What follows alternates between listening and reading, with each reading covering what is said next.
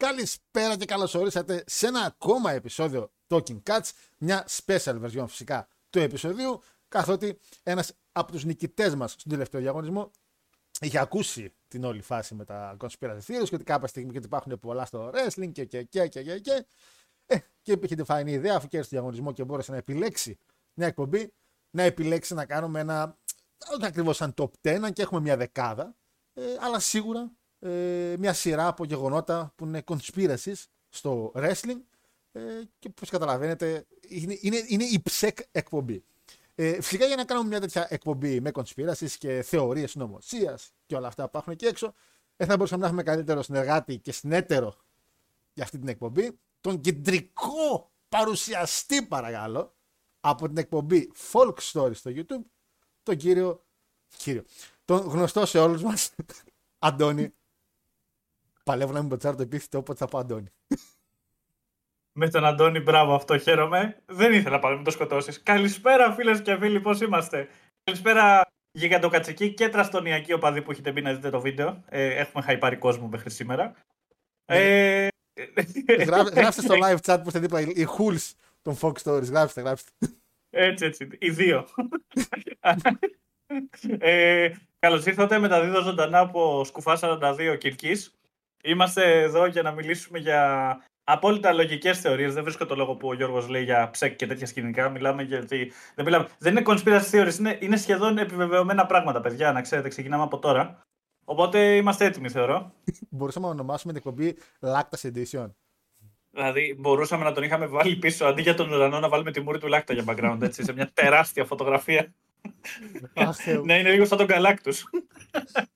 ε, ε, να πούμε ότι η εκπομπή φυσικά είναι mixtape. Παρ' όλα αυτά όμως στο YouTube θα ανέβει ε, σαν ε, πρεμιέρα, θα υπάρχει ένα live chat από δίπλα. Όσο να σχολιάζετε, όσο ακούτε αυτά που ακούτε εκείνη τη στιγμή. Εμείς φυσικά θα δούμε τα μηνύματα στην πορεία. Άμα δεν το δείτε live, live της πρεμιέρας δηλαδή, μπορείτε στα comment να σχολιάσετε κάτι ε, σχετικά με κάποιο θέμα, κάποια ιστορία, για οτιδήποτε.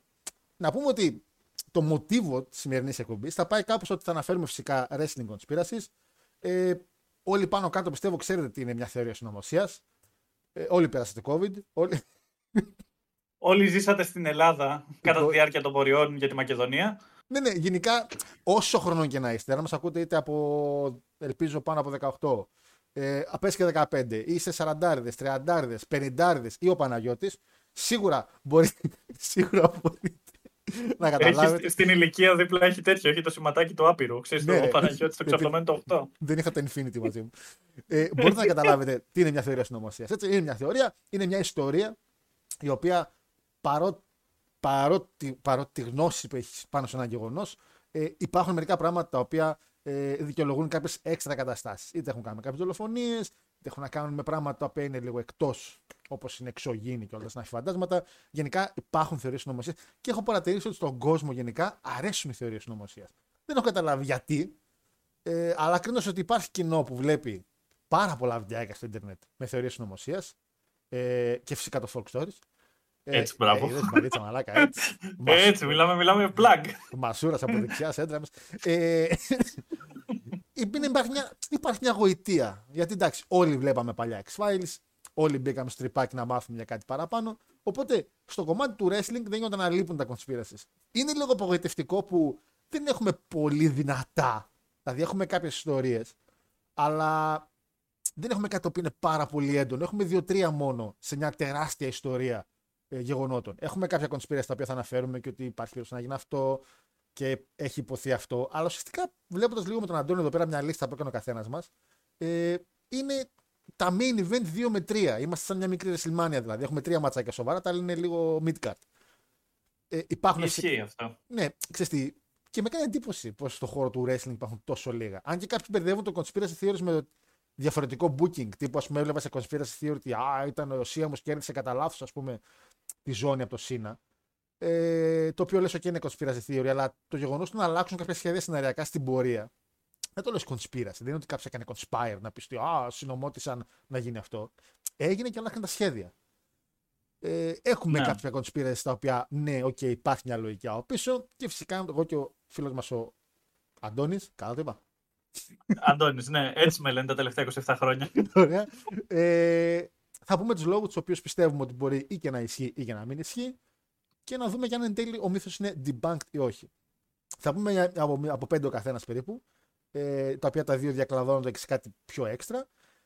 Έχουμε κάποιες γενικεύσεις στην αρχή, με κάποια θεώρηση τα οποία ή δεν είναι καν άξια αναφοράς ή δεν αξίζανε καν να μπουν στην δέκαδα. Ε, και φυσικά το καλύτερο, πιστεύω ότι αυτό θα αρέσει σε, σε αρκετό κόσμο που μπορεί να ακούσει, είναι ότι αφού τελειώσουμε με το wrestling, έχουμε βρει εγώ και ο Αντώνης από μία ε, θεωρία συνωμοσίας, την οποία όμως, προσέξτε, και είναι το, το χρυσό αστεράκι, την πιστεύουμε. ή ένα μεγάλο κομμάτι της. Και παρότι δεν είμαι κάποιο ψέκι, υπάρχει μια θεωρία την οποία όσο την bank και να την κάνουν, είμαι λίγο υπέρ ότι μπορεί να ισχύει. Οπότε καλά θα πάει. αυτό. Εντάξει, ναι. Ε, θα, θα, κάνουμε, θα κάνουμε πολλούς οπαδούς από αυτή την εκπομπή, νομίζω. Δεν θα μας κυνηγήσει κανείς. Είμαστε... δεν θέλω να σκάνε μαύρα τσιπάκια έξω από το σπίτι μου, ξέρω κάθε μέρα να με παρακολουθούν αφού τα αποκαλύψουμε. Αλλά όλα καλά. Κάτε, σίγουρα πιστεύω και το κοινό που θα ακούει, ε, όσα ακούσετε, πιστεύω ότι θα έχετε και στο μια θεωρία ομοσίας που μπορεί να πιστεύετε ή να είστε υπέρ κατά ή να λέτε ότι και ναι και όχι. Δηλαδή, εντάξει, για, για όλα πιστεύω υπάρχει κάτι. Ε, για όλα, όχι για όλα, συγγνώμη. Για μερικά είναι ό,τι να είναι. Αλλά δεν χωρίς να θέλω να δώσω παραδείγματα από τώρα για το main event μας. Αλλά σίγουρα πιστεύω ότι όλοι και έξω θα έχετε ένα conspiracy το οποίο έχετε πιστέψει κάποια στιγμή. Το πιστεύατε έντονα για καιρό και μετά μεγαλώσατε και οριμάσατε και είδατε ότι εντάξει ήμουν ζαβός. Ειδικότερα οι μικρότερες ηλικίες, έτσι. Ειδικότερα οι μικρότερες ηλικίες. Κυρίως οι μικρότερες ηλικίες. Ε, διότι όπως είπα, διότι όπως είπα και στο τελευταίο folk story, πλάκα, εντάξει, αλλά είναι όντως ότι υπάρχει ένα pattern για όλα τα folk stories, να το πω έτσι, δηλαδή όντως τις ιστορίες, τι ουσιαστικού θρύλους, τα conspiracy theories κτλ. Τα, τα όχι τόσο elaborate, ας πούμε, τύπου QAnon και τέτοια, ότι γενικά τα παιδιά είναι αυτά που αρχίζουν και τους βάζουν φωτιά κυρίως, έτσι. Γιατί, ας πούμε, τους εξωγήνου είναι το πιο γενικευμένο θέμα θεωρίας αν δεις, πολλά παιδιά έχουν θεωρίες οι οποίες είναι και πολύ εφάνταστες κιόλας ε, στην ε, δημιουργία τους, ας πούμε.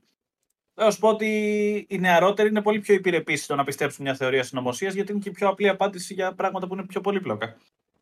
Ναι, βέβαια το θέμα αλλάζει όταν κάποια στιγμή πάνε αυτή τη θεωρία να την εξηγήσουν ακόμα και κάποιοι συγγραφείς, κάποιοι επιστήμονες. Και εκεί είναι που ουσιαστικά ψοβαρεύει η κατάσταση. Γιατί Έτσι, ναι, αυτό. Έχεις μια συνέστητη εμπιστοσύνη σε έναν επιστήμονα, ε, όχι τόσο σαν συγγραφέα, Απλά για κάποιο, θεωρείς ότι, για κάποιο λόγο θεωρείς ότι κάποιος συγγραφέας είναι και λίγο πιο σπουδαγμένος. Το οποίο ναι, ναι. δεν ισχύει και πάντα, να ξέρετε. Mm. Ε, είτε με την καλή είτε με την κακή, έτσι. Δεν είναι, απλά όχι ότι κάποιος συγγράφει και γράφει ένα βιβλίο σημαίνει ότι είναι και καλά κάποιος ο οποίος πέρασε σχολείο ή κάτι τέτοιο. Ε, το ίδιο συμβαίνει και με το wrestling. Ότι σίγουρα κάποιες πηγές μας, τουλάχιστον στα δικά μου κομμάτια, μπήκα σε δύο και όταν άκουσα τη λέξη Dave Meltzer, μπήκε λίγο πιο παραπάνω στο τρυπάκι να πω ότι εντάξει, ρε, του λέει και ο Μέλτζερ. Δεν σημαίνει ότι 100% επειδή ο Μέλτζερ είναι αλήθεια. Αυτό το έχουμε μπεδώσει χρόνια τώρα. 100%. Απλά ό,τι και να γίνει είναι λίγο πιο πιστευτό από το οποίο ο Γιώργος Οχάρο που μένει, ξέρω εγώ, Θεσσαλονίκη. Γιατί ουσιαστικά θα ρί, είναι ένας απλός φαν, θεωρεί ότι ένας σαν τον Μέλτζερ με τόσα χρόνια στο κουρμπέτι θα έχει παραπάνω γνώσεις μέσα στο θέμα λόγω ότι ξέρει και πολλά άτομα. Έτσι. Ναι, ναι. Έχει ζήσει κιόλας μέσα στα καμαρίνια κατά στιγμές. Δηλαδή... Του, του μιλάνε παλαιστές. Πάρα πολύ. Αυτό. Πάρα πολύ του μιλάνε οι παλαιστές. Έτσι ξεκινάνε κάτι σκηνικά και φεύγουν μετά μπουκετίδια και καρεκλίδια και σκυλίδια στους σε άλλους παλαιστές. Σκυλίδια. ε, λοιπόν, οπότε εγώ λέω να ξεκινήσουμε σιγά σιγά και να πάμε να πιάσουμε καταρχήν λίγο πρώτα τη γενίκευση. Δηλαδή ότι υπάρχουν πάρα πολλές ιστορίες εκεί έξω, μικρού μήκους, πραγματικά μικρού μήκους. Να πάμε λίγο στη μία που δεν βάλαμε στη δεκάδα γιατί θεωρώ ότι δεν υπάρχει λόγος να μπει σε αυτή τη δεκάδα. Παρ' όλα αυτά, εγώ θα τη βάλω. Ε, και φυσικά μιλάμε ε, για ιστορίες όπως ότι υπάρχουν ε, δύο Ultimate Warriors, ε, ο πράσινος Κέιν, γαμώ την τύχη μου. Ο πράσινος Κέιν. Okay, το οποίο ναι, ναι, παραδέχομαι ότι μέχρι και πριν 1,5 χρόνο εγώ το πιστεύω ότι υπήρχε πράσινος Κέιν. Ε, και εγώ μέχρι πριν ένα μήνα. Ήταν oh, κυριολεκτικά, έτυχε να πέσω σε ένα βίντεο που απλά ένας τύπος παραδέχτηκε ότι ναι, υπάρχει πράσινος Κέιν και του λέει ο άλλος, τι λες, δεν υπήρξε ποτέ. Ναι. ναι. ναι, όλοι νομίζαμε λόγω της DX επειδή ήταν με τον X-Pac. Ε, υπήρχαν φωτογραφίες με τον X-Pac και όλα αυτά. Ε, και κάποια στιγμή ένας fellow YouTuber, ε, είδες πασούλακι, ο φίλος μας ο Ορφαία γυρνάει και μου λέει: Κάνα καφέ, μου λέει: Βλαμμένος. Ποιος πράσινος σκέιν. Ε, και λέω: Μα υπήρξε. Όχι, μου λέει: Δεν υπήρξε. Και με έβαλε και τα γαλιά και μου έδειξε ότι ήταν πραγματικά ένα. Πώς το είπαμε, Μαντέλα. Μαντέλα effect. Mandela effect. Ένα Μαντέλα effect. Για πιο νέο, στο Mandela Effect, αν θυμάσαι ένα συμβάν ότι έχει γίνει σίγουρα με συγκεκριμένο τρόπο, και εν τέλει δεν είναι έτσι. Να πούμε τώρα και για τα Mandela Effect. μπορώ, μπορώ να κάνω μια γρήγορη εξήγηση. Έχει μέχρι τρία-τέσσερα με βασικά να θυμηθεί ο κόσμος. Ε, θα σου πω το εξής, ότι ας πούμε τα Looney Tunes που είναι το πιο κλασικό, ότι εσύ χάρη πώς νομίζω ότι γράφονται τα Looney Tunes; Το Tunes. Δηλαδή το Tunes πώς γράφεται; Double O, νι yes. Όχι χάρη, Mandela Effect. Γράφεται U-N-E-S. Ε, yes, ναι, αυτό. Μαλάκα, περίμενε. Looney. Ε, τώρα το... Μαλάκα, ναι. Όντως. Ω, μαλάκα, ρε, αλλά παράδειγμα. Ε, ε, κάτσε, ήμουν σχεδόν το... έτοιμος να παραδεχτώ ότι όντως είναι με όμικρον όμικρον. Και μου έλεγες Τι λέει, Ρε Αντώνη, αφού μπήκα και το κοίταξα. Μαλάκα... Και να σου έλεγα ότι εγώ έφαγα Mandela Effect. Ναι, αλλά το, το Tunes. Το Tunes βγάζει νόημα γιατί είναι Tune. Καρτούν, από το cartoon, έτσι. Ναι, ε, ναι. Το Tunes είναι κάτι μηχανικό, ας πούμε. Τύπου uh, tuning. Είναι. Εντάξει, βάλε κιόλας ότι η ονομασία ήρθε χρόνια πριν καλά-καλά ξεκινήσει ο δεύτερος παγκόσμιος, ας πούμε έτσι. Δηλαδή, οπότε είχε μια πολύ διαφορετική ορολογία νομίζω. Δεν το έχω ψάξει ποτέ, αλλά φαντάζομαι κάτι τέτοιο. Μα πώς τι φάγαμε. ε, ε, άλλο Mandela Effect μεγάλο. Ε, τώρα δεν μου έρχονται για να μην το τραβήξω κιόλας πολύ, αλλά ουσιαστικά το, αυτό που τα ξεκίνησε όλα είναι ότι ο κόσμος πίστευε στα 90 ότι ο Νέλσον Μαντέλα πέθανε στις φυλακές.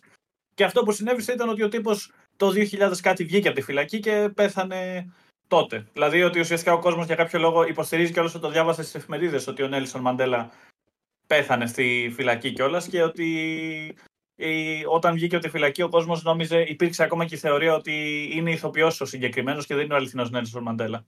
Τον έπαιξε ο Μόργαν Φρήμαν όπως στην ταινία. Καλά, πει αυτό. Εγώ θυμάμαι μόνο για το Star Wars που ουσιαστικά η σκηνή Luke, I am your father είναι No, I am your father που έχει μείνει πολύ διαφορετικά λόγω των memes εκεί έξω ε, ότι ατάκια ναι, ναι, ναι. διαφορετικά. Τους υπάρχουν πάρα πολλά. Ε, ο Kane ήταν ένα από αυτά. Αν υπάρχει ένα wrestling Mandela effect, σίγουρα είναι αυτό. Ακριβώς. Ε, έχουμε. Ε, ποιο εσύ για το Λόντο; Ο Λόντος, ναι. Ε, λοιπόν, αυτό είναι. Απλά θέλω να αναφέρω κιόλας. Ε, δεν είχα πάρα πολύ ζουμί, γιατί παιδιά, ό,τι σας πω τώρα, αυτό αυτό είναι το πρόβλημα και γι' αυτό είναι η conspiracy theory. Ότι ο Λόντος δεν μάζεψε ποτέ 80.000 κόσμο στο Παναθηναϊκό στάδιο. Όπως ξέρουμε, το capacity αυτού του γηπέδου τα χρόνια εκείνα κιόλας ήταν 60.000. Τώρα, αν έβαζες και καρέκλες μέσα, να πούμε 65-70.000 κόσμο. 80 δεν ήταν. Αλλά βγήκανε δημοσιεύματα για εκείνον τον αγώνα το συγκεκριμένο με τον Κορβάνη. Κορβάνη δεν το λέγανε. Να ξέρω. Που τον παρουσι... που τον παρουσι... που... το... να ρωτήσουμε τον Παναγιώτη που ήταν μπροστά μπροστά. ε, είχε, ε, ο οποίος παρεπτόντως δεν ήταν Τούρκος ο άνθρωπος, έτσι. Δηλαδή υπάρχει μια τέτοια που λέει ότι ήταν Πολωνός και απλά τον φέραμε εμείς σαν Τούρκο. Αλλά ε, εντάξει. Το οποίο βγάζει νόημα γιατί. Wrestling, έτσι. Ναι, ναι, ναι, ξεκάθαρα. με τι απαλέψει ο Έλληνας, Ζεμανάκη. Δεν ξέρω. Είναι και λίγο της εποχής. Αλλά λοιπόν, λόγω και εκείνης λοιπόν, της πολύ φιλοδημοκρατικής κυβέρνησης που υπήρχε κατά τα χρόνια στην Ελλάδα, υπήρχε ένα θέμα γενικά με το πώς βγαίναν τα νέα προς τα έξω. Δεν υπήρχαν επίσημα έγγραφα. Που σημαίνει ότι πολλά πράγματα δεν καταγραφόντουσαν. Α πούμε, δεν πήρε ένας ένα σημειωματάριο να γράψει πόσοι μπήκαν όντως στο γήπεδο με το Λόντο. Ή υπήρξε και απλά δεν το δείξανε ποτέ γιατί δεν τους συνέφερε ο αριθμός. Γιατί όταν ήρθε το Jim Lotto στη χώρα, ο μεγαλύτερος superstar για την εποχή του. Έτσι. Δηλαδή, ο άνθρωπος σήκωσε NWA Johnny πριν αναγνωριστεί. Ε, θέλεις να δείξεις ότι ήταν ο μεγαλύτερος superstar, ότι μαζεύτηκε όλη η Ελλάδα πούμε, να τον δει. Και γι' αυτό Υπάρχει ακόμα και ένα δημοσίευμα που λέει ότι μάζεψε 125.000 κόσμο. Αλλά εκείνοι που ψιλομυρίστηκαν οι υπόλοιποι και του λένε ε, κόψε κάτι. Κόψε κάτι. Οπότε, ναι, γενικά αυτό. Και αυτό είναι λίγο στην ενότητα γενικά για το πόσες πληροφορίες έχουν εξαφανιστεί από την Ελλάδα γενικά. Όχι μόνο ότι τις καταστρέψανε, είναι ότι χαθήκαν γιατί δεν υπήρξε καθόλου συντήρηση. Και ότι γενικά εμείς, σαν χώρα, όντως, αν παρατηρήσεις ακόμα και με τις εφημερίδες, ας πούμε, πολλές εφημερίδες στην Αμερική δεν υπάρχει ούτε τεύχος που να μην μπορείς να βρεις να τις διαβάσεις στα domain στο Ιντερνετ. Ελληνικές κάποιες, ας πούμε, ξεκινάνε μετά το 45 και το 60. Γιατί τότε η Ελλάδα είχε αποφασίσει κιόλας να γίνει λίγο πιο δυτική χώρα και να πιάσει λίγο τα δυτικά στάνταρ. Με, μέσα σε αυτό λοιπόν το τέτοιο πέφτει και ο Λόντος, ας πούμε, και ότι δεν, υπήρξε, ότι δεν έπιασε όντως 80.000 κόσμο και τον πραγματικό αριθμό λογικά δεν θα το μάθουμε ποτέ. Ε, εντάξει, είναι λίγο λογικό λέω και αν τα χρόνια είναι δύσκολο να μετρήσεις ακριβώς τον κόσμο, γιατί εντάξει, είχε κάποια μια φωτογραφία, αλλά και πάλι. Ε, είναι δεν θα ήταν πρόβλημα, δεν θα ήταν πρόβλημα αν δεν βγαίναν τρεις ξεχωριστοί αριθμοί. 30, 60, βασικά τρεις πολλοί αριθμοί. Γιατί βγήκε 30, 60, 80 και 125. Με μεγάλη απόκληση εννοείς δηλαδή. Ναι, ναι, ναι. Ότι δεν, δηλαδή ότι δεν είναι ότι απλά είπαμε ε, 85 μέσα, 85 έξω, ξέρω εγώ πώς ο Καν που έλεγε ε, 82.000 πληρωμένα εισιτήρια και ήταν 72 τελικά. Και ο Όσπρι έκανε. και, και το έκανε τατουάζ ο άλλος. Πω, πω ρε φίλε. Okay. Λοιπόν, αλλά είναι από αυτά τα οποία σίγουρα υπάρχει και είναι πιο πρόσφατο, μπορώ να πω, και επαναλαμβάνεται πολύ συχνά από έναν συνάδελφο. Ε, είναι ότι ο Roman Reigns δεν είχε ποτέ. Τα αρέσει που γράφει Ελλάς για ψευτογιατρό. ε, ότι δεν είχε ποτέ τη λευκαιμία και την αρρώστια και ουσιαστικά χρησιμοποιήθηκε επίτηδες από WWE έτσι ώστε να δώσει ένα push στο Roman Reigns.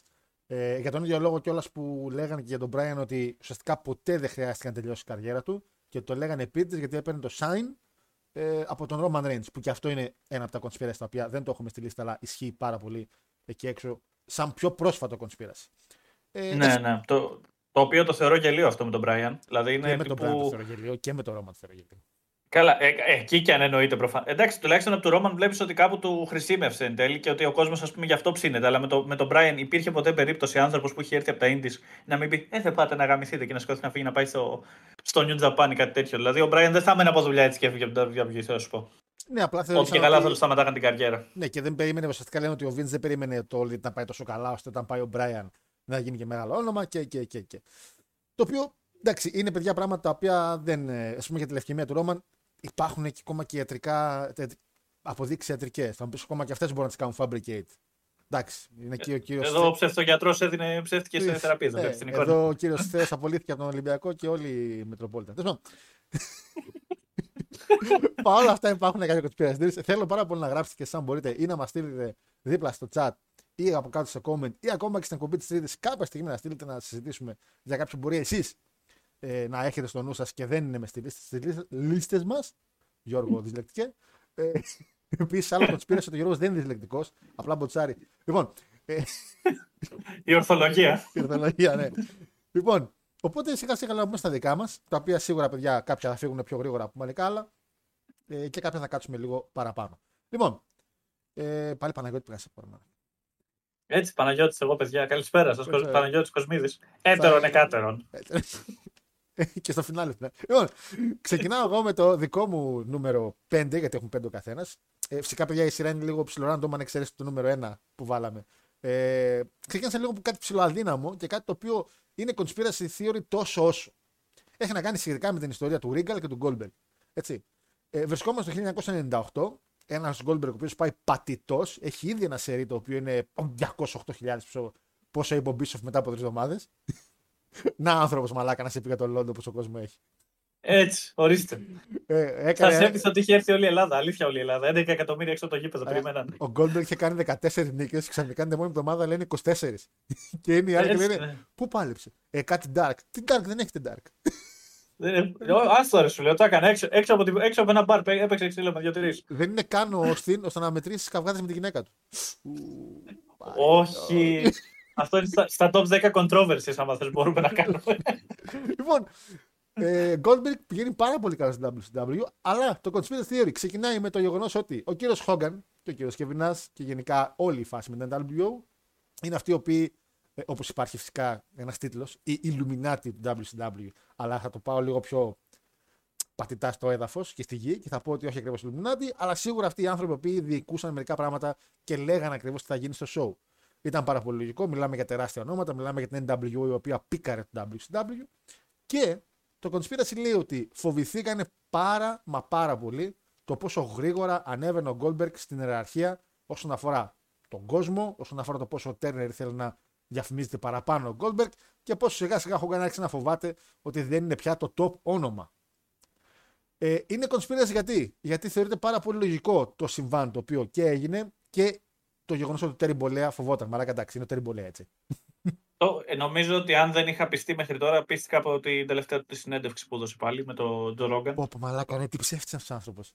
Που αν ήταν, αν ήταν ο Πινόκιο, τώρα ο, ο Rogan θα είχε μείνει χωρίς μάτι. Ξεκάθαρα έτσι, δηλαδή, θα τον είχε. Λοιπόν, ε, 9, 9 Δευτέρου του 1998, μέσα από τα Στρικ, υπάρχει και ένα ματς με τον Steve Regal, γνωστό σε εμάς, ε, William Regal.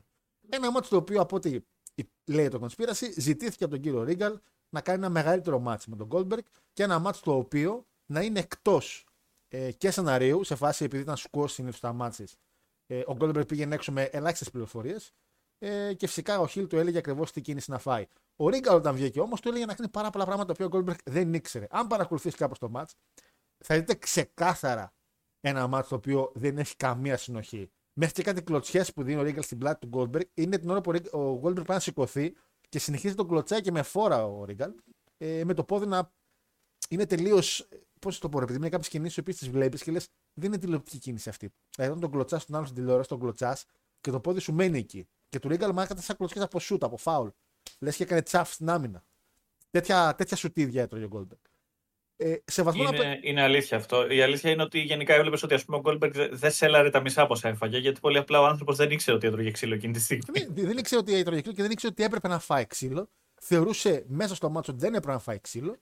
Παρ' όλα αυτά, ο Regal έκανε ένα ματς μαζί το οποίο κράτησε παραπάνω από squash και κατέληξε να κάνει τον Goldberg παρότι έπαιρνε τεράστιο hype να ξενερώσει λίγο τον κόσμο. Αυτό το conspiracy βάζει ένα ακόμα αστεράκι στο ότι μπορεί να ισχύει. Σε συζητήσεις που έγινε στο, Dave Meltzer, στο Wrestling Observer συγγνώμη, του Dave Meltzer, το οποίο έπαιρνε κόσμο σε εκείνη την περίοδο τα τηλέφωνά του που ήταν εκείνης της εποχής και υπήρχαν email τα οποία λέγανε και μήπως τελικά με τον μπουσάρουν και φάνηκε πολύ άσχημο και θα χάσει το πού. Δηλαδή σιγά σιγά υπήρχε κόσμος ο οποίος άρχισε να χάνει την πίστη στο εγχείρημα που λεγόταν Bill Goldberg. Ο Ρίγκαλ μετά από ε, λίγο καιρό ναι. απολύθηκε γι' αυτό, απολύθηκε για αυτή την κίνηση που έκανε ε, και ο ίδιος έχει πει σε βιβλίο του ότι το 1999 ότι αρνήθηκε ότι είχε μπει σε μια τέτοια διαδικασία. Ότι τον απολύσαν επειδή πολύ απλά έκανε παραπάνω πράγματα από ό,τι έπρεπε. Παρ' όλα αυτά, το Conspiracy λέει ότι είχε ζητηθεί από τον Χόγκαν και από τους υπόλοιπους να πάρει ένα χρηματικό ποσό και να κάνει αυτό το πράγμα, γιατί ξέρανε ότι μετά θα μπορούσε να βρει εύκολα δουλειά στην άλλη εταιρεία και η εταιρεία ούτως ή άλλως δεν τον έκανε απολύτως τίποτα. Οπότε θα ήταν μια win-win situation. Θα φύγει με λεφτά και θα πήγαινε αλλού ταυτόχρονα θα κάνει και τη ζημιά που ήθελε ο ίδιος ο Χόγκαν να γίνει στον Goldberg. Ε, Επίσης, ένα το πράγμα το οποίο ουσιαστικά συμβάλλει λίγο παραπάνω στο όλη κατάσταση είναι ότι το 1999 στο WCW Starcade παλεύει με τον Bret Hart. Του δίνει, μια, του δίνει μια κλωτσιά στην οποία ο Bret Hart ε, τραυματίζεται. Παρ' όλα αυτά όμως, αν κάτσετε και ψάξετε, ο Bret Hart ξαναπάλεψε μετά από εκείνη την κλωτσιά. Έχει μείνει πάρα πολλούς. Ένα ακόμα Mandela effect, ορίστε ότι μετά την κλωτσιά ναι, ο Μπρέτ ναι, δεν ξαναπάλεψε. Παρ' όλα αυτά ο Μπρέτ ξαναπάλεψε στην πορεία. Και μετά Έκανε 4-5 ματσάκια πριν, πριν πει ότι δεν μπορώ άλλο. Ας ναι, πούμε, και παραπάνω. Ε, ήταν κάποιοι μήνες και, και εμφανιζόταν και δεν είχε πει για τίποτα. Μέχρι που μερικούς μήνες μετά γύρισε και είπε ότι παιδιά δεν μπορώ να παλέψω. Και υπήρξε μια. Ε, Επίσης υπάρχει στο conspiracy ότι backstage ε, η NWO ουσιαστικά φόρσαρε λίγο τη συζήτηση με τον Μπρέτ ότι φταίει η κλωτσιά και ότι δεν φταίνουν τα άλλα μάτια που έκανε μετά ο Μπρέτ Χαρτ ε, και ουσιαστικά παρότι μπορεί να ήταν και κλωτσιά, αλλά και άλλα πράγματα, πιέσανε πάρα πολύ να φταίει τελείως η κλωτσιά, ώστε να μπορούν να ρίξουν χώμα στον Bill Goldberg για το WCW. Το conspiracy είναι αυτό και αυτά είναι τα αποδεικτικά στοιχεία τα οποία δίνουν ε, οι διάφοροι theories εκεί έξω σε Reddit και οτιδήποτε section μπορείτε να τα βρείτε. Αν το πάρουμε λογικά, ε. ισχύει κάτι τέτοιο; Παιδιά, κοιτάξτε, το Terry Bolea, καλό ακό, και ο Κεβινάς και όλη αυτή η κομπανία έχουν αποδείξει άπειρες φορές ότι έχουν, είναι απίστευτα ικανοί για τέτοια πράγματα βοηθούσε το WCW να χάνει κόσμο αντί να κερδίζει γιατί ο Goldberg ε, θα έκοβε το push του και ήταν ένας παλιό ο οποίος ναι, θα ανέβαζε ratings. Ναι, γιατί στο wrestling, παιδιά, ό,τι αστέρα και να έχεις, όσο μεγαλύτερο αστέρι και να έχεις, ακόμα και να μην τον μπουσάρει και να τον ρίξεις χώμα, το wrestling έχει αποδείξει ότι πάλι μπορείς να πάρεις τα ratings σου. Ότι ο Hogan πίστευε ότι το WCW, ακόμα και αν δεν ανέβει ο Goldberg, θα παραμείνει σαν το όνομα και πάλι τα ratings θα είναι μια χαρά. Οπότε δεν ήταν σε τίποτα να πετάξει λίγο τον Goldberg χώμα ώστε να μπορεί να παραμείνει στην κορυφή. Τώρα, σε ειλικρινό κομμάτι έχουν βγει παλαιστές οι οποίοι έχουν πει όχι, όπως είναι ο Ρίγκαλ και όπως είναι ο Χολ. Υπάρχουν παλαιστές οι οποίοι έχουν πει ότι ε, δεν μου φαίνεται απίθανο να έχει συμβεί, το οποίο το λέει ο Κεβινά, ο οποίος ήταν στην όλη φάση. Απλά κατηγορεί φυσικά τον Τέρι Μπολέα γιατί λέει εγώ τι δεν ξέρω, αλλά ο Τέρι μπορούσε να το κάνει.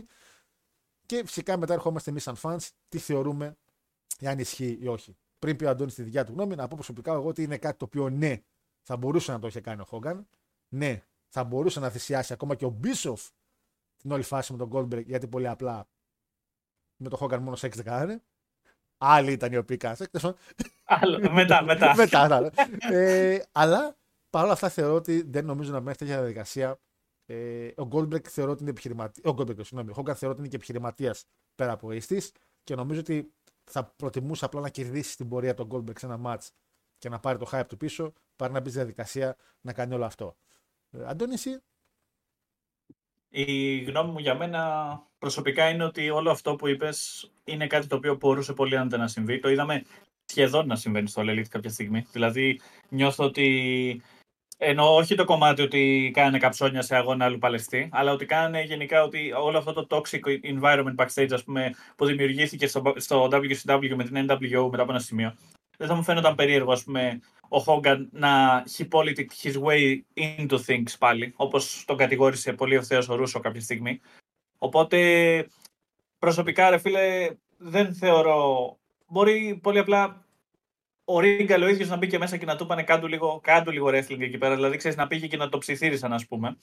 Και ότι γύρισε ο Νάς με το, με το Hogan, ας πούμε, και το είπανε ε, εντάξει τώρα, κάνει και λίγο τον Goldberg να, να υδρώσει λίγο μες στον αγώνα κτλ. Και, και να το πήρε πάνω το Ρίγκελ και να φάνηκε ότι είναι και καλά δικιά του ιδέα.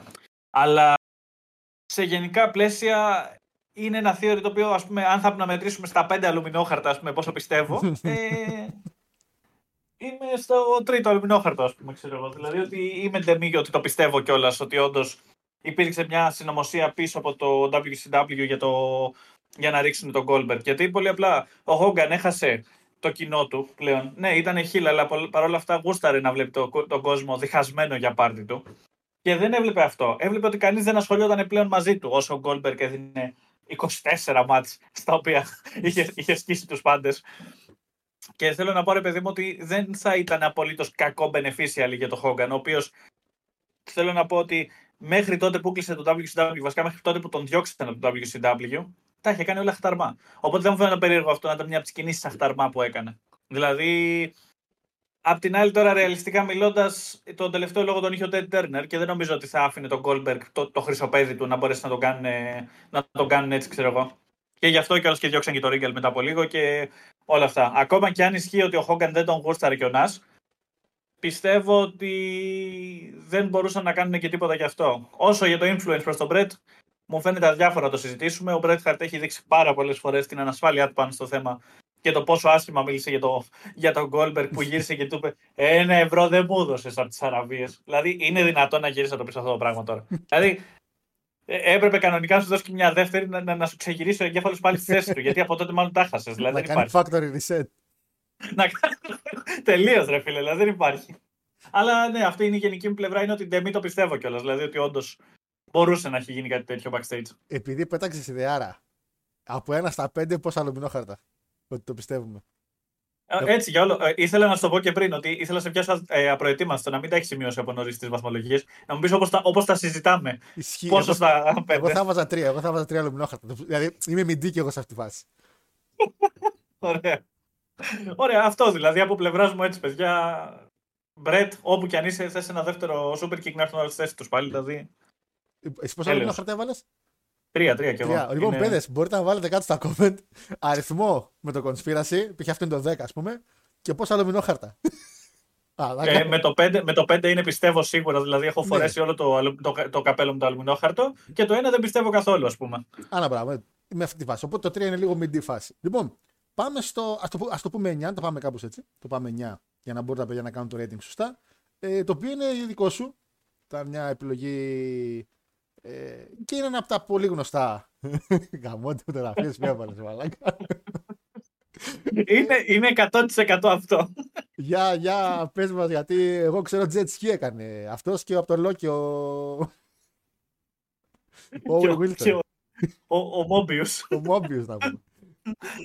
Λοιπόν, ουσιαστικά, παιδιά, ό,τι βλέπετε στη φωτογραφία, πάρτε το σαν context, ότι υπάρχει αυτή η γενική συζήτηση, την οποία υποστηρίζει μάλιστα και ο Jim Cornette πάρα πολύ, γιατί ο Cornette εκείνη την εποχή κυκλοφορούσε backstage, ότι ήρθε ο Μπολέα, να πω ότι και γυναίκα, να και γυναίκα του κυκλοφορούσε backstage. Ενημερωτικά. Έτσι, ναι, μπράβο, αυτό ήταν. Η γυναίκα του Cornette κυκλοφορούσε backstage, πάνω προχωράμε. αυτό, είναι, μα, αυτό ήταν πολύ καλό. Γιατί δεν το, γιατί το αφήσαμε απ' έξω, ρε, Γιατί σεβόμαστε μερικά πράγματα για μερικούς ανθρώπους. Προχώρα. Άσε να μην πω για το νούμερο ένα. σε μερικά πράγματα. λοιπόν, ε, ουσιαστικά η φάση ποια είναι, ότι πάει πίσω ο Μπολέα, είναι έτοιμος να γίνει ο αγώνας του Γιοκοζούνα με τον, ε, με τον Μπρέτχαρτ και μέσα στον ενθουσιασμό του και όλα αυτά βλέπει το Ράντι Σάββατς και ο Σάββατς ουσιαστικά του έδωσε την αγαπημένη του αγκαλιά, αυτή που σφίγγει στη γροθιά σου πολύ καλά και τη δίνει στο μάτι του αλλού, η αγαπημένη αγκαλιά του κόσμου. Η Μάριος αγκαλιά. Και ότι. Ε, η λάθο αγκαλιά. Λίγο πριν το show αυτό, ωστόσο. Η, η Μάριος αγκαλιά. Αυτή που θέλουμε να δώσουμε στο Μάριο,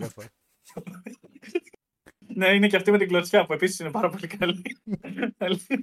και ουσιαστικά ο, ο Χόγκαν εκείνη τη στιγμή μαυρίζει το μάτι του. Ε, τον πάνε, βασικά εντάξει, δεν, δεν, δεν μαύρισε επί τόπου. Προφανώς ό,τι έγινε μετά τέτοιο, αλλά τον πήγανε backstage να του κάνουν λίγο το, με το make-up να το μαζέψουν. Αλλά κατά τη διάρκεια του show το μάτι άρχισε να πρίζεται παραπάνω και ήταν εμφανές ότι ο Χόγκαν μπήκε μέσα με πρισμένο μάτι. Και ότι ουσιαστικά ότι του ρίξε τον μπουκέτο ο Σάββατ γιατί πολύ απλά δεν τον γούσταρε. Παιδιά, αν έχετε δει και Dark Side of the Ring, υπήρχε μια πολύ τεταμένη σχέση μεταξύ τους, η οποία προχώρησε πολύ χειρότερα κατά τη διάρκεια του 2000, που βγάλε ακόμα και diss εναντίον του Hogan ο Σάββατ. Και αυτό που λέει ουσιαστικά ο Κορνέτ είναι ότι τον είδε μπροστά του και εκνευρίστηκε, γιατί πολύ απλά νόμιζε ότι ο τύπος έχει φύγει από την εταιρεία, τι έχει γίνει. Δεν ξέρω, ήταν ένα gaslight που είχε κάνει τον εαυτό του ο Σάββατ να πιστέψει. Και ουσιαστικά εκνευρίστηκε γιατί του τα είχε μαζεμένα τόσο καιρό και του είπε: Έλα εδώ, αγόρι, να σου πω. Του, του, του, του κάθισε ένα μπουκέτο με στη μούρη, τους μαζέψανε κατευθείαν να τους χωρίσουν και όλοι they went their way. Ωστόσο, ο ίδιος ο Χόγκαν, για άλλη μια φορά ο θεός της εξαπάτησης Παύλα Λόκη, που ονομάζεται Hulk Hogan, έχει γυρίσει και έχει πει ότι παιδιά εκείνη τη μέρα εγώ από νωρίς είχα βγει να κάνω jet ski, όπως ξέρω να κάνω πάντα πριν τη WrestleMania. Και ουσιαστικά με το jet ski έφαγα ένα ατύχημα. Κάπου βρήκα, μάλλον, μάλλον βρήκε σε, σε καμιά κολόνα της ΔΕΗ όπως ε, το οδήγαγε. Έσκασε πάνω και μετά ουσιαστικά του μαύρισε το μάτι. Εγώ προσωπικά σε αυτό το σημείο να πω ότι ο Σάββατς ήταν τόσο ευέξαπτος σαν άνθρωπος που όντως το πιστεύω ότι του κάτσε μπουκέτο του Χόγκαν.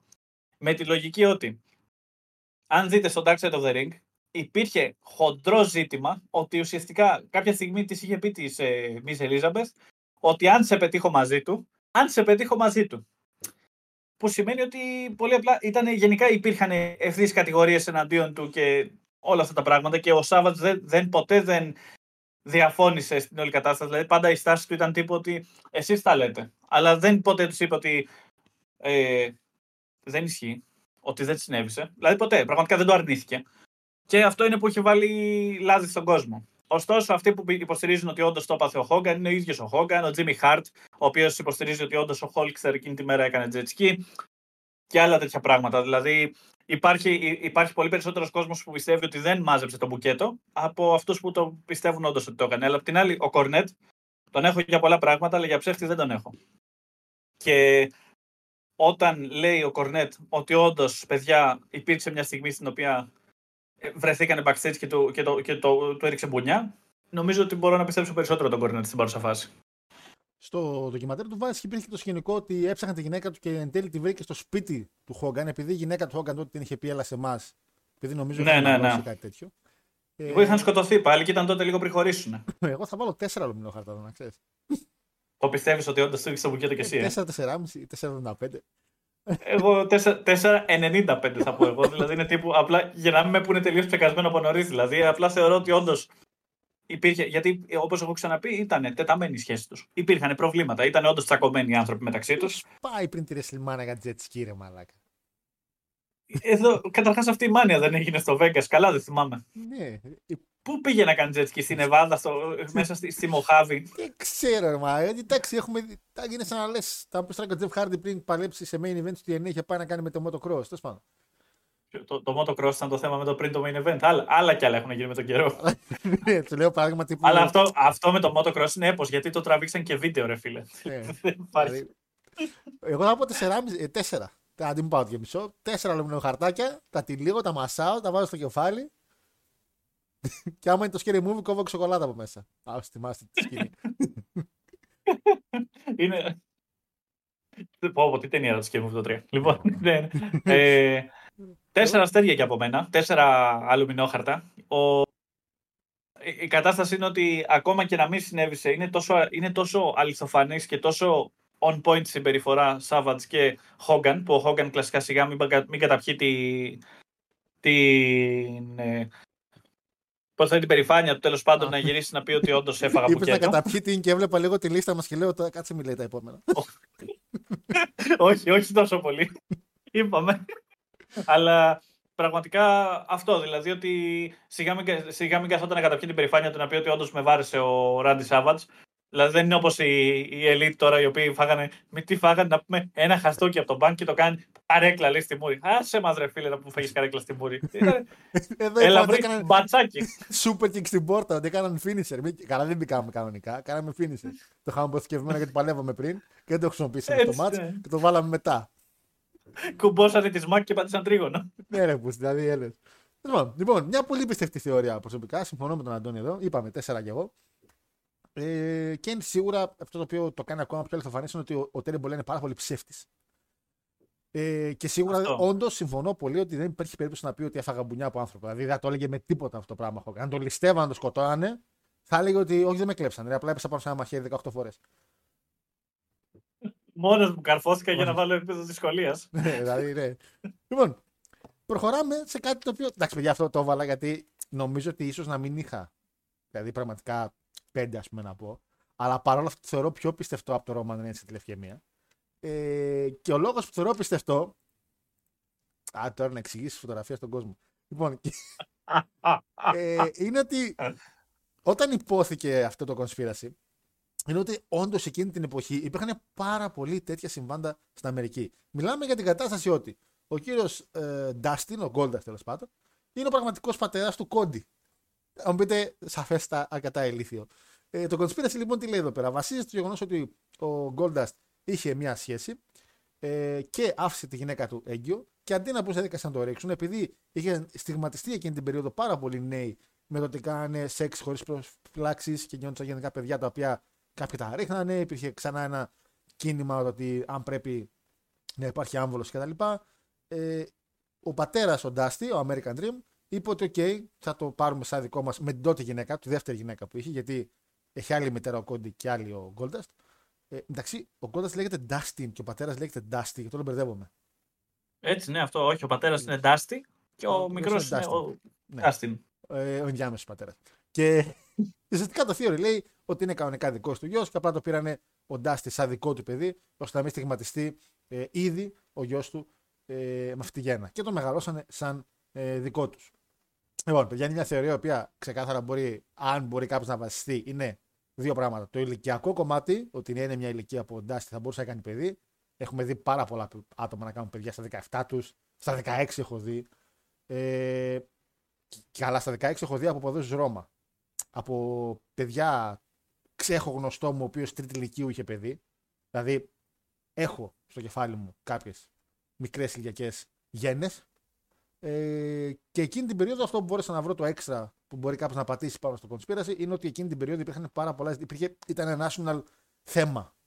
Ε, και επειδή ούτως ή άλλως ο Ντάστι είχε μια αναγνωρισιμότητα, να το πούμε έτσι. Ε, Συγγνώμη, τι, τι είπες, ήταν national τι; Τι είπα, national θέμα, δεν είπα. Είπε θέμα. Έπαιζε, ναι, όχι, ρε, έπαιζε πάρα πολύ. Ενώ είπες, ε, το ακούστηκε σαν να είπες θέμα. Και λέω, όχι, τι θέμα, είναι το θέμα; Θα άκουσα λίγο τη γλώσσα μου, sorry. Εκείνη τη στιγμή πέσει να το είπα γιατί θα άκουσα τη γλώσσα μου. Και τώρα ε, πονάω. Και τώρα πονάω Είναι κάποια αγγλική λέξη. είναι κάποια λέξη που δεν πιάνω. Ε, υπήρχε σαν θέμα στην Αμερική. Εφημερίδες, όταν, όταν δεν είχαν πολλά πράγματα να ασχοληθούν και πιάνονταν με κάτι μαλακιούλες. Ε, το κλασικό ανέκαθεν που. Ναι, που όταν υπάρχει μια καινή περίοδο θα βρούμε κάτι και θα το προχωρήσουμε όσο πάει, ρε παιδί μου. Ε, το παθαίνουμε και εμείς στην Ελλάδα πολλές φορές. Ε, ναι. Οπότε, παιδιά, κοιτάξτε, εγώ θα βάλω ένα αλουμινόχαρτο εδώ πέρα. Ξεκάθαρα. Ένα αλουμινόχαρτο. Ε, σίγουρα μοιάζει πάρα πολύ με τον Γκόλτα στον Κοντί, αλλά είναι και αδέρφια, δηλαδή σε φάση ότι δεν θα πρέπει και να μοιάζουν. Ε, ναι. Απ' την άλλη, μπορεί να σου πει ακριβώς το ίδιο πράγμα, άλλος και να σου πει ε, Είναι γιος θα πρέπει να μοιάζουν. Δηλαδή, είναι μια παράξενη κατάσταση. Ε, προσωπικά θα βάλω ένα αλουμινόχαρτο. Θεωρώ ότι το όλο κονσπιραστήριο είναι τελείως debunked και καταλαβαίνω τις βάσεις κάποιων για να το αναφέρουν. Παρ' όλα αυτά δεν το πιστεύω καθόλου. Εγώ βάζω ένα. Ε, Αντώνη, το πέτυχα.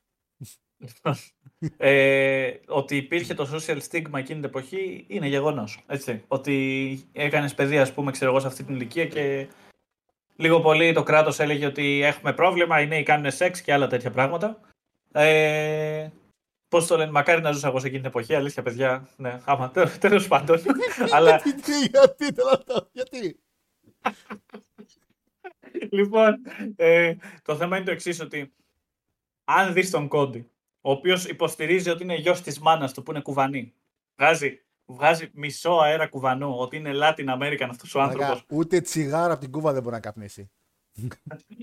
Μιλάμε, δεν υπάρχει. Ο άνθρωπος δεν ξέρει. Δεν ξέρει θα τη δείξει την Κούβα στο χάρτη, του πεις πώς δείξει στην Ελλάδα. δεν είναι. Ο άνθρωπος δεν υπάρχει. Είναι, δηλαδή, είμαι μη σίγουρος καταρχάς ότι θα, κάνει, θα μπει στην LWO ο Κόντι πριν το καταλάβεις. Έτσι, δηλαδή είναι πολύ τέτοιο. Εντάξει, έχουν το Joaquin Wild εκεί πέρα. Ο άνθρωπος είναι από, το. Πού είναι από. από Φιλιππίνες. Ε, Φιλιππίνες, ναι. ναι. Ναι, αυτός δεν είναι ο Φιλιππινέζο. Ποιο θα τους Δεν θέλω να με ρωτήσεις. Για, για να αποφύγω τον ρατσισμό θα πω ότι δεν ξέρω.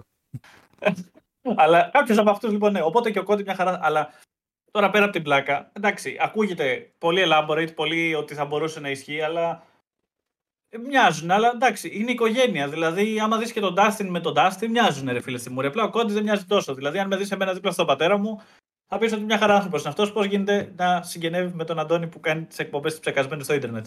Οπότε, είναι, εντάξει, συμβαίνουν αυτά τα πράγματα, ρε παιδί μου. Θέλω να πω ότι. Εντάξει, παιδιά, δεν είναι ότι το DNA βγαίνει 3D printer 100% από τη μάνα να βγει το παιδί ίδιο. Και ενώ η θεωρία ακούγεται σαν κάτι που όντως θα μπορούσε να συμβεί στα 80s και στα 70s και όποτε ήταν να συμβεί, δεν βλέπω ότι θα μπορούσε να ήταν και αλήθεια, ας πούμε, στην όλη φάση. Για μένα, ενάμιση να πω, γιατί πολύ απλά ο Κόντι υποστηρίζει ότι είναι κουβανός και αυτό είναι που με εκνευρίζει περισσότερο πούμε, στην όλη φάση. Ε, δηλαδή ότι είναι, δεν είναι American American. Μοιάξει και λίγο τη μάνα σου. Τι, τι έγινε, ρε. Δηλαδή η μάνα του δεν, δεν της ήρθε να κάνει ερώτηση, ας πούμε, να πει ότι πως κάτι, κάτι, κάτι, κάτι, κάτι δεν πάει σωστά με τη γέννα. Ε, ο άλλος τι έκανε, έβγαλε σηματοζωάρια και αμέσως έκανε παιδί, δεν μπήκε σε κάποιο άριο μέσα, δεν πήρε τίποτα από εκείνο το άριο, ρε, τίποτα απολύτως. Τίποτα, τίποτα. Είχε κλείσει τα αυτιά του. Ρε. Μπήκε μέσα και λέει: Εγώ έχω έρθει να κάνω μια δουλειά. Είμαι απεσταλμένος από τον Dusty Rhodes. Ήταν ο Dusty Rhodes. Βάζω αυτός το σηματοζάριο στη θέση άμυνας. Και το γύρισε ανάποδα και το βάλει πλάγια. Πραγματικά. Δεν άφησε να μπει τίποτα. Λοιπόν, ε, προχωράμε σαν το οποίο θα μπορούσε να είναι λίγο πιο πάνω στη λίστα. Το πιστεύω ότι θα μπορούσε. Απλά το βάζαμε έτσι για να υπάρχει μια καλή midcard. Το καλό μάτι της midcard. Το πεντάστερο, ξέρω εγώ. το, το οποίο... ματσάκι του Γκούνθερ. Το, ναι, το ματσάκι του Γκούνθερ στην κάρτα μας. Το οποίο είναι φυσικά ε, στη λίστα του φίλου του Αντώνη, το νούμερο 7 μας δηλαδή, το αν το Montreal Screwjob Αντώνη μου ήταν αλήθεια ή worked; Παρακαλώ. Ε, λοιπόν, είναι πολύ απλό. Η φωτογραφία μου πεθαίνει. Είναι, νομίζω ότι εδώ πέρα πήρα τη μαεστρία του Photoshop, δηλαδή δεν ξέρω. Το κοίταξα και λέω αυτό θα συμβεί όντως. Κάτσε να κάνω ένα πανοραμί. Όσοι είστε βαράκι Spotify, κάντε ένα τέτοιο και μπείτε και YouTube να δείτε λίγο τις φωτογραφίες και κάντε και ένα like. Δηλαδή, Έτσι. Ναι, προχώρα. Παντού, παντού θα κάνετε like. Θα μπείτε Έχει μέχρι. Like. Άμα μα ακούτε ακόμα και από το ταχυδρομικό περιστέρι, θα κάνετε like αυτή τη στιγμή. ε, άμα θέλετε, άμα θες χάρη μετά τις φωτογραφίες, μπορώ να τις ανεβάσω στο Discord κιόλας. Δηλαδή, ξέρεις να υπάρχει λίστα, ας πούμε. Όταν θα έχουν δει το επεισόδιο, μην τους κόψουμε ότι πούνε Α, καλά, αυτά είπανε. Πιο μετά. Ε, ναι, μη φάμε spoiler, κρίμα τα παιδιά. Ε, ναι, αυτό. Αλλά λοιπόν, να ξεκινήσουμε πολύ απλά. Είναι 1997. Ο Bret Hart έχει αποφασίσει ότι θα φύγω από την εταιρεία αλλά πρέπει να δημιουργήσω μπάζ γύρω από το όνομά μου πάλι. Οπότε τι κάνει, σκέφτεται ότι beneficial για μένα θα ήταν να φύγω σαν πρωταθλητής ή να δείξω ότι με αδίκησε το WWE, γιατί έτσι κι αλλιώς το WCW βρίζει το WWE. Οπότε όταν σκάσω μύτη εκεί πέρα, όλα τα κανάλια θα γυρίσουν στο, στο, στο TBS ή όπου έδινε τέλος πάντων. Στο TNT βασικά. Για μένα, προσωπικά, αν με ρωτάς, η κατάσταση ήταν beneficial for all parties. Ακόμα και αν ήταν κονσπίραση, ακόμα και αν ε, συνέβησε κατά λάθος. Γιατί; Γιατί ο Μπρέτ Χαρτ δεν πήγε στο WCW τη μια Δευτέρα εμφανίστηκα στο Nitro. Είναι ότι ο άνθρωπος αυτός έκανε τη μεγαλύτερη κίνηση. Ότι έφτιασε το Vince, ότι μάζεψε τον Μπουκετίδη, ότι έριξε βασικά τον Μπουκετίδη στο Vince, ότι τσακώθηκε με τον Michaels. Δηλαδή υπήρξε τόση φασαρία γύρω από το θέμα. Ότι όμως ξέραν όλοι γι' αυτό. Εγώ πιστεύω ότι ακόμα και αν είναι κονσπίραση, πιστεύω ότι όντως δεν το είπαν σε κανέναν ότι ο Vince εκείνη τη μέρα μπήκε στο γραφείο, κλείστηκε στο γραφείο λίγο με τον Bret Hart και τον Σον και τους είπε: Παιδιά, έτσι, έτσι και έτσι. Θέλουμε οι πάντες να το πιστέψουν. Για να μπορεί να το διαψεύσει και κανείς. Για να μπορούμε εμείς να κάνουμε αυτή την εκπομπή σήμερα. Γιατί, αν το σκεφτείς, είναι από τα πιο γνωστά θέματα του wrestling που θα ακούσεις ποτέ σε επιφανειακά ψαγμένο wrestling fan. Δηλαδή, αυτός που δεν έχει ψάξει πολύ τη φάση, που απλά βλέπει WWE και μια μέρα έτυχε να πέσει σε ένα βιντεάκι top 10 most controversial moments, ας πούμε, στο pro wrestling. Πάντα είναι, δηλαδή είναι το νούμερο ένα σε όλες αυτές τις λίστες. Θεωρώ ότι γενικά, βασικά είναι η φάση ότι έχουν συνεννοηθεί λοιπόν τον Ελ Hebner να γίνει έτσι η κατάσταση. Ο Σον μετά από αυτό το endgame είναι ότι προφανώς έγινε Ultimate Hill. Δηλαδή το έκανε αυτό το πράγμα μέσα στο Μόντρεαλ. Δεν το έκανε οπουδήποτε αλλού. Ε, ο Bret Hart φεύγει with a hero's ε, farewell από τον κόσμο, γιατί πολύ απλά ο κόσμος ζητοκράβγαζε για τον Bret στο τέλος, παρόλο που αδικήθηκε έτσι. Ε, ο Vince πήρε επιτέλους την πάσα για να μπορέσει να δείξει την ongoing persona που έχει ως ε, πρόεδρος τη εταιρείας που δεν την είχε μέχρι τώρα. Που εμφανιζόταν βασικά ελάχιστα στην τηλεόραση. Δηλαδή ήταν, ήταν πολύ under the radar. Δηλαδή, αν το ψάξετε, πραγματικά μετά το 97 θα δείτε όλα τα epi σκηνικά με το Vince. Πριν από αυτό, θα πρέπει να κοιτάξει πάρα πολύ συγκεκριμένα για να βρεις, ας πούμε. Κάτι μόνο κάτι. Με τον Bret Hart πάλι κάτι ανακοινώσεις που είχε κάνει. Δεν ήταν κάτι. Ο Vince, δηλαδή, πρακτικά αν ρωτούσες κάποιον, ακόμα θα σου έλεγε ότι ο Κορίλα Μονσούν ήταν ο πρόεδρος της εταιρείας. Οπότε ο, ο Vince πήρε λοιπόν τη μεγάλη, το μεγάλο του position, το οποίο λίγο πολύ στην Attitude Era έπαιξε μεγάλο ρόλο. Ο Bret Hart πήγε στο WCW, δεν ξέρω κατά πόσο ήταν beneficial τελικά, όπως είπαμε και λίγο νωρίτερα. Αλλά το, ότι το theory είναι ότι ήταν ότι το συζητήσαν τα παιδιά μεταξύ τους και είπαν θα το κάνουμε έτσι και θα το κάνουμε έτσι κτλ. Γιατί; Γιατί πολύ απλά το 2005 δέχτηκε να μπει στο Hall of Fame ο Bret Hart. Γιατί το match του, όπως και να το κάνεις, όποτε γίνονταν λίγο hype, πήγαινε όντως, ο κόσμος αγόραζε πάρα πολύ match του Bret Hart. Και ότι πολύ απλά στο τέλος, ακόμα και το 2011 χρόνια αργότερα, ξαναεμφανίστηκε ο Bret Hart στο WWE, που σημαίνει ότι δεν υπήρχαν τόσο hard feelings τελικά. Πράγμα όμως που γίνεται την bank με τις δηλώσεις του Bret Hart με τα χρόνια, ρε φίλε. Δηλαδή, όπως είπα και πριν, είναι πικρός ω εκεί που δεν πάει. Και ό,τι και να τον ακούσει να λέει, δεν θα γυρίσει να μιλήσει έστω με λίγη έγλη πάνω στα σκηνικά. Καμία. Το οποίο για μένα πιστεύω ότι όντως ο Bret Hart ή πάσχει από σύνδρομο καταδίωξης, ή πολύ απλά όντως του την έχουν κάνει όντως τόσο άσχημα ας πούμε, με, το, με το Montreal που μέχρι σήμερα δεν τους το συγχωρέσει. Παρόλο που έχει σκάσει μύτη στο WWE 40.000 φορές από τότε, έτσι. Αυτό από μένα. Ε, Γιώργο. Ε, πόσα αλουμινόχαρτα; Αλουμινόχαρτα, γι' αυτό. Ε, ε, δύο. Γιατί απλά είναι πολύ καλ... είναι, ήταν πολύ βολικό το τι συνέβησε στη συνέχεια. Και για τους τρεις. Για όλα τα πάρτις βασικά. Νομίζω και εγώ, αυτό ακριβώς το κομμάτι, όπως το είπες τώρα, θέλω να πάρω ότι υπάρχει πάρα πολύ conspiracy theory εκεί έξω και ότι α, παιδιά, μήπως ήταν αλήθεια. Πολύ απλά επειδή αν όντως καθόντουσαν και λέγανε ρε μαλάκια, το κάνουμε έτσι, θα τους σύμφερε ίσως και παραπάνω από ό,τι έγινε στην τελική. Δηλαδή, αν το όλο conspiracy που έγινε γυρνούσε ο Vince και έλεγε στον Brett, ξεφτεί, να σε κάνουμε έτσι ώστε να πας σαν ήρωας. Αυτό το win-win που και εσύ πριν ότι όλοι θα, κερδίζουν, θα κερδίζαν. Δεν υπήρχε ούτε ένας χαμένος αν το έλεγε Μπρετ. Θα το κάνουμε. Το μόνο που θα ήταν χαμένο θα ήταν το εγωισμό του Μπρετ, αλλά και πάλι, πάλι κερδισμένος θα βγει. Θα πήγαινε σαν ήρωας στο WCW, που ούτως ή άλλως πήγε σαν ήρωας. Ασχέτως που ναι, το WCW έκανε την ultra βλακεία που καθυστέρησε να τον φέρει, που δεν έβαζε να παλέψει στην αρχή και, και, και. και. Ε, το ότι εκεί λούσαν είναι άλλο κομμάτι, θα τα βλέπει ο Λάκτης αυτά. Είναι το booking της ε, πολύ αγαπημένης μας εταιρείας. Ναι, που ναι. λέγεται www slash Elite. Ε, Elite Wrestling, ναι. Θα πάω κι εγώ πραγματικά στα δύο. Ε, πρώτον γιατί, ναι, θεωρώ ότι θα μπορούσε κάποιος να πιστέψει ότι πολύ απλά υπόθηκαν συζητήσεις, αν το κάναμε έτσι, αν το κάναμε αλλιώς. Βγήκαν πάρα πολύ κερδισμένοι από όλα αυτά. Παρόλα βασικά ψέματα. Ούτε δύο. Ένα θα πάω, δεν το πιστεύω καθόλου γιατί θεωρώ ότι όντως εκείνη την περίοδο είχε μια τοξικότητα μεταξύ του Μάικλ και του Μπρεντ υπήρχαν πράγματα τα οποία λέγανε Α τον διώξουμε. Πιο πολύ πιστεύω ότι το Triple H γύρισε και είπε το Vince αυτό που ουσιαστικά έχουμε πει και σε μια παλιότερη εκπομπή με τον Παναγιώτη που κάναμε το Μοντρεάλ. Ότι ναι, ξέρεις γιατί να μην τον γράψουμε στα αρχίδια μας, ποιος ο λόγος να σεβαστούμε την όλη κατάσταση. Και γύρισε και ο Vince και είπε εντάξει, fuck it, ό,τι είπε ο Triple H. Ε, το οποίο φυσικά και, και μετά έγινε το Curtain Call. Όχι, βασικά νωρίτερα έγινε το Curtain Call. Εντάξει, όλα καλά. Οπότε είναι όλα good, ναι. Ε, και πάμε σε μια φάση που όντως εγώ δεν το πιστεύω καθόλου. Είναι πάρα πολύ διάσημο, από τα πιο διάσημα moment, ε, infamous moments στο wrestling παγκοσμίως και ένα από τα top ε, πράγματα όσον αφορά το conspiracy ότι α, μήπως ήταν work. Γιατί υπάρχουν ακόμα παλαιστές τύπου Kevin Nash, ο οποίος λέει παιδιά ήταν work.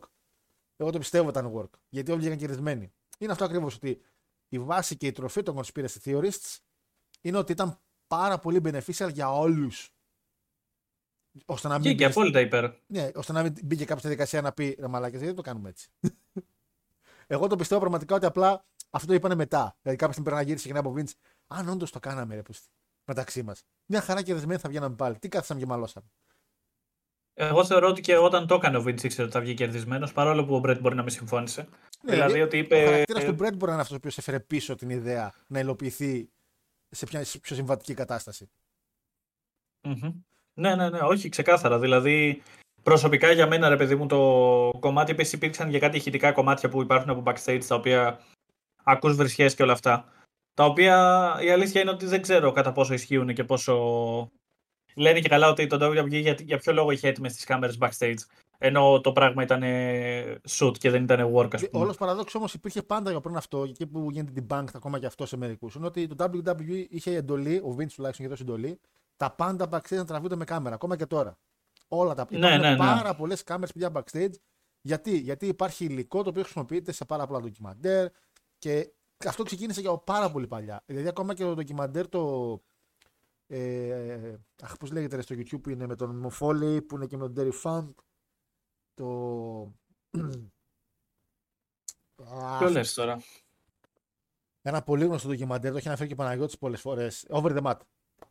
Α, το Over the Mat, okay. Το Over the Mat, το οποίο τραβάει backstage, έχει ρε παιδί μου μια ε, εντολή ότι ναι, μπορείς να τραβάς backstage. Την ώρα που τραβάει, φαίνονται συνεχώς άλλοι κάμεραμαν που τραβάνε και αυτοί όσο τραβάει και αυτός. Δηλαδή είναι ο ίδιος ο οποίος κάνει ντοκιμαντέρ και είναι και το WWE που τραβάνε συνεχώς όλα τα μαλλώματα, τους καυγάδες, τα πάντα.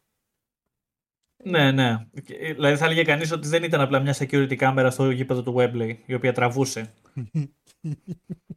και ότι δεν κινδύνεψε καμιά ζωή εκτός από κάτι μπουκετίδια που πέσανε. Ε, λοιπόν, οπότε σε αυτό το κομμάτι πάμε σε ότι δεν το πιστεύουμε, πώ φαίνεται και εγώ και ο Αντώνης. Ναι, ναι. Νιώθω ότι, και, ότι το 2 θα το κατεβάσω και εγώ προς ένας, δηλαδή όπως το αναφέρουμε. Ναι, είναι... Γιατί δεν θέλω να δώσω ψήγματα στον κόσμο τώρα. Είναι κρίμα. Γιατί... Να μην τους αφήσουμε περιθώρια να υπάρχουν. Ναι, γιατί θέλω να πάω στο επόμενο που ουσιαστικά συνδέεται με αυτό το οποίο είναι το δικό μου το εξάρι. Ε, το οποίο έχει να κάνει. Το οποίο και θα το βάλω δύο, εγώ το λέω από τώρα. Το οποίο έχει να κάνει με το γεγονός ότι ο κύριος. Γαμώ. ότι ο κύριος Μάικλ και ο κύριος Βιν. Ε, και ο λόγος ο οποίος πήγε πολύ υπέρ του στο Μοντρεάλ για να το κολλήσω και από το προηγούμενο. Είναι ότι ο κύριος Βιν και ο κύριος Μάικλ είχαν μια πιο. Μια λίγο πιο ασθενή σχέση. Λίγο. Έτσι, είσαι στο κεφαλάκι. Ε, το κεφαλάκι εννοώ. Πολύ λάθος λόγια, αλλά τέλος πάντων. ε, και αυτό έχει να κάνει με πάρα πολλές conspiracy theories σε πάρα πολλά φόρουμ στο παρελθόν. Όταν λέω φόρουμ, είναι μια λέξη που εγώ την καταλαβαίνω τώρα, αλλά σίγουρα υπάρχουν πολλά παιδιά τα οποία δεν ξέρουν καν τι είναι τα φόρουμ. Γιατί έχουν όλοι απλά, oh. όλοι απλά έχουν ένα Discord, οπότε λένε όλοι, όχι στο Discord. Παιδιά πάλι παίχνουν τα φόρουμ. Ε, είναι παιδιά πάω να κάνω τώρα μια, ένα restart στο modem μου, λίγο ναι. να μπορέσω να, βγάλω, να κλείσω το τηλέφωνο γιατί έχω παρεμβολές. Τέτοια κατάσταση. Τα οποία φυσικά έλεγαν ότι ο κύριος Βίντς και ο κύριο Μάικλς ε, είχαν μια ερωτική σχέση. Ε, σίγουρα αυτό αναπτύχθηκε πολύ παραπάνω μετά την όλη συζήτηση με τον κύριο Πάτερσον ότι ξέρουμε όλη την ιστορία. Το κύριος Πάτερσον είχε πάρα πολλές σεξουαλικές σχέσεις ε, με νεαρούς παλαιστές, γενικά με άντρες παλαιστές, επειδή ήταν γκέι και όλα αυτά. Και μετά, αφού αυτό υπήρχε και έχουν γίνει μέχρι και εκπομπές στην τηλεόραση με κατηγορίες για τον κύριο Πάτερσον και όλα αυτά, ε, βγήκε στην πορεία ότι μπορεί, λόγω της παρέας ότι δεν είναι μόνο ο Πάτερσον ο οποίος χαϊδεύει αγοράκια, είναι και ο Βίντς. Και το πουσάρισμα και το γεγονός ότι ο κύριος Βίντς στο Curtain Call είχε τιμωρήσει, μόνο, είχε τιμωρήσει μόνο το γαμπρό και ενώ ο Μάικλς ήταν εκεί πέρα δεν τιμώρησε τον Μάικλς με τη δικαιολογία και καλά ότι είναι το μεγάλο του όνομα. Παρ' όλα αυτά μπορούσε να τιμωρήσει. Τους άλλους δύο εντάξει μόλις είχαν φύγει για WCW. Ε, το γεγονός ότι στο Μοντρεάλ, όπως είπαμε και πριν, ήταν πολύ υπέρ του. Στο γεγονός ότι όταν τραυματίστηκε και έμεινε εκτός, τον πλήρωνε συνεχώς για αυτά τα τέσσερα χρόνια. Κάτι το οποίο δεν έχει κάνει στο έπακρο με όλους τους παλαιστές. Τους έδινε μέχρι ένα ποσό. Ο Μάικλς έπαιρνε κανονικά το συμβόλαιό του και παρόλα αυτά ο Μάικλς για μισή τετραετία έχει παλέψει και σε άλλες εταιρείες. Όχι βέβαια. Έχει, έχει κάνει και εμφανισάρες σε Ιαπωνία, έτσι. Έχει παλέψει και αλλού και παρόλα αυτά έπαιρνε λεφτά από το WWE. Και φυσικά όταν επέστρεψε απευθείας πήρε και ένα ψαρισματάκι. Και γενικά ήταν πάντα στην καλή μεριά του Vince McMahon. Αυτό το conspiracy φυσικά δίνει πάρα πολύ τροφή με γεγονότα όπως ότι ο Μάικλς ήταν γενικά λίγο lady boy. Sexy boy, θα λέγανε κάποιοι αλλά στο παρελθόν αρκετά αγωγητευτικό άντρας. Όχι το ματσό με τα μπράτσα, λίγο πιο. Ε, όχι γυναικωτός. Τύπου ότι έδινε ένα vibe ότι εγώ παιδιά που πάω με την άνεση δεν, δεν έχω κανένα θέμα. Εντάξει, ήταν, ήταν ξεκάθαρα το, το gimmick του ζιγκολό ο Μάικλς. Δηλαδή αυτό. Το, ε, το οποίο έδινε παραπάνω τροφή στην όλη κατάσταση. Ήταν ο κύριος Βινς, ο οποίος λόγω του κύριου Πάτερσον έλεγαν εντάξει, φίλοι είναι. Οκ, okay, δηλαδή σε φάση σαν λένε ότι και εμείς είμαστε επειδή κάνουμε παρέα με τον Μάριο, ας πούμε. Εντάξει. Ε, δηλαδή κάνουμε, κάνουμε τον Μάριο, μας λένε ότι είμαστε γυναικωτοί. Κάνουμε το Λάκτα, λένε ότι είμαστε ψέκες. Εντάξει, μα, εντάξει. Να, να μην έχουμε φίλους. Ε, εντάξει, δηλαδή ήμαρτον αυτό το πράγμα. Οπότε κουμπώνει λίγο στο κομμάτι του Μοντρεάλ. Εγώ εδώ πέρα θα πάω με τα δύο τα αλουμινοχαρτάκια. Γιατί; Ναι, υπήρχε μια πάρα πολύ συμπά... μεγάλη συμπάθεια, αλλά επειδή είμαι και εγώ άτομο το οποίο είναι λίγο προσωπολάτρης, το βλέπω στο manager αυτό, το οποίο δεν πηδάω κανέναν, αλλά έχω παιχτάκια τα οποία παίζουν για τον Μπούτσο και ακόμα παίζουν δεξί εξτρέμ. Εγώ αυτό έχω να πω. ε, δηλαδή, είμαι λίγο προσωπολάτρης, οπότε θα μπορούσα να πω ότι και ο Βίντ έχω παρατηρήσει ότι υπάρχουν κάποιοι παλαιστές που κολλάει, γιατί έχουμε παιδί παλαιστές που να μην κολλάει. Υπάρχουν αστέρες μεγάλοι που επειδή απλά δεν τους γουστάρει, τους πετάει κάτω. Και υπάρχουν παλαιστές που προσπαθεί και ξαναπροσπαθεί και ξαναπροσπαθεί. Οπότε είμαι υπέρ της προσωπολατρία στο πρόσωπο του κυρίου Βίντς. Ε, και είμαι υπέρ και λίγο ότι είστε κάθε μέρα περίπου μαζί, μιλάτε, τέτοια. Εντάξει, όσο straight γεννάσαι, που θεωρώ ότι ο κύριος Βίντς έχει δείξει άπειρες φορές ότι με το σεξ Δύο εκατομμυριάκια έδινε στην κάθε κοπέλα. Ε... Ήτανε, ε, έδινε γενικά ο Βίντς. Είχε, ναι. είχε λεφτά να δώσει. Αλλά Ήταν λίγο Mr. Beast του σεξ. Αλλά, αλλά ένας άντρας ο οποίος δίνει και έχει εύκολο το σεξ, δεν μου φαίνεται παράξενο κάποια στιγμή να γυρίσει και να πει Ας δοκιμάσω για το άλλο γλυκό. Δηλαδή, συμβαίνει παλιά, συμβαίνει και τώρα και συνεχίζει να συμβαίνει. Έτσι. Πώς και, και να πω και κάτι, παιδιά, και ο Μάικλ ήταν ωραίο παιδί τώρα. Μου λέει μαλάκα τώρα. Δηλαδή, δεν με ξέρω κι εγώ πώς θα ήμουν εκείνη την περίοδο. Ένα Σάββατο βράδυ. Εντάξει, δηλαδή ο Μάικλ ήταν ωραίο παιδί. Να μου πεις για τον Triple H που είναι λίγο πιο σκωτ', δεν θα ήμουν. Δηλαδή, τι μύτη είναι αυτή και αυτά. Ο Μάικλ ήταν ωραίος άντρας. Δηλαδή, εντάξει. Δηλαδή... Είχε λίγο, δηλαδή σε έκανε λιγάκι εκεί πέρα που σκάγε με τα λάδια backstage, ξέρω ναι, και αυτά. Δηλαδή, ρε φίλε, τώρα να με πας σε ένα ταξίδι βουνό με Ρολάντο Τζόρνταν μια εβδομάδα. Εντάξει, ρε φίλε, μπορείς το πενταήμερο να μην αντέξω. Να αρέσει που κάθε φορά γίνεται imply ότι ναι. θα δοκίμαζε από το άλλο γλυκό. Έτσι. Να με πας να με σώνει εκεί, πιο πενταήμερο, στο ταξίδι πηγαίνοντας. δηλαδή καταλαβαίνω πολύ την όλη κατάσταση, ε, αλλά θα βάλω δύο. Θα βάλω δύο εγώ προσωπικά. Αντώνη, δεν ξέρω εσύ πώς θα βάλεις και τι θα βάλεις. Έτσι λοιπόν είναι. Θα πω το εξής, ότι σε κατανοώ Γιώργο, μπράβο. Είναι εντάξει, εδώ είμαστε ανοιχτοί, είμαστε άλλα όλοι μπορούμε να, να μιλήσουμε ανοιχτά για, για το πόσο καλά θα πέρναγες, μπράβο. Αλλά θα πω το εξής, ότι ενώ τα πιστήρια είναι ότι ο Vince με τον Σον κλεινόντουσαν μέσα στο γραφείο του για ώρες, και όντως κλεινόντουσαν για ώρες. Υπήρχε αυτό. Ο Vince δηλαδή καλούσε τον Undertaker μέσα και καθόντουσαν μέσα για ώρες. Το ίδιο συνέβαινε και με τον Σον. Και ενώ γενικά φαινόταν ότι του έλεγε Σον Μάικλ και άστραφε το πρόσωπο του Vince γενικά από χαρά, Υπάρχει όμως κάτι το οποίο εμένα δεν μου κολλάει, ρε φίλε, στην όλη φάση. Ότι ο Μάικλ, σαν άνθρωπος, είναι πολύ, πολύ conservative και σε βαθμό στον οποίο έχει γυρίσει και έχει πει ο ίδιος ότι αν δείτε τον πραγματικό Σον Μάικλ, παρά είναι δεξιός για την τηλεόρασή σας. Το οποίο βγάζει μια άλλη φήμη ότι ο Μάικλ ίσως και να το έσπρωχνε το τάγκ γενικά αν ήταν στην Ελλάδα στα 70s. Αλλά. Είχε κλωτσίσει μπουκερτή. Έξω NWO, δηλαδή. Πού, πού το πας αυτό, δηλαδή, ότι ο, ο, του είπαν το Σον ότι μπορούμε να το κάνουμε απλά, να το ξεγράψουμε. Όχι, εγώ, εγώ, κλωτσιά. Το είδα στα American History X. Είδα μια ταινία από τον Edward Norton πρόσφατα και είναι ότι κιόλα εντάξει του είπε: Ναι, ναι, μην ανησυχείτε, δεν θα το κάνουμε υπερβολικό να φανεί. Triple H θα έχει μάτσει με το, με το Booker στην μαλάκα. Μετά δεν, δεν θέλω. Απλά εντάξει. Μετά θα έχεις ένα μάτσο με τον ε, Triple H. Το υπόσχομαι. Μην ανησυχείτε. Θα σα πετάξω εγώ έξω, αλλά θα φανείς νικητής στο τέλος. και φτάσαμε στο σήμερα. Αλλά γενικά είναι ότι δεν το πιστεύω με την έννοια ότι δεν τον κόβω για τόσο μερακλή το Βίτς με το Σον. Δηλαδή δεν ξέρω. Μπορεί, μπορεί να ήταν ρε φίλε. Γι' αυτό και εγώ βάζω δύο αστέρια. Δύο αλουμινόχαρτα. Αστέρια. αστέρια έτσι. Ο είναι, το, αστέρια το, αλουμινόχαρτο. Είδε το μάτι να ξύτησε και μετά έβαλε το είναι, είναι, είναι δύο αστέρια από αλουμινόχαρτο φτιαγμένα στην παρούσα φάση. Αλλά είναι ρε παιδί μου, ξέρεις από αυτά τα what if του pro wrestling, ας πούμε. Δηλαδή μπορεί, μπορεί να συνέβη, ας πούμε, backstage όσο να είπαν ο, ο, ο Σον με το, με το Hunter να είπαν εσύ την κόρη, εγώ τον πατέρα. Είναι δηλαδή να, να παίχνει μια τέτοια έτσι κατάσταση. Τώρα αυτό το σόι και, το, και τα, και τα περιπτύγματά τους δεν μπορώ να τα σχολιάσω παραπάνω. Αν δεν φτάσουμε στο σημείο να τα σχολιάσουμε. Πώς το ο Σέιν, ένας θεός ξέρει. δηλαδή, άστο, δεν θέλω να ξέρω. δηλαδή, με τον Ο, ο Σέιν ο κακομοίρης. Ειδικά όταν ήρθαν κάτι Χάιντεντραχ και κάτι τέτοιο και είδαν τι έκανε στο Μάικλ Κόλ. Πρέπει να πήγαινε backstage τύπου ξέρω εγώ με σιδερένιο σόβρακο. Έτσι. Τι, δηλαδή, έπιανε τον τοίχο και έλεγε εδώ. Δεν ακονηθώ. λοιπόν. Ε, και πάμε... Α, sorry, κάτσε. Έχουμε, έχουμε το μεγάλο το storyline που ήθελε ο Vince να όσο κοντά είναι η οικογένεια, σαν οικογένεια, ότι ήταν έγκυος η Στέφανη. Μα ναι, Μαράκα, που ήθελα να κάνει και, η Στέφανη. Ε, Στέφανης έγκυος, ναι. Θες το παιδί να είναι δικό μου. Ε, όχι. Ωραία. Μετά από πέντε κυριολεκτικά λεπτά, Στεφάνι, Στεφάνι, θες να είναι του Σέιν το παιδί; Στεφάνι είπε, Μπορεί να μην είναι δικό μου απλά το παιδί. Θέλετε να το κάνετε μεταξύ σας, να τελειώνουμε. Άρα, τι ωραία που να γίνει την εποχή. Άρα, καλή τηλεόραση. Λοιπόν, ε, ποιοτικό, ποιοτικό wrestling. Πάμε. πάμε λοιπόν στην τελευταία ουσιαστικά πεντάδα, γιατί πάμε τα πέντε. Πάμε τώρα ουσιαστικά στο πέμπτο που είναι τη μεριά του φίλου του Αντώνη. Στο οποίο υπάρχει σε αυτό μια διακλάδωση, αλλά αυτή η διακλάδωση θα μένει στο ίδιο conspiracy theory, δεν θα επεκταθεί σαν έξτρα. Ε, γιατί ουσιαστικά κάνει ψηλό debugging το ένα από τα πολλά συμβάντα αυτής της υπόθεσης. Και αυτό έχει να κάνει με το γεγονός ότι ε, κάποιοι εκεί έξω, κάποιοι δουλεύουν για τον κύριο Βίντς και δουλεύαν εξ αρχής για τον κύριο Βίντς. Ε, είναι πολλά τα κεφάλια που βλέπετε εδώ πέρα. Ε, γιατί πολύ απλά μπορούσαμε να πάρουμε το καθένα για διαφορετικό τη πέραση theory, αλλά είπαμε να τα βάλουμε όλα σε ένα. Πρώτον, γιατί είναι λίγο εντάξει. Μπα να φέρουμε ένα-ένα.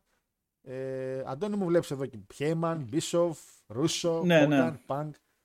Παρακαλώ. Θα τους πάρω, θα τους πάρω από τα δεξιά. Δηλαδή... Έτσι ξεκίνησε η κουβέντα με τον Μάικλ, ναι. Όπως μπαίνεις από τα δεξιά. Αλλά θα πούμε ότι τον Bank τον έβαλα περισσότερο σαν meme στην όλη κατάσταση. Δηλαδή θεωρώ ότι ο CM Punk συγκεκριμένα πήγε στο All Elite και περισσότερο πιστεύω ότι ο Vince απλά γέλασε και είπε κοιτάξτε τι καυτή πατάτα πήρατε στα χέρια σας. Αλλά από εκεί και στο εξής, θα πιάσουμε όντως τα πιο σοβαρά.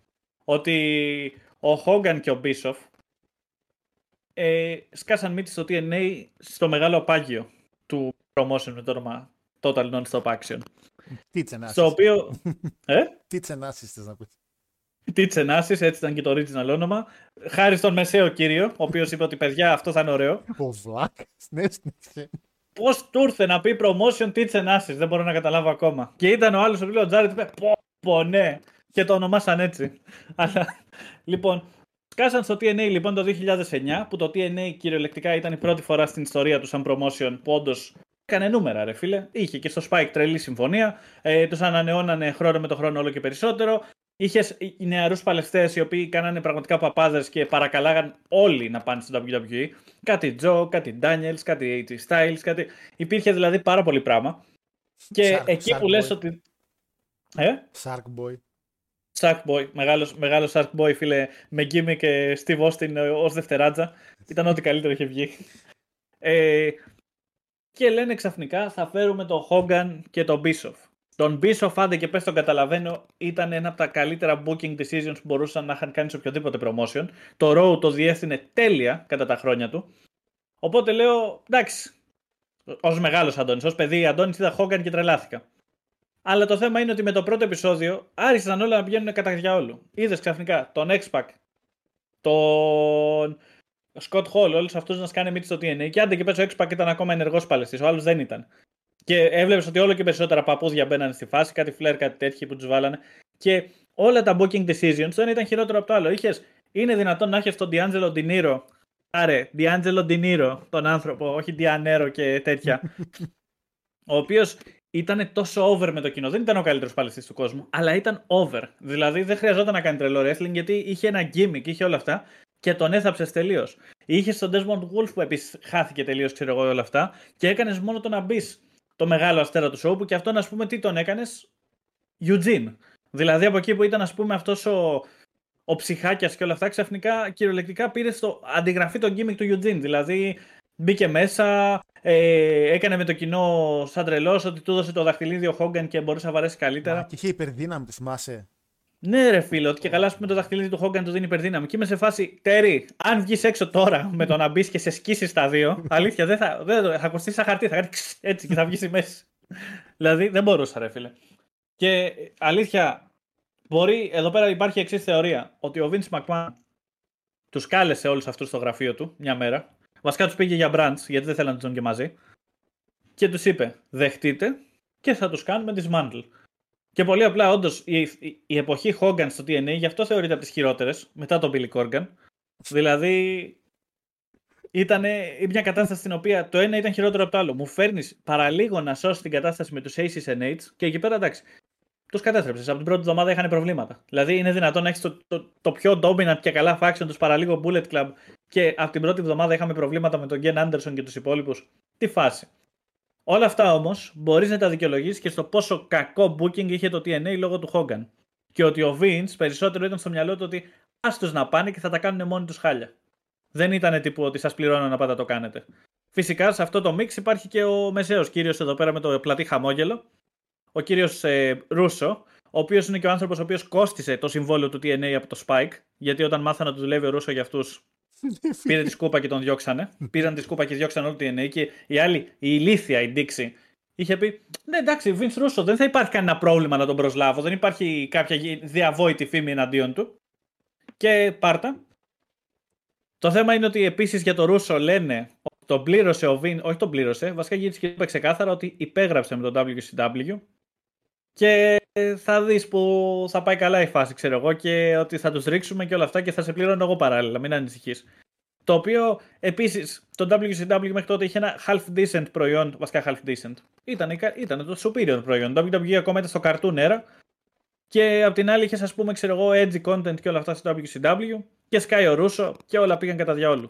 Δηλαδή έκανε τόσο ηλίθιες αποφάσεις. Καλά, βέβαια, εδώ φταίει επίσης πάλι ο Χόγκαν που του δώσανε και την ελευθερία να κάνει τα δικά του bookings. Αλλά γενικά είναι ότι από εκεί που ξαφνικά το WCW ήταν σε άνοδο, κατέρευσε. Και λες, ήταν τόσο βλάκας ο Ρούσο, δηλαδή τόσο μυρωδιά δεν καταλαβαίνει τι βλέπει ο κόσμος. Εν τέλει όμως το έκανε. Τα κατέστρεψε όντως όλα. Δηλαδή, πολύ χάλια. Και για τον κύριο στην άκρη, τον κύριο Χέιμπαν, ε, τώρα θες να το αναλύσω από τώρα ή θες να δείξουμε μετά τη φωτογραφία κιόλας; Κοίτα, πες εσύ το, το γενικό κομμάτι και μετά θα το πω λίγο πιο Ο... έντονα στο. Α πούμε ότι εδώ δεν ήταν για να γκρεμίσει promotion, αλλά για να διατηρεί promotion. Ότι ο Vince είχε πάρει από το πλάι το Heyman και του έλεγε: Άκου τι θα κάνεις με το ECW. Θέλω να είναι το τελείως αντίθετο από το WWE. Θέλουμε δηλαδή ο κόσμος που βαριέται λίγο να δει και το ξύλο από εμάς να πηγαίνει να βλέπει λίγο αίματα, καταστάσεις και τέτοια. Και εμείς θα σας χρησιμοποιήσουμε σαν developmental area. Γιατί αν το σκεφτείς, όσο έκλεινε το ECW, σπάνια έβλεπες Παλαιστή να πηγαίνει στο WCW τότε. Και ότι ο, ότι ο κύριος σκοπός ήταν να βλέπεις ας πούμε τους Dudleys που πήγαν WWE, ε, οι πάντες κάνανε μικρά περάσματα, ο Tommy Dreamer όλα αυτά, τα οποία εν τέλει όμως δεν κράτησαν και πολύ, δηλαδή ο Tommy Dreamer φαίνεται πόσο ξενερωμένος ήταν από την κατάσταση, αλλά ότι ο Vince γενικά χρηματοδοτούσε το ECW για να παραμένει ανοιχτό και να δουλεύει σαν κρυφό developmental area για τον ίδιο. Προσωπικά, αν θα πρέπει να τους βαθμολογήσω έναν προς έναν, το TNA για μένα είναι το τεσάρι μου στα πέντε. Δηλαδή θεωρώ ότι όντως, αν δεν τους είπε ο Vince, αν δεν τους είπε ο Vince, πηγαίνετε. Νομίζω ότι η βαθιά λατρεία αυτών των τύπων για το WWE, υποσυνείδητα τουλάχιστον, τους έκανε να κάνουν τελείως undermine το προϊόν. Δηλαδή είπαν ότι πάμε να κάνουμε τις μαλακιούλες μας, πληρωνόμαστε έτσι κι αλλιώς. Δεν πιστέψαν δηλαδή ότι το TNA θα μπορούσε να είναι κάτι και το ρίξανε και εκούσια στην παρούσα φάση. Ε, για τον WCW και τον Ρούσο πάλι θα πω 2 στα 5 γιατί θεωρώ ότι ο Ρούσο απλά τον έπιασε η τρέλα της δύναμης ότι δεν έχω κανέναν από πάνω μου και ο Τέρνερ δεν ξέρει από wrestling οπότε θα κάνω εγώ τι θέλω και καλά θα τον πείσω ότι θα τα καταφέρουμε. Το οποίο πήγε άπατο δηλαδή ακόμα θυμόμαστε το σκηνικό με το Taser στο Goldberg. Και για το ECW με το Vince 5 στα 5 γιατί ο Vince πολύ απλά τους εξασφάλισε όλους από το ECW, όσους ήθελε να εξασφαλίσει. Το Heyman τον εξασφάλισε τεράστια και πάρα πολύ εύκολα. Και αυτό από πλευράς μου. Ε, για τον Punk δεν είπε. Ο Punk ήταν ξεκάθαρα. Ήταν ότι γελάσαν μέχρι και από το TNA και είπαν αφήστε τον να πάει. Καλά θα πάει αυτό. είναι, είναι άσο στα πέντε γιατί πολύ απλά του είπε ο, του είπε ο Vince, τον πήρε τηλέφωνο και του είπε ξέρεις κάτι θα πάω στο, θα πάω στο AEW. Και ήταν σε φάση, οκ, okay, κομπλέ. Πήγαινε. Ε, Είναι, το... Θε να πάρω τηλέφωνο ο ίδιος στον Τόνι Καν να μιλήσω, να, να του πω να σε πάρει. Γενικά το conspiracy theory το οποίο είναι στη λίστα 5 του, της λίστας της δικιάς μας είναι ότι ουσιαστικά υπάρχουν πάρα πολλοί και έξω εργάτες του Vince McMahon. Ότι πάρα πολλοί άνθρωποι ε, δουλεύαν για τον Vince McMahon και στην πορεία πήγαν σε μια άλλη εταιρεία και όλοι, πραγματικά όλοι, δεν νομίζω να υπάρχει κάποιος ο οποίος έκανε επιτυχία. Όλοι καταφέραν με το πάνε να κάνουν μια μικρή αποτυχία ο Μπίσοφ και ο Χόγκαν στο TNA όταν το TNA πήγαινε να γίνει κίνδυνος. Ο Ρούσος WCW όταν το WCW ήταν ήδη πάρα πολύ μεγάλος κίνδυνος. Ε, ο Χέιμαν όταν κάποια στιγμή το CW άρχισε να παίρνει pay per view και να παίρνει λίγο hype και να γίνεται ένα πολύ δυνατό νούμερο 3. Και φυσικά για μην πάντα, αλλά υπάρχει και αυτό ότι ο Punk ε, ήταν εσπίουνος του ε, All Elite. Κάτι το οποίο πιο πολύ πιστέψαν για τον Christian, αλλά το θέμα είναι ότι ο Christian πήγαινε τόσο καλά που το παλικάρι δεν. Δεν ε, του συμφέρει. Ναι. Είναι όπως είπαν τότε για το WWE, ότι έφυγε από το WWE να πάει να γίνει ο μεγάλος αστέρας στο TNA. και καλά. Ο τύπος είναι πιστός του Vince. Για, Λέμε ναι, ναι. τώρα. Ε, κοίτα, για όλα, εγώ θα πω ε, εκτός από ένα ε, για το SW, θα πω για όλα στο ένα, ένα στα πέντε, ένα αλουμινό χαρτάκι. Θεωρώ απλά ότι είναι μια κατάσταση ότι έχουμε έναν άνθρωπο που ξέρει πάρα πολύ καλά τη δουλειά. Είναι πραγματικά businessman και είναι ο Vince McMahon. Και όσοι ήταν γύρω του δεν σημαίνει ότι και αυτοί μάθαν και καταφέραν να είναι το ίδιο επιτυχίες. Απλά λόγω της επιτυχίας μέσα της μηχανής που λέγεται WWE, ε, νομίζαν ότι τα πηγαίνουν εξαιρετικά και προσπάθησαν να κάνουν κάτι και μόνοι τους. Ο μόνος το οποίος τα πήγε εξαιρετικά μόνος του ήταν ο Bischoff ε, όταν ήταν στο WCW στην αρχή. Αλλά τα πήγε εξαιρετικά στο sprint. Δεν τα πήγε στο μαραθώνιο. Κάτι το οποίο είχε πάρα ναι. πολύ σοβαρά και ο Triple H για το All Elite. Ότι δεν κάνουμε sprint, κάνουμε μαραθώνιο. Το οποίο το είπε και για το NXT. Το NXT φυσικά δεν πήγε τόσο εξαιρετικά καλά. Αλλά το WWE δείχνει ότι στην πορεία θα πηγαίνει τέλει πολύ καλύτερα. Καθότι το Elite προσφάτως, να σε κάνουμε Νοέμβριο τώρα την εκπομπή του 23, ε, ήδη δήλωσε στην τελευταία του μέτρηση ότι δεν έχει έσοδα πια και αρχίζει και χάνει. Ε, να, να πω σε αυτό το λιθαράκι μου. Το ναι. λιθαράκι μου σε αυτό είναι και το WCW, CPW. Το WCPW που είχαν ξεκινήσει το What Culture. Ναι, ναι που ξεκίνησε το καλά οποίο... και πάλι μετά ναι, ναι, ναι, γιατί ξεκίνησε και έφερε μέσα κάτι Cody Rhodes, κάτι Kurt Angle και τα λοιπά για τα show τους, αλλά ξέμειναν από λεφτά πάρα πολύ γρήγορα και αναγκάστηκαν να πουλήσουν την εταιρεία, έτσι.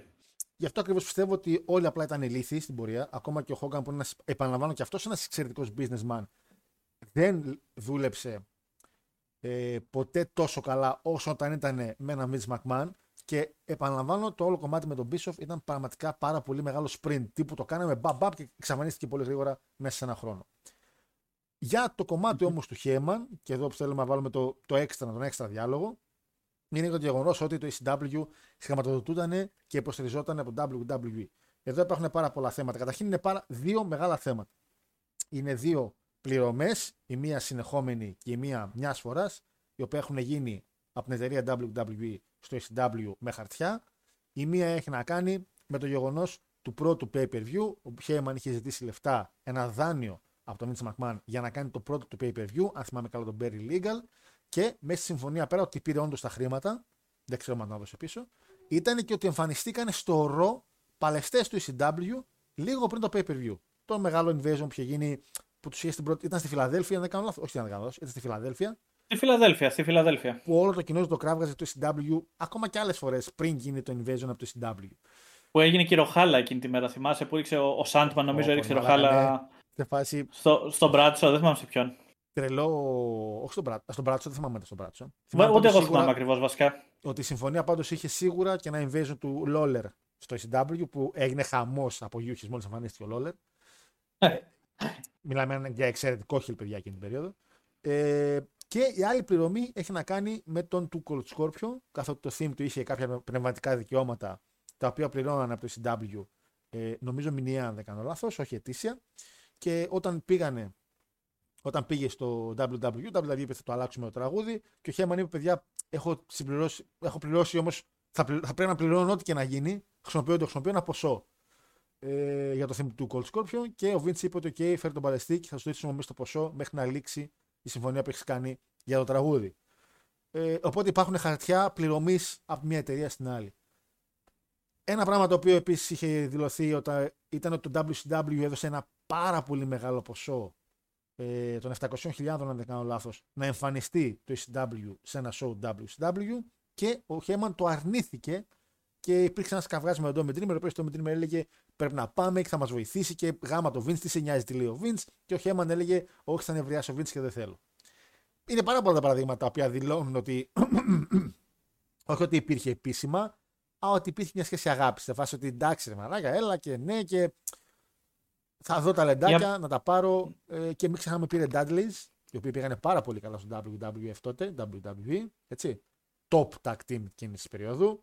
Δηλώνω υπεύθυνα ότι οι Dudleys για μένα είναι το καλύτερο tag team όλων των εποχών. Έτσι, είμαι, είμαι πραγματικά είναι η αγαπημένη μου ever. Δηλαδή και το WWE έκανε το καλύτερο utilize τους Dudleys που μπορούσαμε να δούμε. Δηλαδή τους βάλαν ακριβώς εκεί που έπρεπε να είναι μετά το ECW, έτσι, ότι έπρεπε να πάρουν αυτό το, του τους κόψαν και αυτές τις βλακίες με κάτι και κερδισμού και κάτι τέτοια που πάθαινε ο Μπαμπαρέ και τα λοιπά. Και τους είπαν αγόρια μου, μπείτε μέσα και πετάξτε τη Μέη Γιάνγκ στο πιο ψηλό τραπέζι του ναι. κόσμου. Ε, είχαν πάρα πολλά moments και μην ξεχνάμε ότι εξαιτίας τους το TLC έγινε ένα από τα πιο σημαντικά μάτια. Γιατί Χάρντις και Edge Christian φυσικά, φυσικά το λιθαράκι τους, φυσικά. Ε, το Ladder Match στο No Mercy το 99 από τα καλύτερα μάτια θα δείτε εκεί πέρα σε Ladder. Ασχέτως που είναι το πρώτο tag team Ladder, είχε πάρα πολλά innovating moves, ακόμα και τη σημερινή εποχή. Όταν και τρελό storytelling για την εποχή του. Ναι, βέβαια είχε το κομμάτι με τα χρήματα, αλλά παρόλα αυτά η Brute και όλα συναφή. Όταν παιδιά σκάσαν οι Dudleys με το theme τους, ε, με τη μουσικά, το τουν τουν τουν και το βαρύ και πήγανε στους πιο ε, κουκλεντέδες του WWE και τους πάγαν στο ξύλο, κυριολεκτικά τους πάγαν στο ξύλο. Ε, εκείνο το Rumble match με τους Hardys Dudley στο Table match ήταν επικό επίσης. Και φυσικά φτάσαμε στη WrestleMania που έγινε ο απόλυτος χαμός που είδαμε, ήταν τόσο καλό που έγινε rematch την επόμενη χρονιά. Έτσι. Ε, ναι, οπότε ναι, ναι, ναι, θεωρώ ότι το Vince McMahon και αυτό ναι, πιστεύω 5 στα 5 ότι υπήρχε μια, όχι ακριβώς επίσημη αγορά, αλλά μια χειραγώγηση ότι παιδιά ναι και θα έχουμε καλές σχέσεις. Και μην ξεχνάμε, και να το θυμάστε αυτό, γιατί αυτό είναι Mandela Effect. Λένε όλοι, επειδή μου, ότι έκλεισε το ECW και μετά ο Χέμαν πήγε στο WWE. Παιδιά, ο Χέμαν πήγε στο WWE πριν κλείσει το ECW. Αυτό ναι, ρε φίλε, και το σκέφτομαι κατά στιγμές και εγώ έτσι το έχω στο μυαλό μου για λίγο. Και μετά λέω κάτσε λίγο, αφού όντως έφυγε λίγο πριν κλείσει το, το ECW. Ναι, έφυγε πριν κλείσει τελείως. Απλά μετά έχω στον Heyman είπαν παιδιά, εντάξει, τέλος. Ας μοιραστούμε. Δηλαδή υπήρχαν ήδη συμφωνίες από πριν. Σε αυτό το κομμάτι εγώ βάζω ένα 5. αλουμινόχαρτο πιστεύω έχει πολλά παραδείγματα και δεν μιλάω για τις πληρωμές. Το ότι έδωσε κάποια χρήματα για το pay per view, ναι, ήταν too much. Για τα δικαιωματικά της μουσικής θεωρώ ότι ακόμα είναι κάτι το οποίο ε, το θεωρώ πολύ λογικό. Δηλαδή σε φάση συμφωνίας αγοράς Παλαιστή, ναι, οκ. Okay. Θα το δίνω, οκ. Okay. Γιατί τον θέλουμε, θεωρούμε ότι το Two Gold Scorpio ε, θα μας βοηθήσει. Σαν flash funk νομίζω μετά εμφανίστηκε. Flash, ναι, ναι. Ε, όσον αφορά το pay per view, ναι, είναι κάτι το οποίο φαίνεται πολύ παράξενο που το έκανε και σίγουρα θα, το έκανε μόνο σε κάποιον φίλο ή κάποιον συνεργάτη. Ή αν είχε κάτι να κερδίσει από αυτό. Και εν τέλει είχε κάτι να κερδίσει. Έτσι. Πήρε το Ρομπαντάμ μετά. Ε, ο Παλαιστής χρονιάς του είχε εσένα. Ασχέτω που μετά υπήρχαν άτομα όπως το Triple H που έλεγε εντάξει, επειδή δεν κάνει είναι κοντό. Ε, Φαντάσου να το λες αυτό για το Βαντάμ, ρε φίλε. Πω, πω. Αλήθεια, ώρες το σκέφτομαι αυτό. δηλαδή... αν έλεγες παίζουμε έναν unique Παλαιστή ακόμα για τη σημερινή εποχή, ναι, είναι ο Ρομπ Βαντάμ. Ο Ρομπ Βαντάμ ήταν πολύ unique. Το τρόπος που πάλευε, ακόμα και το attire του δεν το φοράει πολλά άτομα. Αυτό το singlet με τις μπότες μέχρι πάνω, παιδιά είναι πάρα πολύ unique το attire του Βαντάμ. Και οι κινήσεις του είναι πάρα πολύ unique. Ναι, ναι, ναι. Πραγματικά δηλαδή. Νομίζω ότι τώρα βέβαια θα τα ακούσω στα comments από τον κόσμο, αλλά ήταν ο Μέγκα της εποχής το Βαντάμ για πολλούς λόγους. Δηλαδή, αν το σκεφτείς, δηλαδή ήρθε από ένα περιθωριακό promotion, ήταν παλαιστάρα, όλος ο κόσμος έχανε το μυαλό για πάρτι του, ε, έκανε το extra mile για όποιο μάτι και να έκανε. Έτσι. Και ήταν fan favorite μονίμως, ότι δεν έπεφτε ποτέ από τον κόσμο όσο αγαπημένος παλαιστής.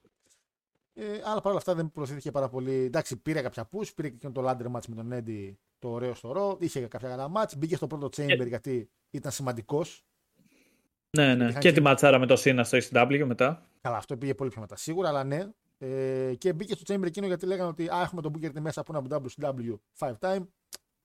Ποιο να βάλουμε για το ECW που το έχουμε και αυτό πια. Ρομπαντάμ. Δηλαδή εκεί πήγε απευθείας το όνομά τους. Και ο Τάζ επίσης πήγε, ενώ ήταν top όνομα στο ECW, πήγε σαν top όνομα στο WWE. Επίσης ένα παλαιστής που ο είπε κοντός είναι δεκάνη. Ε, καλά πάει. Καλά, καλά πάει. Triple H γενικά ήταν σε φάση all welcome. All welcome. Ήτανε... Λοιπόν, Έχουν... οπότε... Και πήγανε καλά μεταξύ τους, εντάξει. Πολύ καλά, ναι. λοιπόν, οπότε, παιδιά, ε, θεωρώ ότι τα υπόλοιπα δεν ήταν εργάτε του Vince. Μιλάμε για πλήρης αποτυχία ε, νοητική ανθρώπου που πιστεύουν ότι τα καταφέρανε, αλλά τελικά ο Vince είναι ο άνθρωπος ο οποίος το έχει με τη δουλειά. Το είχε τουλάχιστον τώρα Εντάξει, ένα 80%. Αλλά για το χέμα το πιστεύω και εγώ 5 στα 5, όπως και ο φίλος μας ο, Πανάγι, ο, ο Αντώνης. Ο Αντώνης. Λοιπόν. ε, είναι, όχι, απλά θέλω να τελειώσω λίγο λέγοντας ότι αυτό επίσης λέγεται και καλή γειτονία με το συνεργάτη σου. Και όταν πολύ απλά ο φίλος σου, ο Vince, σου λέει ότι έχω κόντρα με τον WCW, ε, δεν πας να κάνεις κάτι με τον WCW, γιατί πολύ απλά Θες να ακούσεις λίγο και τον άλλο, ρε παιδί μου. Θες να ακούσεις δηλαδή ότι ο Vince σου λέει έτσι και έτσι και λες: Ωραία, άντε παίρνουμε 700 χιλιάρικα και πάμε WCW. Θα με ξαναπάρει ο Vince μετά για δουλειά.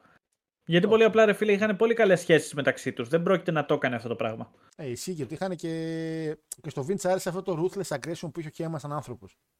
Δηλαδή, όταν του είχε πει εκείνο το πρόμο, του λέει ο Χέμα να κόψει ο shoot πρόμο και του λέγε κόψε και λέει θα πω και τον πατέρα σου και του λέει ο Βίντ πες, δεν με νοιάζει.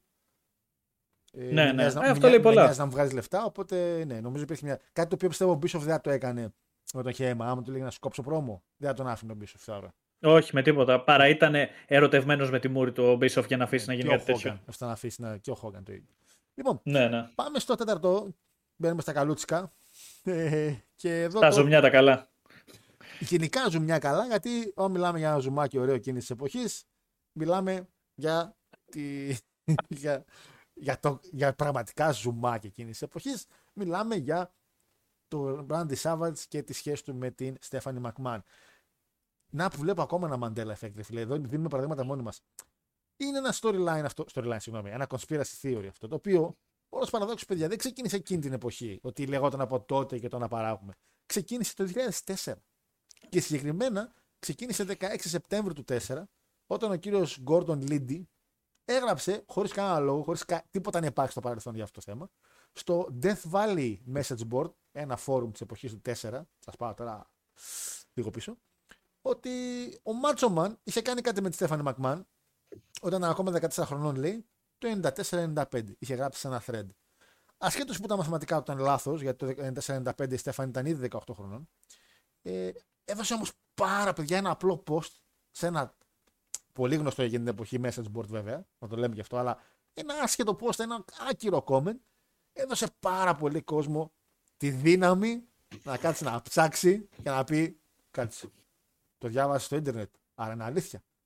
Άρα είναι αλήθεια. Είναι ένα από τα πρώτα καλά σημάδια. Και ξεκινάνε και λένε για ποιο λόγο μπορεί να είναι αλήθεια αυτό. Και δείξανε πάρα πολλά παραδείγματα στο ότι ο Ράντι Σάββατ κάποια στιγμή, χωρίς να έχει γίνει κάτι, σταμάτησε να έχει ε, το σπρώξιμο από τον Βινς Μακμάν. Ε, παρότι είχε την εξαιρετική συμφωνία με τον Slim Jim, ξεκίνησε να κάνει commentating, ε, ξεκίνησε να ζητάει, είχε ζητήσει ο κύριος Savage να παλέψει με τον Μάικλ, να βοηθήσει τον Μάικλ να πάρει το ποσάρισμά του και παρότι θα ήταν ένα εξαιρετικό match, ο Βινς του είπε: Όχι, δεν χρειάζεται.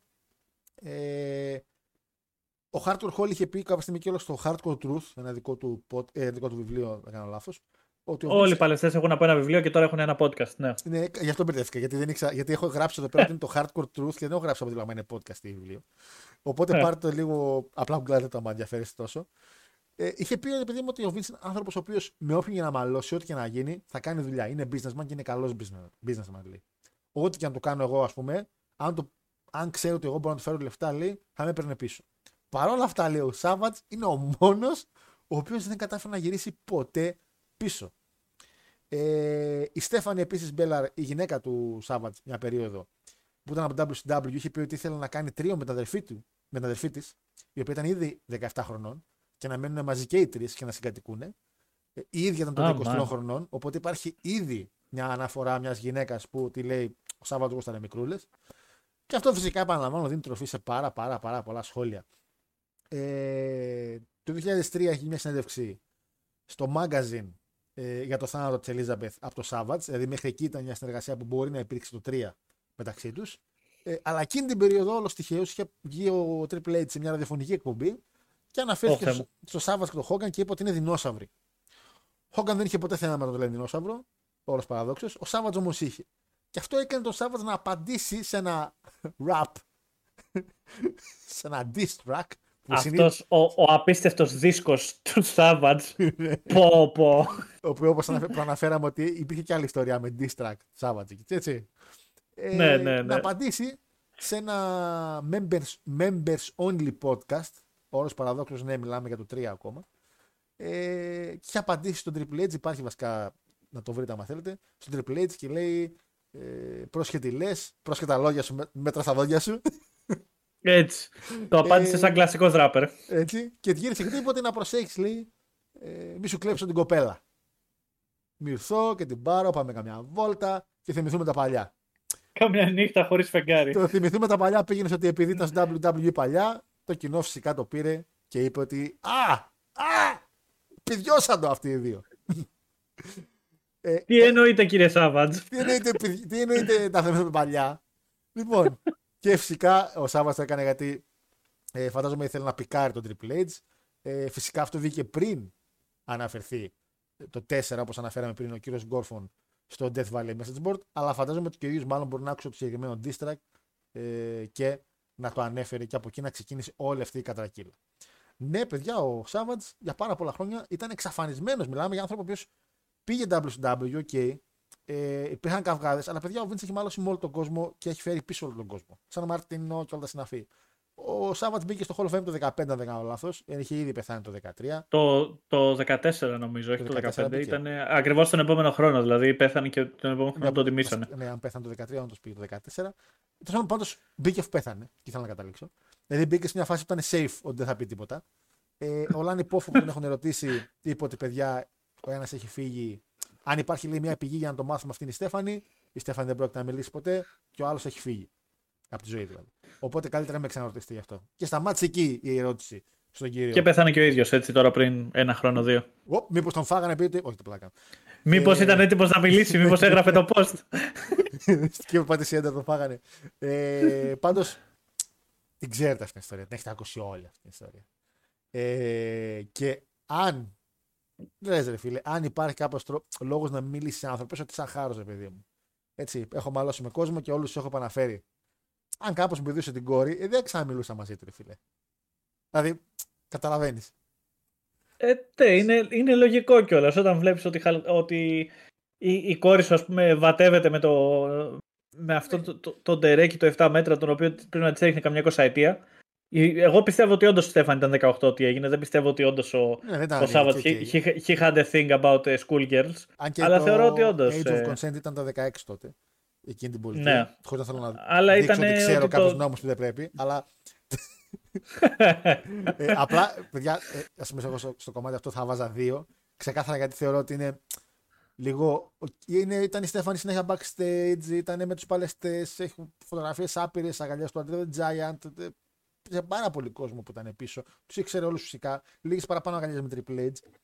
Ε, αλλά θα βάζω δύο γιατί πάντα με έκανε και μια εντύπωση πω ο Σάββατ είναι τόσο στη σκατήθρα του Βίντ. Σε φάση εντάξει, μαλακα, τι έκανε; και όταν δηλαδή. στο τι έκανε, πεταχτεί κάπου από και πει, Δεν του είχα όμως την κόρη να τι έκανε.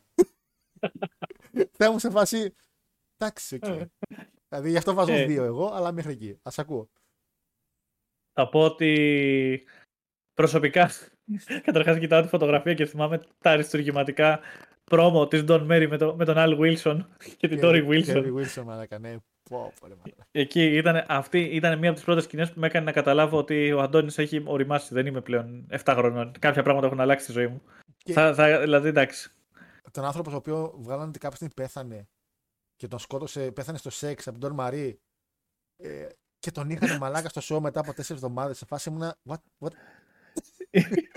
ήμουν, ήμουν νεκρός αλλά μου πέρασε. Ναι. Ντόν Μαρή, παρακαλώ, Ελληνίδα, έτσι. Ντόν Μαρή Ψάλτης, το είπα και στην αρχή στο χάρο πριν ξεκινήσουμε το podcast. Μεγάλη Ελληνίδα, έχουμε τρελό representation. Μπατίστα, Τόρι Βίλσον, όχι. Μπατίστα, ε, πώς τη λένε; Στράτους και Ντόν Μέρι. Ναι, Αν με ρωτήσεις. Πολλοί ναι. μπερδεύονται και με τη Λίτα επειδή τη λένε Δουμά. Στην πίστη Ντούμα. Ε, εντάξει. Αλλά δεν ναι, ναι. Είναι λίγο, ακούγεται λίγο σαν καρπουζού η Λίτα. Ναι, δηλαδή ότι είναι λίγο καρπούς για οδουμά, ας πούμε. Αλλά ήταν τέλος πάντων, βγαίνω από το θέμα. Αλλά γενικά, λοιπόν, τώρα θα σου πω το εξής, ότι το γεγονός ότι δεν το κάνει acknowledge η Στέφανη είναι αυτό που δίνει φωτιά στον κόσμο να πιστεύεις αυτό. Το γεγονός ότι δεν βγαίνει, ας πούμε. Ε, δεν βγαίνει ρε παιδί μου ούτε αυτή, ούτε ο γαμπρός, ούτε κάποιος να πει ότι ρε παιδιά, σοβαρευτείτε. Δεν ισχύει. Είναι αυτό που κάνει τον κόσμο να λέει: OK, αφού δεν το αρνείσαι, όπως συμβαίνει σε όλες τις θεωρίες συνωμοσία και έξω από το wrestling, είναι αυτό το οποίο θα αφήνει και τον κόσμο να πιστεύει ότι παιδιά κάτι έχει γίνει εδώ πέρα. Και αν βγει τώρα η Στέφανη να πει ότι όχι, παιδιά, σε δημόσια δήλωση δεν πηδιώσαν το με το Ράντι Σάββατς, θα πει ο κόσμος και γιατί άργησες τόσο να μας το πεις; Μήπως έκαιγες τις αποδείξεις; Και γι' αυτό λοιπόν. Αλλά. Είναι θα πούμε όμως και την άλλη πλευρά. Είναι Τι; είναι lose-lose, ό,τι και να πει καημένη τώρα. Αυτό. Θα πούμε όμως και την άλλη πλευρά τώρα. Λοιπόν, ότι ο ο μεγάλος Vince λοιπόν, ο οποίος δεν έχει κρατήσει κακία σε κανέναν, ότι πιστεύω τον Bret τον πήρε και μετά το Montreal και του είπε Έλα ρε, έλα ρε πίσω. Θα σε πάρω ρε, μην ανησυχείς. Έλα. Σοβαρά το πήρες και εσύ μου, μαλάκι. Θα, θα σε πάρω και, και του λέγε ο, ο Bret στο τηλέφωνο να πάρεις το Σον το φίλο σου.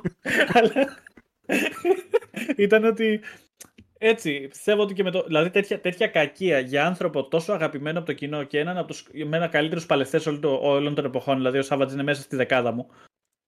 Ε, δεν μπορώ να φανταστώ για ποιο λόγο ο Vince να μην τον δεχόταν να τον πάρει πίσω, ρε φίλε. Δηλαδή πρέπει να του έχει κάνει κάτι χοντρό. Δηλαδή εκτός κι αν του. και πετάγεται πάλι εκείνος τύπος στη γωνία. Ε, του είχα όμως την κόρη, να δει. Εκτός κι αν του πηδούσε το Shane ή τη Λίντα. Ή, δεν ξέρω. Ε, τη Λίντα δεν, ξέρω. δεν τον ένοιαζε και τόσο. Εμένα θα με ένοιαζε. Εμένα, εγώ έτσι και ήμουν. Ο, ο, ο Randy Savage θα με ένοιαζε η Λίντα συγκεκριμένα, έτσι. Έχει συζητηθεί αυτό το θέμα. Χριστέ μου, μαλάκα. Τι Χριστέ μου. Τι Χριστέ μου. Αυτό ζόμπι, ρε μαλάκα. που την είπανε κάνε μαλάκα την, την άρρωστη, την ανάπηρη και το έκανε 100% γιατί άντε, άντε τα λένε και από το CW μαλάκα τους ακούω και λέω μαλάκα πέστε, πέστε την αλήθεια επιτέλους. Είναι, είναι όντως, είναι όντως ε, αδρανής και ζόμπι αλλά εκείνη τη φωτό με τον Bishop τη θυμόμαστε όλοι έτσι. Τέλος πάντων. Λέω εγώ τώρα, το αφήνω στον αέρα έτσι να πεταχτεί. Ναι. αλλά λοιπόν προσωπικά βλέποντας τα, τα, τα facts τα οποία δεν είναι πολλά και βλέποντας όμως ότι η έλλειψη οποιασδήποτε debunking ιστορίας, ας πούμε, στο θέμα. Δηλαδή, από πλευράς Στέφανη, η κακομοίρα είναι αθώα. Δηλαδή, δεν έχει πει τίποτα, δεν έχει κάνει κάτι provocative. Αλλά οι άλλοι, οι άντρες της υπόθεσης όλοι, Γαμπρός, ε, και τέτοιος και Ράντι, δίνουν πολύ, πολύ content με το πώς συμπεριφέρθηκαν ο ένας με τον άλλο. Γι' αυτό εμένα είναι τρία αλουμινόχαρτα. Όχι ότι πιστεύω συγκεκριμένα ότι, ότι τη, τη, τη, βάτεψε, αλλά ότι προσπάθησε να τη μαγαρίσει τη, τη, τη, Στεφανία και ο Βίντς του εκείνη η πόρτα φύγε. Δηλαδή, εγώ πιστεύω ότι όντως ε, τύπου την κοιτούσε γλυκά, της έστελνε μηνύματα στο Messenger, τζιφάκια καλημέρα, ξέρω εγώ πίσω, με ελληνικό σύνερι από πίσω κτλ. Ε, υπήρχε δηλαδή, ξέρεις. Οπότε δεν ξέρω. Απλά ξέρεις με προβληματίζει πάρα πολύ για ποιο λόγο ο Vince να έχει ένα τέτοιο draw και να τον πετάξει έτσι στα σκουπίδια. Και όχι draw τύπου Daniel Bryan, αμφιλεγόμενο draw, το οποίο του πήρε καιρό να καταλάβει τι έχει στα χέρια του. Έναν ξεκάθαρο star, ο οποίος μπορούσε ακόμα να παλέψει, μπορούσε ακόμα να κάνει πράγματα. Είχε τη συμφωνία με το Slim Jim. Ε, να ρωτούσε ανθρώπους εκείνη την εποχή θα σου λέγαν δύο ανθρώπους, τρεις βασικά, το Warrior, το Savage και τον Hogan.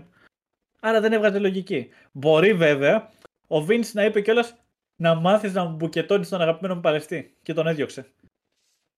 Έτσι, απλά ακόμα και μετά, ας πούμε, WCW, είχε δει, ε, ο Savage, Hogan, Flair και Sting ήταν από τα draw. Ε, ξεκάθαρα ο Savage ήταν draw. Ακόμα και όταν έκλεισε το WCW, δεν, δεν έκανε προσπάθεια να τον πάρει πίσω. Να πει ότι ναι, ναι, ναι. Έλα. Οπότε.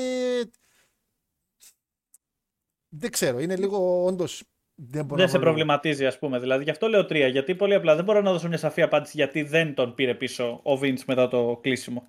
Ναι, και σε φάση. Και εδώ πήρε άλλους κι άλλους. Animal. Δηλαδή, από Legend of Doom. Δηλαδή, έφερες παλαιστέ που ήταν ξέρεις, λίγο out of place μερικές στιγμές.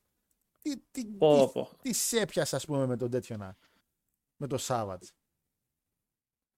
Ναι, ναι, ναι. Πραγματικά γι' αυτό ακριβώς. Δηλαδή, δίνω τρία όχι γιατί πιστεύω ότι όντως όπως είπα πριν, τη βάτεψε, αλλά γιατί δεν ξέρουμε τι συνέβησε όντως. Δηλαδή, τι, τι ήταν αυτό που συνέβησε και σπάσαν τόσο, τόσο ικτρά αυτή η συμφωνία.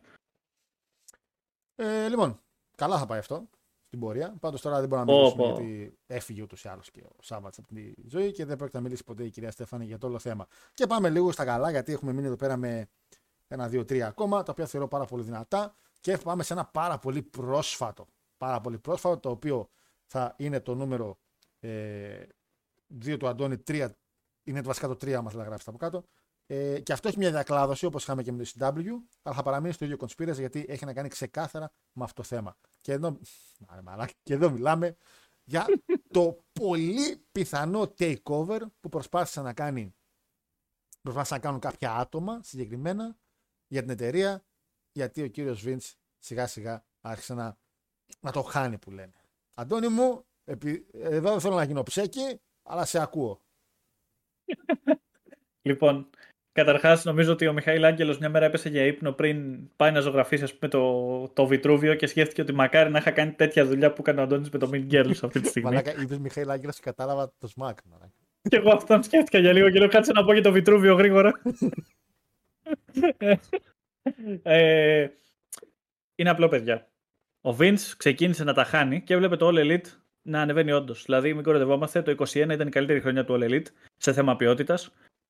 ε, σε πολλά θέματα. Ακόμα και αν λέγανε ότι δεν θέλαν να έχουν entertainment, είχαν το καλύτερο entertainment, το καλύτερο wrestling.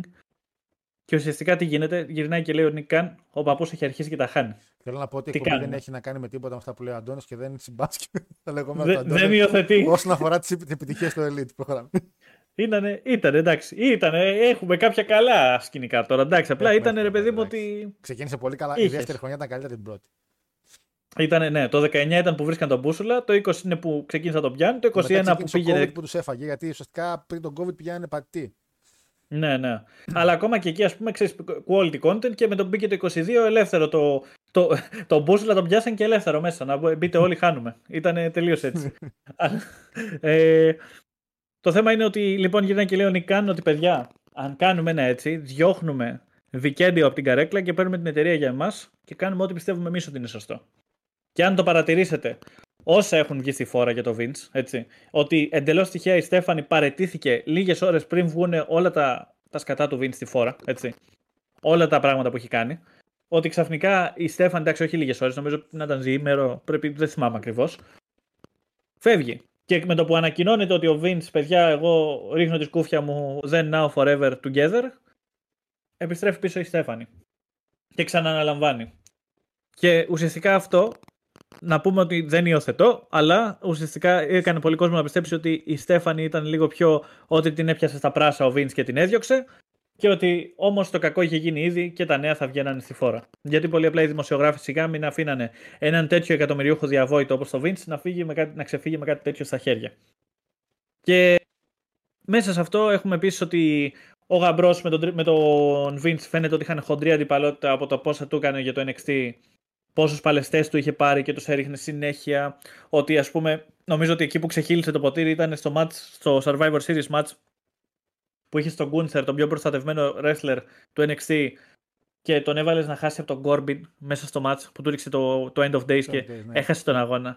Και το κοινό ούρλιαζε bullshit, bullshit, bullshit. Και λες, εντάξει, okay, αυτό δεν νομίζω ότι εγώ προσωπικά είναι η σταγόνα που ξεχύλισε το ποτήρι. Αλλά θεωρώ ότι ήταν ένα πολύ μεγάλο πιστήριο για το τι πίστευε ο Vince για το, για το τέτοιο, για το NXT. Ότι κυριολεκτικά κάντε ό,τι θέλετε εκεί κάτω. Όταν έρθετε εδώ, θα μπείτε σε ένα δικό μας σενάριο. Ε, και ουσιαστικά ότι ο, Vince, ότι ο Triple H ήταν εκνευρισμένος για αυτό το λόγο. Και απ' την άλλη έχουμε τον Nick Khan, ο οποίος είναι ξεκάθαρος businessman. Δεν τον ένοιαζε που του φάγε τους παλαιστές του Triple H, αλλά έβλεπε ότι τα παιδιά του NXT τα γουστάρει ο κόσμος και γιατί το κάνει έτσι. Και υπάρχει μια συμπάθεια και... ουσιαστικά στον γαμπρό εταιρική, δηλαδή ότι έχει γίνει πολύ θελκτικός και στους ε, και, και στους χορηγούς και στο κοινό. Δηλαδή ήταν τέλεια επιλογή. Έτσι. Ήταν όντως. Ήταν στο, στο board of directors το Triple H το γουστάρανε. Γιατί πολύ απλά ο άνθρωπος. Ναι, εντάξει, θα πεις ότι ο Triple H δεν είχε ιδέα τι ήταν τα Indies πριν αναλάβει το NXT, αλλά πιστεύω ότι όταν ξεκίνησε το NXT πήρε σημειώσεις. Και όσοι το λένε αυτό επίσης, να σκέφτονται ότι ο Triple H ξέρει πολύ καλά τι γινόταν στις Ιαπωνίες κτλ. Απλά έτυχε να σκεφτεί ότι μου είναι αδιάφορο προς το παρόν. Αλλά όταν ανέλαβε ο ίδιος ήξερε να πιάσει τα σωστά εργαλεία. Δηλαδή, υπάρχουν φωτογραφίες του Triple H από την Ιαπωνία που έχει κάτσει αγκαλίτσα με, το, με τον Ταναχάση. Ναι. υπάρχουν φωτογραφίες με πάρα πολύ πράγμα δηλαδή που υποδηλώνουν ότι ο Triple H ήξερε, απλά ήθελε να κάνει κάτι άλλο. Δηλαδή, δεν είναι τυχαίο ότι με το που ανέλαβε φρόντισε να πάρει τύπους κομβικούς παλαιστές από, από τα Indies. Δηλαδή, να πάρει τον El Generico, τον Finn Balor, όλους αυτούς. Οπότε, ναι. Το Κέντα, ναι. Κομβικά ονόματα. Ε, αν μπορούσε και τον Ταναχάση θα έφερνε. Αλήθεια, το πιστεύω αυτό. Αλλά ο Triple H τα έλεγε όλα αυτά και ο Vince δεν ήθελε. Οπότε τι είπανε, να πιάσουμε τη σκούπα, να βγάλουμε έξω το... τη σκόνη, να το πω έτσι. Και αυτό είναι το θέμα, ότι μέσα σε αυτό το contradiction για εμένα είναι κιόλας ότι ο Nick Khan στον Triple H του την είχε σπάσει πάρα πολύ άσχημα κατά στιγμές. Έτσι. Είχε, αν θυμάσαι τις μεγάλες απολύσεις, λέγανε ότι ο Nick Khan προσπάθησε να σπάσει το τζαμπουκά του Triple H πάρα πολύ. Δηλαδή ότι του διώχνει άτομα από το NXT, ξέρω εγώ έτσι, με το, με το snap του Χάνος. Του, του Χάνος. Πήγαν από του Χάρος και πήγαν από Θάνος μαζί. του Θάνος, έτσι χαράκ και τους έδιωξε. Και έφυγαν πάρα πολύ με αυτή την κίνηση. Και εκεί πέρα λέγανε ότι υπήρχε αντιπαλότητα, αλλά εγώ βλέπω τουλάχιστον από την ώρα που ξεκίνησε το σκηνικό με το Vince ότι αγκαλίτσα είναι ο Triple H με τον Nick Khan και τη Στέφανη. Και λέω εντάξει, βέβαια εκεί είναι ότι σετάρεται και το έδαφος για κάτι πολύ μεγαλύτερο που είχε ο Nick Khan στο μυαλό του, αλλά ενδεχομένως δεν το πέτυχε. Ενδεχομένως είναι ακόμα in the works. Τώρα που υπάρχει συμφωνία με την Endeavor στη μέση που η Endeavor συμπαθεί εκείνο τον τρίτο individual που θέλει να, να έχω δει. Εδώ θες να στο αφήσω εσένα ή θες να το αναφέρω εγώ, ας πούμε; Κοίτα, θα την πάμε την πάσα γιατί είναι αυτή η διακλάδωση η οποία λέγαμε και θεωρώ ότι μπορούμε να κάνουμε και διαφορετικό rating για τα δύο συμβάντα. Και αυτό που ναι, αναφέρει ναι, ναι. ο φίλος συνάδελφος ξενοδοιπόρος ε, Αντώνης είναι ότι υπήρξε ένας κύριος συγκεκριμένος. Ένας κύριος ο οποίος είχε σχέσεις με τον κύριο Καν πριν αποκτήσει ο Vince. Γιατί όταν πήγε στο Hollywood τον κύριος Ροκ, ε, ουσιαστικά πήρε πάρα πολλές συμβουλές από έναν φίλο του. Μιλάμε φίλο πολύ παλιά. Γιατί ο κύριος, μαθητή του. Ναι, ο κύριος Nick Khan βασικά με τον Ροκ είναι way back που λένε. Έτσι, πολύ πίσω η φιλία τους. Ξεκινάει από τα παιδικά χρόνια. Και είναι άνθρωπος ο οποίος τον βοήθησε, ε, του έδωσε συμβουλές εταιρικές για πάρα πολλές εταιρείες που έχει ανοίξει ο Ροκ. Ο Ροκ, παιδιά, πέρα από το κομμάτι του Hollywood σαν ηθοποιός, έχει δικό του brand για το Hollywood. Το έχεις παρατηρήσει, νομίζω, το έχεις δει ποτέ; Ναι, έχει. Που πουλάει διάφορα και τεκίλες πουλάει και τέτοια πράγματα. Ε, έχει την εταιρεία με τις τεκίλες. Ε, αυτό με το Hollywood τώρα δεν θυμάμαι πια την ονομασία. Τώρα έχω κολλήσει, δεν τη σημείωσα κιόλας. Έχει ένα δικό του. Σωστά να κάνει παραγωγές ταινιών. Να έχει το δικό του δηλαδή. Έχει δικό του στούντιο, όντως. Δικό του στούντιο. Ε, όλα αυτές είναι συμβουλές από τον κύριο Νικάν, ο οποίος του έχει δώσει πάρα πολλές ιδέες. Ε, ο Νίκαν ήρθε σε επαφή με τον κύριο Βίντς ε, όταν ο Ντουέιν γύρισε πίσω για το Once in a Lifetime, το οποίο έγινε δύο φορές. Ε, και να ρε παιδί μου και πώς θα μπορούμε να αναπτύξουμε και πήγε πολύ καλά και τα λεφτά ήταν πολύ καλά. Ο κύριος Νικάν ήρθε σε κάποια στιγμή σε κάποια ιδέα για τη μεγάλη συμφωνία με την Αραβία που έγινε, 50 μοίρια το show, πάρα πολλά λεφτά. Και φυσικά αυτές οι κινήσεις του κυρίου Καν έδωσαν μια θέση στο Board of Directors κάποια στιγμή. Όταν πήγε αυτή η θέση, ε, ο κύριος Νικάν άρχισε να παρατηρήσει σαν μεγάλος businessman και επιτυχημένος businessman ε, να υπάρχουν συνεχώς κέρδη, παρόλα αυτά όμως να υπάρχει ένα μικρό πρόβλημα. Το μικρό πρόβλημα ήταν ο κύριος Vince McMahon. Επίσης, το, το μεγάλο υπαρκτό πρόβλημα. Το μεγάλο υπαρκτό πρόβλημα. Έτσι. Και υπήρξε, υπήρχε και η ιδέα, η οποία είναι πάρα πολύ λογική, να την πιστέψει κάποιος, δεν είναι κάποιο conspiracy εδώ, ότι το Triple H είναι ο, ο επόμενο. Παρότι υπήρχε αυτή η ιδέα, κάποια στιγμή αν συνειδητοποιήσετε στην πορεία των χρόνων των τελευταίων, παρότι υπήρχε η ιδέα ότι ναι, είναι, ένα, είναι ο Vince ή ο Triple H ο επόμενος, μπήκαν κάποιοι άνθρωποι που μιλούσαν στο Vince, που δεν, δεν γουστάραν πολύ τον Triple H. Έχει γυρίσει κάποια στιγμή ο Σέιν από το πουθενά και επειδή δεν υπήρχε πουθενά, ξαφνικά γύρισε ο Σέιν και υπήρξε ξαφνικά συζήτηση α, γιατί να τα πάρει όλα η Stephanie και ο Triple H και να μην μπω και εγώ στο παιχνίδι. Υπήρχαν συζητήσεις ότι ο κύριος Khan είχε την ιδέα στο Vince να φέρουμε πίσω το γιο, γιατί ο γιος δεν τα πήγαινε πολύ καλά με την εταιρεία του, για να τον βοηθήσουμε. Ε, και μέσα σε όλα αυτά, σε όλα αυτά, αυτό που χτυπάει παραπάνω απ' όλα είναι ότι υπήρξε η ιδέα του Rock να αγοράσει το WWE και να μπει και αυτός με στο κομμάτι το να είναι η κεφαλή λόγω της ιστορίας που έχει και ένα μικρό beef. Και δεν μιλάμε για ένα μικρό beef το οποίο υπάρχει αλλά δεν υπάρχει.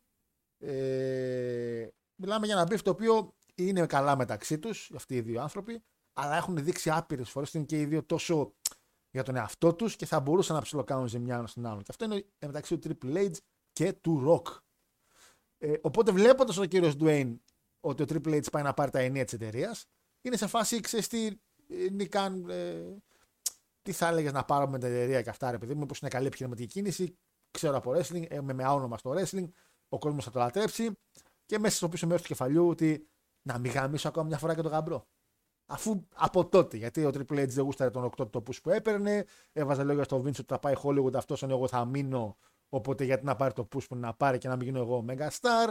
Παρ' όλα αυτά ο Rock ήταν πολύ πετυχημένος, πολύ χαρισματικός. Δεν χρειάζονταν και πολλή κίνηση για να πάρει κόσμο. Και υπήρχε αυτό το ιστορικό beef. Το οποίο έχουμε δει πολλές φορές συμβαίνει και λένε και οι δύο ότι είμαστε φίλοι και όχι τα πάμε εξαιρετικά. Αλλά μεταξύ τους έχετε δει άπειρες φορές το ότι υπάρχει ένα μικρό μένος. Είχε παραδεχτεί και ο Triple H στο παρελθόν, υπήρχε μένος μεταξύ τους. Στην πορεία φυσικά αυτό άλλαξε, ωριμάσανε. Αλλά μην λέμε μαλακίες τώρα. Όσο και να ωριμάσει, άμα δεν γουστάρεις κάποιον, δεν το γουστάρεις. Ε, Προσπαθεί ο... να, να πουσάρει και πολύ την εικόνα του Triple H ότι έχουν και ένα feud και καλά ιστορικό ο Rock με τον. Ναι, προσπαθεί να πουσάρει. Ε, αλλά και τώρα. Και ο, ο Rock έχει κατηγορήσει τον Γαμπρό ότι το κάνει πριν για λόγω του publicity που έχει ο ίδιος ο Dwayne Johnson και το κάνει για ναι, ναι, ναι. ότι Α, είμαι φίλος με διάσημους. Το οποίο δεν και... ισχύει τόσο πολύ. Πραγματικά, γιατί αν το δεις κιόλας, ε, νομίζω φαίνεται ξεκάθαρα στο μάτι του Edge με τον Norton. Που ουσιαστικά ο Edge ρίχνει, ρίχνει στο Norton, ε, πώς το λένε, rock bottom και απαντάει ο Όρτον με τέτοιο. Με pedigree. με Και λένε και καλά ότι είναι οι δύο μέντορε και καλά που είχαν και αυτή την κόντρα. Και φαίνεται ξεκάθαρα ότι προσπάθησαν να πιέσουν μια εικόνα που ναι, δεν ισχύει. Είναι μια force για να πάρει λίγο publicity ότι πιο πολύ προσπαθεί ο, ο Triple H να δείξει ότι είναι φίλος με τον Rock παρά ότι ο Rock έχει αναφέρει τον Triple H δεν τον έχει αναφέρει πουθενά. Ναι, ναι. Δεν, Εντάξει, εγώ προσωπικά δεν... δεν θεωρώ ότι και το Rock αξιόπιστο σε πολλά θέματα. Δηλαδή έχει μεγάλη εικόνα για τον εαυτό του, σίγουρα, αλλά σε αυτό σίγουρα. συμφωνώ μαζί του. Απλά σου λέω, επειδή μου το story πώς έχει πάρθει γύρω-γύρω από τον κόσμο ε, και ότι βγάζει μια, μια λογική ότι ο Rock θα ήθελε και να πικάρει τον γαμπρό ώστε να του πάρει τη θέση ε, και να το παίξει φίλος και να πει: Έλα, εντάξει, αφού ήταν επιχειρηματική κίνηση και να λέει εντάξει. Ε, αλλά ταυτόχρονα ότι και μπορεί σοβαρά να σκεφτόταν να πάρει το WWE και να μπει και αυτός. Και αν θυμάστε πριν από κάποιες εκπομπές, μια τρίτη έτσι, όταν κάναμε τις συζητήσεις με τον ε, Παναγιώτη για το τότε που ήταν οι αγορές και τι θα γίνει με το TKO, και ακόμα δεν ξέραμε και οι ίδιοι, είχα αναφέρει σε μια εκπομπή ότι παιδιά έπεσε και το όνομα του Dwayne Johnson πάρα πολύ σοβαρό στο τραπέζι να πάρει ένα μεγάλο ποσό. Ναι, ένα ποσοστό, συγγνώμη, όχι ποσό, ένα μεγάλο ποσοστό από την όλη φάση. Ε, και ακόμα δεν ξέρουμε φυσικά τι ακριβώς ε, θα γίνει στην πορεία, γιατί μέχρι στιγμής έχουμε την DKO, η οποία έκλειξε συμφωνία και έχουν μπει ήδη κάποια ονόματα που είναι να μπουν, αλλά κανείς δεν ξέρει πώς θα συνεχιστεί όλο αυτό. Εγώ για το κομμάτι του Αντώνη όσον αφορά το takeover από Στέφανη και Γαμπρό στο Vince θα πω τρία. Τρία λουμινοχαρτάκια. Και για ροκ, παιδιά, θα πω τέσσερα. Επειδή μ' αρέσει. Εμένα μου αρέσει η κακοψυχιά στον κόσμο. Μ' αρέσει πάρα πολύ αυτό το πράγμα. Γουστάρω το κακοψυχιά στον κόσμο. Γουστάρω το να. Αν μπορώ να σε επιδείξω, σε επιδείξω. Ε... Παιδιά, τα ακούτε αυτά, δουλεύουμε μαζί με το Χάρο. ναι, ρε παιδί μου, με έχουν κατηγορήσει για gaslighting πάρα πολύ. Και... Έτσι, ποιοι, ποιοι, τι γίνεται, είναι άλλη εκπομπή αυτή. ναι, και θεωρώ, ρε παιδί μου, ότι ε, ο Ροκ έχει βγάλει δυστυχώς ένα τέτοιο χαρακτήρα μετά τα τελευταία παραδείγματα του Warner Bros. Δηλαδή, ναι, ναι, με το, με το πόσο πολιτικός είναι backstage. Να, να, μπράβο. Και επειδή έχω δει λίγο και τη σειρά του και προσπαθώ να βγάλει πολύ forced μια τέλεια περσόνα ανθρώπου. Αυτοί ναι, οι ναι. τέλειοι άνθρωποι είναι συνεχώς που με κάνουν να πιστεύω ότι κάνουν τη μεγαλύτερη ζημιά. Γιατί εγώ, επειδή έχω αποδείξει πολλές φορές ότι δεν είμαι τέλειος, είμαι ο καλύτερος άνθρωπος του κόσμου. Ο Ροκ δεν είναι. Τι μπαλίτσα έπαιξα. ε, Κατάλαβες. Δηλαδή, if what I'm hearing for is true, pure Mario. Pure Mario. Mario, ναι. Είπα pure. Λες και είναι. Είπες pure. Είναι, είναι μαζί με το Tunes και το Looney Tunes. Δηλαδή ναι. είναι Looney Tunes, ναι, έχει. Πότε, τα ίδια. Αντώνη μου, 3 στα 5 αλουμινόχαρτα για το TKO, για, TKO, για το Mean Girls meme εδώ πέρα που έχεις δημιουργήσει. Ε, και 4 στα, 10, 4 στα 5 για τον Dwayne. Ότι θα γούσταρε να πικάρει το γάμπρο. Και ότι έγινε κίνηση από φλαράκι του ροκ ότι έλα πάμε μαζί. Ναι. Ε, ε, η πλευρά μου είναι η εξής ότι αν θα έπρεπε να πούμε, εντάξει δεν ξέρω αν ήταν όντως αν θα, θα πήγαινε η Στέφανη να, κάνει, να ήταν ο tipster ουσιαστικά που θα έλεγε στα νέα ότι όντως ο Vince έχει σκάνδαλα για να μπορεί να τον ερευνήσει και η εταιρεία. Δηλαδή δεν ξέρω κατά πόσο θα μπορούσε να είναι, αλλά πιστεύω ότι όντως είπαν ότι παιδιά πρέπει να βάλουμε φρένο στο θείο γιατί δεν πάει καλά. Γιατί είναι ικανός να κάνει πρωταθλητή τον ομός, να τον κάνει champion και να, να, να, να διώξει από την εταιρεία τους πάντες.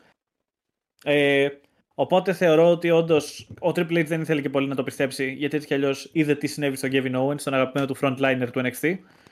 Ε, άρα για μένα αυτό είναι στα 4 στα 5. Δηλαδή αυτό το Πώς θα το πω, αυτή η Χούντα προσπάθησε να επιβάλλουν να διώξουν το Vince να πάρουν την εταιρεία μόνοι τους. Και προσωπικά θα ήθελα να συμβεί κιόλας. Δηλαδή θεωρώ ο Νίκ Καν είναι όντως η σιδηρά κυρία του WWE και οι άλλοι από δίπλα όντως. Εντάξει, η Στέφανη δεν ξέρω κατά πόσο είναι καλή business woman να το πω έτσι. Αλλά ο Γαμπρός έχουμε πει είμαστε πιστοί του στρατιώτες για πάντα. Μόνο ο κύριος Παναγιώτης δεν το συμπαθεί εδώ πέρα. Όλοι οι άλλοι είμαστε φιλαράκια του. Ε, λοιπόν, σε αυτό εγώ θα δώσω 4 στα 5 λοιπόν. Και όσο αφορά τον κύριο Dwayne με τον κύριο Nick και την εξαγορά του WWE 5 στα 5. Θεωρώ ότι ο, ο Rock είναι η μεγαλύτερη νυφίτσα των Board of Directors ever.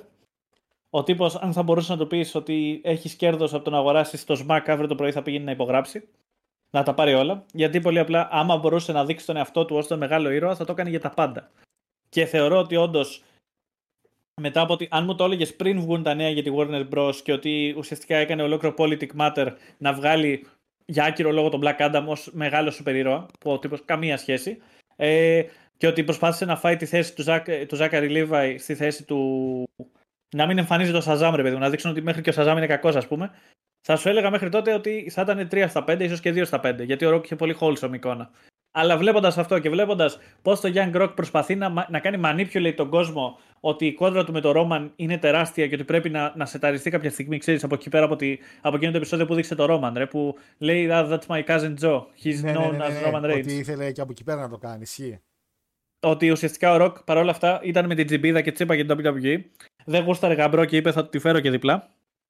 Αλλά δεν ξέρω κατά πόσο θα έλεγα 5 στα 5 για γαμπρό, γιατί θεωρώ ότι ο Ροκ εκτός από όλα τα υπόλοιπα είναι και μεγάλος businessman. Και εφόσον έκανε την κίνηση να αγοράσει το XFL, λέω ρε φίλε εντάξει, φιλικός είναι προς την ιδέα γενικά να χωθεί στη φάση. Ε, έχει κάνει εμφανίσεις εκεί που ξέρει ότι θα υπάρξει publicity. Βλέπε την ταινία της Page, βλέπε οτιδήποτε μπορεί να εμφανίζεται ο Rock και να είναι εκτός περίπου WWE, αλλά ότι θα μιλήσει ο κόσμος για το WWE. Και έτσι είπε, όχι να αγοράσω σίγουρα, αλλά να έχω ένα καλό ποσοστό των μετοχών του WWE. Και η Endeavor, ξέρουμε πολύ καλά ότι το UFC και ο Rock τα πάνε καλά. Είχε παρουσιάσει μέχρι και τίτλο για αυτούς, αν θυμάσαι. Ναι, ναι, ναι. Ισχύει. Οπότε θεωρώ ότι δεν θα ήταν παράλογο να σκεφτεί κανείς ότι ο Rock πολύ απλά την εταιρεία που τον ανέθρεψε, που βλέπει ότι έχει κέρδη κτλ. να πει ότι ξέρεις κάτι; Γιατί να μην την πάρω για τα χέρια μου, τα λεφτά τα έχω. Δεν είναι ότι θα βγει εκτός, δεν είναι ότι θα χάσει λεφτά ο Rock. Μιλάμε μόνο από τις επαναπροβολές των Fast and Furious θα, θα τα βγάλει πίσω την επόμενη χρονιά. Δηλαδή, Που και με το Vin roughly Diesel speaking. είχε μαλώσει άσχημα και πάλι έκανε μια μαλακία και του, ουσιαστικά του πήρε λίγο το franchise. Γιατί το Fast Ε, and Furious είναι- έβγαλε, τον έβγαλε κακό. Ναι. Τον έβγαλε κακό. Το οποίο είναι του Diesel, παιδιά. Το, εντάξει, και σαν ιδέα και σαν ε, μαλακιούλες. Αυτό και η άλλη ταινία το, με το X. Πώς λέγεται, ρε, πράκτορα. Το Sex. Triple X. Το Ναι, ναι. Triple X. Είναι παιδιά του Vin Diesel παραγωγές. Άσχετος τώρα τι Ε, παραγωγές είναι, δεν θα κρίνουμε αυτό. Ναι, ναι. Όχι, ο, ο, Vin Diesel, ο Vin Diesel, φίλε, είχε κάνει ένα γαμάτο, το πρώτο το Triple X, ήταν ταινιάρα, έτσι, να πούμε. Έκανε τα Riddick, έκανε όλα αυτά και κάπως στα Furious, ο Rock κάπως τον έκανε να φανεί ως μεγάλο μαλάκα. αρχίδι, ναι. Δηλαδή, Ε, που βέβαια, του είπε ότι, ότι βάζει στη μέση την οικογένειά μας και τα λοιπά και πώς τολμάς, Vin Diesel και τα λοιπά και σε φάση Rock. Ηρέμησε, εσύ την οικογένειά σου την έχεις τσεπώσει όλη σε ένα σετ.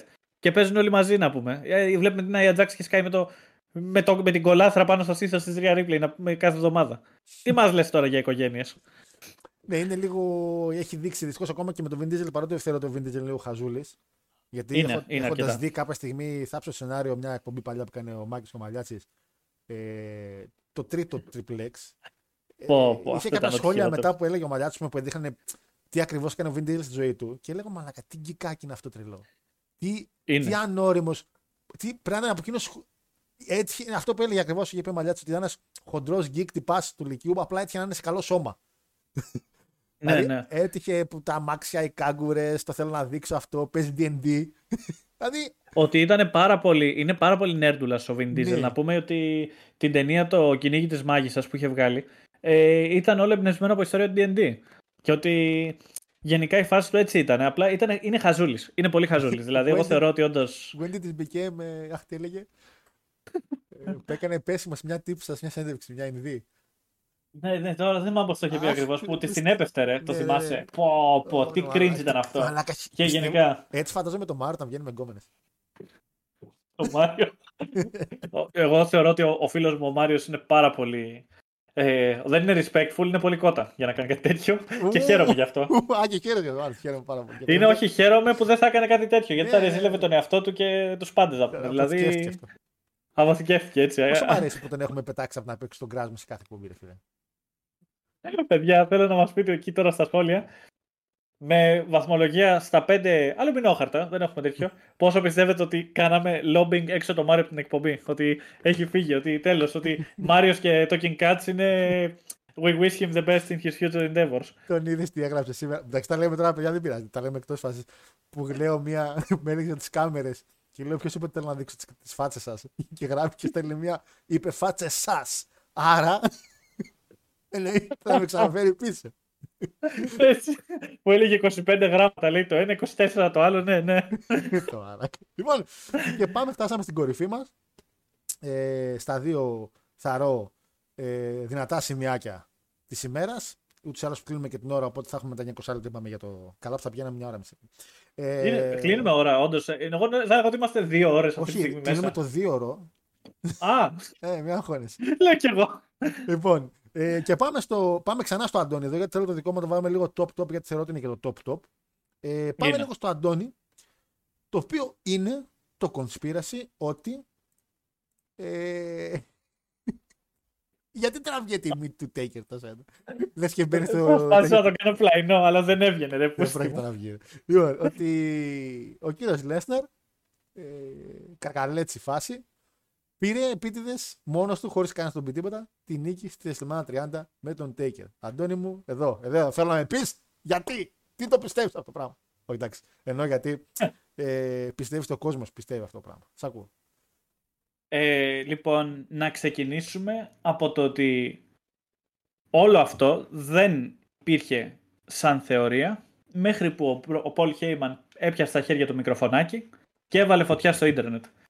Γιατί η θεωρία λέει το εξής, ότι, ο, ότι ο, του είπαν του Λέσναρ θα είσαι ο τέλειος αντίπαλος για να τελειώσει ο Undertaker την καριέρα του και θα μπει μέσα και θα σε νικήσει. Και ότι ο Λέσναρ είπε: Τι λέτε, ρε τραχανάδες, που θα μπω εγώ μέσα στη WrestleMania για να χάσω σε τέτοιο match. Και αυτό που γίνεται είναι ότι μπαίνει στο match, πλακώνει τον Undertaker στο ξύλο. Και αν παρατηρήσατε όλοι σας όσοι είδατε τον αγώνα, ο Undertaker κάποια στιγμή είχε, χάσει, είχε πάθει διάστηση και δεν, δεν, ένιωθε, δεν ένιωθε κάστανο. Ήταν πραγματικά μπαούλο από το ξύλο. Και ο, ότι ουσιαστικά ότι ο Λέσναρ επίτηδες του έδωσε διάστηση για να μην μπορεί να κάνει πολλά και όταν του έκανε το pin, φαίνεται από το διαιτητή αυτό βέβαια είναι πολύ τραβηγμένο ότι και καλά ο διαιτητής όπως μέτραγε 1, 2, 3. Στο 3 ήταν έτοιμος να σηκώσει το χεράκι του και να πει τι κάνεις ρε μαλάκα. Αλλά κατέβασε στο 3 και έτσι έγινε η ιστορία. Και ότι ουσιαστικά ότι ο Λέσναρ εκείνη τη στιγμή έκανε κάτι το οποίο γι' αυτό είχε σοπάσει όλο το κοινό, γι' αυτό ο Χέιμαν κοιτούσε καλά-καλά, γιατί γι' αυτό υπήρχε και ότι στην οθόνη λέγανε όλοι για ποιο λόγο υπάρχει το 21-1 τέλος πάντων και ότι ουσιαστικά εκεί και καλά δικαιολογούν όλοι οι conspiracy theorists ότι ο Undertaker ότι είχαν φτιάξει ήδη backup αυτό για οποιοδήποτε λόγο ή ότι απλά είναι τόσο ακριβή παραγωγή του WWE που σιγά μην δεν έχει έναν υπολογιστή να δουλεύει την ίδια στιγμή να φτιάξει ένα καινούργιο γραφικό στα γρήγορα. Έτσι. Δηλαδή, δεν θεωρώ, αυτό όντως το πιστεύω ότι σιγά μην, ε, σιγά μην δεν είναι τιμοπόλεμη αυτό το πράγμα να φτιάξουν ένα γραφικό στα γρήγορα. Αλλά ως βάση όλου αυτού θεωρούν επίσης ότι ο Undertaker πριν, ε, όχι ο, ο Λέσναρ πριν λίγα χρόνια είχε παίξει αυτό το μάτι με τον Γαμπρό που τον είχε σαπίσει στα μπουκέτα. Αλλά ότι φαίνεται ότι λες και έβγαινε λίγο off script και μετά με τον Όρτον που του κάθισε εκείνες τις αγωνιές στη μούρη και, τις, ε, και τα μπουκέτα μέχρι που του άνοιξε το κεφάλι και το, το άνοιξε λίγο ελαφρά John Moxley style. Του το έκανε, μιλάμε, το, τον έβγαλε ε, Ric Flair στα καλύτερά του που γεμίζει αίματα μέχρι κάτω ξέρω εγώ. Έλα. Ποτάμι λέω κάτω, όχι μαράκι. Ποτάμι, πραγματικά. Και ότι μπροστά πρώτη σειρά, ας πούμε, ήταν η οικογένεια του Όρτον. Και σε φάση να βλέπεις τώρα τον πατέρα σου. Βέβαια θα μου πεις γιατί ο Ζακ Γκάουεν δεν έγινε με τη μάνα του και το Λέσναρ αυτό. Πάλι με το Λέσναρ. δηλαδή, το θυμάσαι με τον Ζακ Γκάουεν. Βλέπουμε που, κάποιο. Του έβγαλε το προσθετικό και τον άρχισε. κάποιο μοτίβο βλέπουμε. Υπάρχει. Ναι, ναι. αυτό δηλαδή που από τον ίδιο τον Ζακ Γκάουεν μαθαίνουμε βέβαια ότι ο Γκάουεν του είπε ότι δεν πειράζει, δώσε όσο μπορείς. Και αλλά το θέμα είναι ότι το κάνεις όλο αυτό και ότι πήγε backstage και ότι υπάρχουν πράγματα τα οποία ο ίδιος ο Τζέρικος δεν τα έχει κάνει αντρέ, αλλά θεωρείται από πολύ κόσμο ότι φτάνει backstage ο Λέσναρ και του λέει εκείνη τη στιγμή ο Τζέρικο τι σκατά κάνεις ρε ψηλέ, τι του έκανε στο αλληνού, γιατί τον έκανες έτσι. Και πήγε ο Λέσναρ και του φίλησε το μέτωπο του Κρι και του λέει Φίλα με πίσω να δεις τι θα γίνει. Και τώρα αυτό είναι και λίγο Vince Son, αλλά ουσιαστικά εντάξει είναι ότι και καλά ότι ο Λέσναρ είχε βγάλει αυτό το όνομα ότι ήταν πολύ αμυντικός backstage και δεν γούσταρε κανέναν. Έμπαινε μέσα, έκανε ό,τι γούσταρε και ήξερε ότι βαστούσε στην WWE εχμάλωτο στη φάση. Δηλαδή ότι όταν το έκανε και αν το έκανε, ήξερε ότι θα την έβγαζε αφρό ο Λέσναρ. Δηλαδή ότι θα διώξετε τον Brock Lesnar αυτή τη στιγμή. Θα φύγει, θα πάει στο UFC πάλι. Πάλι στο UFC θα είναι, πάλι λεφτά θα βγάζει, Πολύ πιθανόν θα κάνει και ένα wrestling match άμα γουστάρει όπως έκανε και στην Ιαπωνία κάποτε. Να τον πείσει ο Ινόκι να πάει να κάνει και έναν αγώνα έτσι για να, για να μην λέμε κιόλας ότι δεν έκανε wrestling.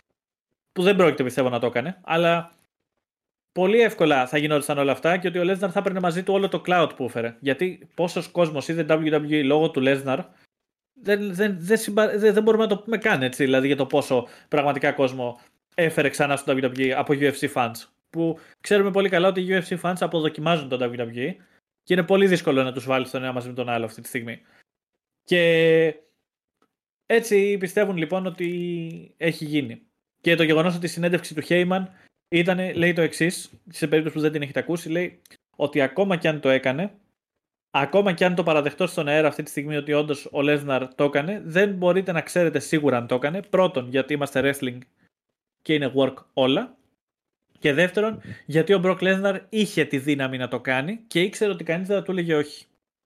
Γιατί πολύ απλά μπήκε μέσα και είπε: Μπορώ να σπάσω το streak του αγαπημένου σας παλαιστή, του πιο προστατευμένου παλαιστή της εταιρείας μέχρι σήμερα, καθαρά και μόνο για να δημιουργήσω το μεγαλύτερο όνομα του κόσμου. Γιατί άμα το σκεφτείς ότι ο Lesnar μετά την νίκη του, δεν είναι ότι δεν τον παίρναν στα σοβαρά, προφανώς, αλλά μετά αυτή τη νίκη του Undertaker πήρε mythic status. Δεν πήρε απλά ένα legendary απλό status. Μιλάμε ότι πλέον μιλούσαν για τον Lesnar και ήταν θεός. Και αναγκαστήκαμε να δούμε τα μάτια με το Roman τέλος πάντων. Αλλά έτσι, ε, αυτή είναι η γνώμη μου και εμένα. Δηλαδή ότι αν συνέβαινε, όντως δεν θα μπορούσε κανείς να του πει τίποτα. Αλλά δεν πιστεύω ότι όντως εκείνη τη μέρα μπήκε μέσα ο Brock Lesnar για να σταματήσει το streak. Γιατί υπάρχει βιντεάκι πριν την ήττα του Undertaker που σηκώνεται πάνω ο Vince και τον αγκαλιάζει το Vince. Το αγκαλιάζει ο Vince το Vince αυτό, αν θα μπορούσε να το έκανε. αλλά σηκώνεται πάνω ο Vince και αγκαλιάζει τον Undertaker σε μια full emotional στιγμή. Λες και του είπε ότι end of the road. Δηλαδή, ήξερε πολύ καλά ο Undertaker που έμπαινε και η αλήθεια είναι μακάρι να έχει σταματήσει εκεί η καριέρα του Undertaker να μπαινε. Και αυτό δίνει και επίσης τροφή στους conspiracy theorists ότι αν δεν ήταν αυτό το σχέδιο, γιατί ο Undertaker μπήκε ξανά μετά από λίγους μήνες μέσα να ξαναπαλέψει με το Lesnar. Ότι και καλά πήγαν να διορθώσουν το σενάριο αυτή τη φορά. Για μένα προσωπικά αυτό δεν πιστεύω ότι ισχύει, γιατί σιγά μην δεχόταν ο Lesnar να ξαναμπεί μέσα για να χάσει αυτή τη φορά το Undertaker. Του έκανε τέτοιο κακό με αυτό το mentality. Αλλά ο Lesnar, όσο και αν βγάζει αυτή την εικόνα, θεωρώ ότι είναι πολύ respectful όσο αφορά το πού υπογράφει και πού βάζει τα χέρια του. Και ακόμα και με τον Ambrose έκανε το μάτς παρόλο που του άλλαξε τα φώτα και δεν το έκανε όπως ήθελε. Πάλι καλά, δεν είδα αλυσοπρίονα στο γήπεδο να ανάβει ή τουλάχιστον να κόβει κανέναν. Αλλά γενικά θεωρώ ότι ο Λέσναρ είναι από αυτούς τους τύπους οι οποίοι τον υπογράφεις ακόμα και σε τσίρκο και θα σου πει: OK, θα κάνω τον άνθρωπο του τσίρκου μέχρι να τελειώσει το συμβόλαιό μου. Δεν θα το γουστάρω, αλλά θα το κάνω. Για μένα αυτό το theory, το οποίο είναι πραγματικά juicy και θεωρώ ότι αν το ψάξεις παραπάνω θα δεις ότι και τα medical records του Undertaker δείχνουν τρελή διάσηση και ότι δεν, μπορούσε, δεν ήξερε που πάνε τα τέσσερα. Φτάνει 2 στα 5, γιατί είναι πολύ καλά σεταρισμένο, αλλά ο ίδιος δεν πιστεύω ότι όντως that was the case. Ότι γενικά ο, ο, ο, ο Lesnar έκανε λίγο, τους έκανε λίγο backstage όπως γούσταρε ο ίδιος και ότι κάνανε, του δίνανε ό,τι ήθελε ο αυτός, το πιστεύω. Αλλά ότι πήγε να αλλάξει και να χαλάσει το σενάριο και να τραυματίσει τον Undertaker, αυτό δεν το πιστεύω. Δεν πιστεύω ότι θα πήγαινε όντως εκούσια να, να, να δει κάποιον. Μόνο ο Hardcore Holly έκανε αυτή τη βλακεία ναι, που πήγε ναι. και του έκανε sand, sandbagging και έσκασε κάτω με το σβέρκο. και τον κατέβασε ο άλλος. Παφ. Μα έλεγα του φύγε από τα χέρια. Δηλαδή ήταν, ο άλλος λέει: Εντάξει, πού πας, έφυγε κάτω. Είδε το Spike Dudley μετά από τέσσερα γαμμένα τέτοια να σκάσει κάτω και να πει: Ω, μέσα στο νοσοκομείο που του έκανε μιλάμε, τον είχε κάνει τον κακομίρι, τον είχε κάνει τη γανίτα, ρε, τον είχε κάνει flat. Τελείως. Ε, δεν υπήρχε. Έχω ακούσει πάντως προσωπικά από άτομο, θυμάμαι στην κοινότητα κιόλας, κάποια στιγμή έχει χρόνια, ε, να λέει στα ίσα ότι πιστεύει ότι έγινε μαλακία. Και βέβαια δεν ήταν τύπου κανένας φαν WWE τρελός, ήταν τύπου σαν κάποιος που ό,τι γίνει στο WWE είναι εξέ φουλορεντικό. Σπασιέ και λέει μαλακία. Ναι, μόνο TNA. Ναι, μόνο TNA, μόνο λέει, ξέρεις τα πράγματα. Ε, σε φάση ναι, ότι ναι. έγινε μαλακία με το τέτοιο και κάτι βλάκες μποτσάρανε. Σε φάση, πώς μπορείς να πεις τόσο απλά ότι μποτσάρανε ένα τόσο σημαντικό μάτι στη Ρεσιλμάνια. Δεν γίνεται αυτό το πράγμα. Ε, εγώ προσωπικά. Και από δύο τόσο επαγγελματίες, έτσι. Επαγγελματίες και έναν Λέσναρ, ο οποίος συμφωνώ απόλυτα με τον Αντώνη, ότι είναι ένας πολύ respectful άνθρωπος, ασχέτως το ότι ε, για μια φορά μπορεί να βγάζει προς τα έξω. Πράγμα έχεις αποδείξει άπειρες φορές πόσο respectful είναι σε αυτά τα θέματα και ότι ξέρει για τη δουλειά. Ε, θα το βάλω ένα αλουμινό χαρτί στα πέντε. Δεν πιστεύω καθόλου ότι πήξε το κάνει η φάση θα πάρω αυτά που γουστάρω εγώ. Κάποιοι κατηγορήσαν ότι ε, θα το είχαν δώσει σε κάποιον λέει για να τον μπουσάρουν μετά πιο σωστά. Παιδιά, ο Λέσταν με το πήρε την νίκη από τον Τέγκη στη Ρεσιλμάνια, την πήρε στην 30. Μέχρι και την 39 που σαρίστηκε ξανά ο Λέσταν από την αρχή. Ξέρετε τι ματσάρες πήρε, τι main event πήρε. Πόσα main event ήταν ο Λέσναρ πήρε στη Ρεσιλμάνια; Ε, πόσα match τίτλο έχει κάνει στη Ρεσιλμάνια από την 30 και μετά; Μόνο με το Roman 3. Καλά, να ισχύει αυτό. Με το Roman 3. Μόνο, μόνο με το Roman 3, με τον Ambrose έπαιξε. Σημαντικά match, πάντα σημαντικά storyline, με Seth, με όλα αυτά. Οπότε, ναι, οκ, okay, πήρε την νίκη λίγο μεγάλος, αλλά παιδιά πουσαρίστηκε για άλλα 9 χρόνια. Δηλαδή, διπλάσια χρόνια από ό,τι ήταν από πριν μέχρι τη μέρα που έφυγε το 4 και το 5. Πότε έφυγε. δηλαδή, που σαρίστηκε για το παραπάνω ναι. χρόνο από ό,τι που σαρίστηκε όταν ήρθε. Άρα, από ό,τι ήταν νίκη. Δηλαδή, ξέρω ότι καμιά φορά μπερδεύεστε λίγο με τους χρόνους. Έχουμε πολλές φορές πάρει τον Σιάμους, πόσα χρόνια είναι σε μια εταιρεία, πολλά παραπάνω από τα Austin και ο Rock. Παρ' όλα αυτά, εσείς θυμάστε μόνο Austin και Rock. Ουσία μου είναι παιδιά πάρα πολλά χρόνια. Ο Κόφε όταν πήρε τη ζώνη την πήρε μετά από πόσα χρόνια. Δηλαδή άτομα τα οποία ξέρω, χάνετε λίγο. Παλιά οι παλαιστές παλεύαν για λίγο λιγότερο κάποια μεγάλα ονόματα που παλεύουν τώρα κάποιοι παλαιστές. Απλά επειδή είμαστε πιο. Πώς να το πω. Έχουμε πολλές φορές επειδή παίρνουμε πάρα πολλές πληροφορίες συνεχώς και επειδή έχουμε πάρα πολύ εύκολη πρόσβαση σε όλα, μας φαίνεται τώρα πάρα πολύ λίγο και πάρα πολύ συνηθές να το βλέπουμε. Έτσι. Ε, θα πω ένα, πραγματικά δεν πιστεύω καθόλου σε αυτό το conspiracy, παρότι το έχω ακούσει πάρα πολλές φορές μαλακά. Ε, όχι, δεν πιστεύω ότι ο Λέισταν θα έμπαινε σε αυτή τη διαδικασία και ότι πόσο μάλλον στον Undertaker τον σέβεται πάρα πολύ ο ίδιος ο Μπροκ Λέσναρ. Φίλε μου, Αντώνη. Ναι, ναι, ναι. Λοιπόν. Είναι ότι γενικά λένε ότι. Ο, συγγνώμη, απλά πριν κλείσουμε αυτή τη ναι, ναι, θεματική, ναι, ότι ο Λέσναρ είναι ένας άνθρωπος ο οποίος ακόμα και στην Ιαπωνία που δούλεψε. Βέβαια, εκεί φαίνεται ότι μαλακίστηκε κιόλας λίγο. Έτσι. Με αυτό που έκανε τότε με το NJPW, που έχω ανεβάσει αυτό το μακροσκελές post και όλα στο archive να πάτε να διαβάσετε στο, στο Discord μας. Ε, στο οποίο ο Λέσναρ ξεκάθαρα απλά είπε: Όχι, δεν χάνω τον τίτλο από τον Νακαμούρα και φεύγει. Και ουσιαστικά χρόνια αργότερα, ωστόσο, όταν πέτυχε τον Νακαμούρα και τα συζητήσανε, τα βρήκανε. Και ουσιαστικά, ναι, εντάξει, ήταν κακή συμπεριφορά από το Λέσναρ αυτή, αλλά δεν, θα μπορούσε κάλλιστα να μπει μέσα, να σπάσει το ξύλο τον Νακαμούρα και να του κάνει το ίδιο πράγμα. Το έκανε, όχι. Και πόσο μάλιστα σε μια τόσο μικρότερου ε, scale κατάσταση όπως αυτή του New Japan.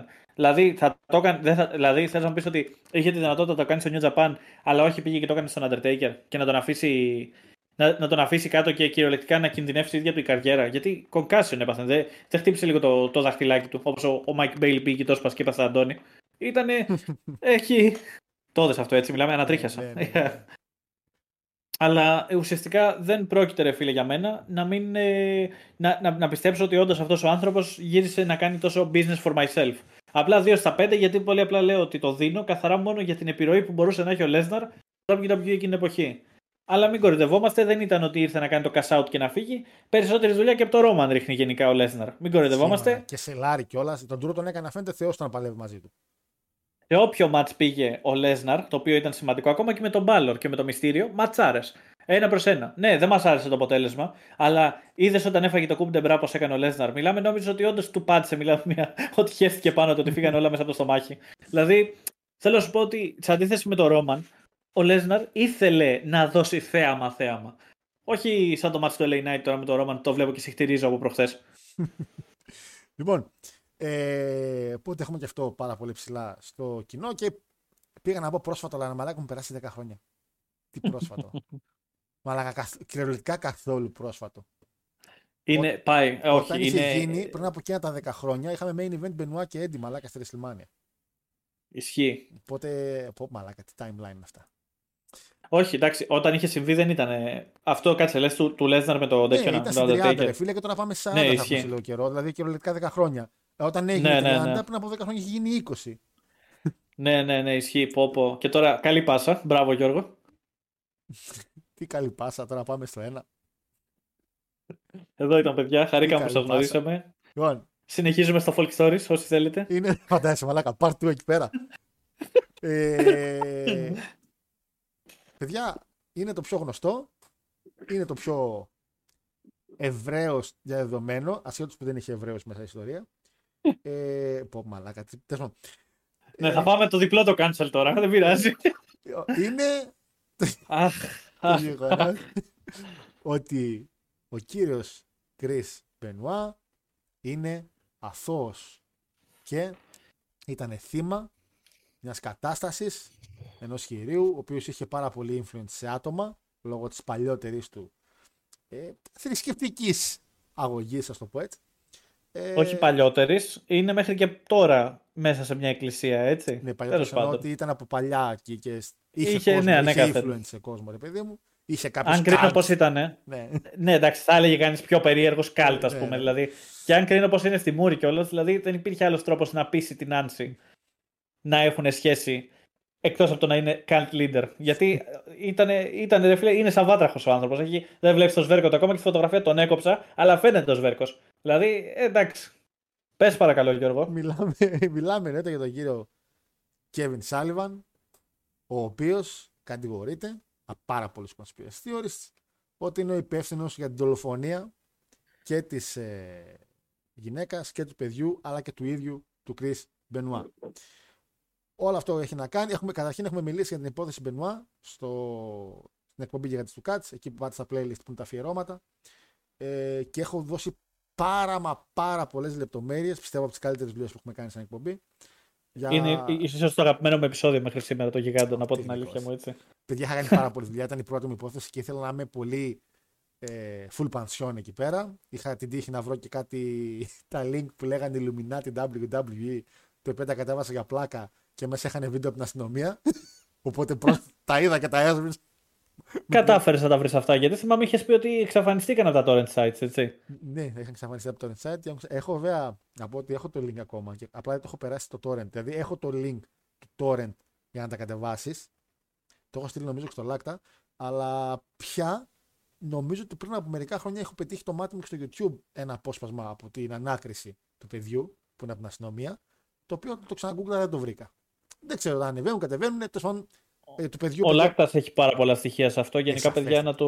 Ναι, ναι, ναι, να, να του πρίξετε τις μπάλες που μας έχει πρίξει τόσο καιρό με, με το CM Punk να αλλάξει θέμα συζήτηση επιτέλους. ε, φυσικά η υπόθεση που αναφέρω για την, ε, για την ανάκριση είναι με το παιδί από το Wikipedia που είχε ανεβάσει ότι είχε πεθάνει ε, η Νάντσι. Παρ' όλα αυτά, εμείς δεν μιλήσουμε για αυτό το κομμάτι. Αν θέλετε, μπορείτε να τα ακούσετε σε εκείνη την εκπομπή. Αυτό που θα πούμε εμείς είναι το ένα κομμάτι το οποίο ανεβάζει το conspiracy. Το οποίο είναι ότι ο Σάλιβαν τους έφαγε. Έχει να κάνει για πάρα πολλά πράγματα. Πρώτον, ο κύριος Σάλιβαν είχε σχέση, ήταν παντρεμένος με την κυρία Νάντσι από το 85 και είχαν σχέση και είχε την ιδέα σαν μπούκερ εκείνη τη στιγμή του WCW να κάνει ένα storyline του κλέβει τη γυναίκα ο Μπενουά. Η ζωή με την τέχνη. Ε, Έτσι. Οπότε ξεκινάνε πάρα πολλά πράγματα από αυτό και μόνο. Γιατί, Γιατί πρώτον ο κύριος Kevin Sullivan ήδη ήταν γνωστός και επίσημα confirmed σατανιστής ε, ότι άνηκε σε μια ομάδα ανθρώπων οι οποίοι κάνανε και τελετές και όλα αυτά. Το έχει παραδεχτεί και ο ίδιος, δεν το έχει κρύψει. Θεωρεί ότι δεν είναι κάτι κακό που είναι η δική του θρησκεία και αυτό που ακολουθεί. Και το γεγονός, κάτι το οποίο εμένα με έκανε λίγο παραπάνω ένα 38, γιατί κάτι το οποίο θα αναφέρω μετά και στο δικό μου conspiracy theory που είναι εκτός wrestling. Εγώ είμαι ένα άτομο το οποίο πιστεύει πάρα πολύ στις ημερομηνίες. Δίνω δηλαδή πάρα πολύ μεγάλη σημασία στις ημερομηνίες όσον αφορά γενέθλια, όσον αφορά το πότε γνώρισα έναν φίλο ή γνώρισα, έκανα κάτι, μια σχέση, το πότε τους πρωτοσυνάντησα. Για κάποιο λόγο δίνω πάρα πολύ σημασία σε μια συγκεκριμένη ημερομηνία. σω να είναι και ένας λόγος ε, ε, το κάνω επίτηδες στον εαυτό μου μόνο και μόνο για να χαϊπάρω κάτι το οποίο δεν υπάρχει hype. Το κάνω με event, το κάνω με. Γενικά και το σαν σήμερα που κάνω στην εκπομπή, παρότι δεν το δίνει πολύ σημασία κάποιοι, εγώ το θεωρώ πάρα πολύ σημαντικό ότι είναι εκείνη τη συγκεκριμένη ημέρα. Ε, και το λέω αυτό γιατί. Γιατί ο θάνατος της κυρίας Νάνση, του κ. Μπενουά, ήρθε to the day 10 χρόνια από τη μέρα που πήραν επίσημο διαζύγιο η Νάνση με τον κύριο Σάλιβα. Ναι. Ήδη βάζουμε λαδάκι. βάζουμε λαδάκι στη φωτιά τώρα. Λοιπόν, to the day 10 χρόνια λοιπόν, ο θάνατος, γίνεται ο θάνατος της Νάνσης και του Μπενουά. Το σώμα του Έντι ήταν λίγο πιο decomposed από της Νάνσης με βάση τα ιατρικά που βγήκαν στην πορεία. Οπότε δίνει παραπάνω ε, στο κοινό λάδι ότι δεν πεθάναν διαφορετική μέρα, πεθάνανε μη σε πω Μπενουά πέθανε και πιο πριν. Ε, και το πιο αληθοφανές θα πω εγώ, το οποίο μπορεί να και αυτό να γίνει την bank λόγω της κατάστασης του εγκεφάλου του Μπενουά εκείνη την περίοδο, αλλά το οποίο επιβεβαιωμένο είναι ότι ο κύριος Τσάβο, ε, όταν έπαιρνε και τα μηνύματα που είχε πάρει, είχε πάρει την Παρασκευή μια τηλεφωνική κλίση που πήρε και είπε: Ρε, εσύ ότι μπορεί να καθυστερήσω και όλα αυτά. Η Νάντση είναι λίγο άρρωστη ε, άκουσε να χτυπάει η πόρτα και όταν άνοιξε η πόρτα δεν τον είπε Μπενουά, έλα σε κλείνω και αυτά. Άκουσε κάποιες ομιλίες και μετά έκλεισε το τηλέφωνο. Και το Σάββατο το έστειλε ο Μπενουά τη διεύθυνση του σπιτιού μαζί με το γνωστό τα σκυλιά είναι πουλ. Πουλα, και τα σκυλιά δεμένα. Ναι. ε, την οδό του σπιτιού παρότι ο Τσάβο όχι μόνο απλά ήξερε που μένει ο Μπενουά, ήταν εκεί και την προηγούμενη εβδομάδα. Είχε περάσει εκεί πέρα το Σαββατοκύριακο. Οπότε φάνηκε πολύ παράξενο να στέλνει και την οδό στον Τσάβο, ο Μπενουά από το κινητό του. Πάρα πολλά πράγματα βάζουν το, στο conspiracy τον κύριο Σάλιβαν. Ε, επαναλαμβάνω και ε, το Wikipedia entry είναι κάτι το οποίο έχει γίνει πολλές φορές debunk. Το ότι επειδή αναφέρθηκε στο Wikipedia 13 ώρες πριν το θάνατο τη Νάντσι ότι η Νάντσι είναι νεκρή.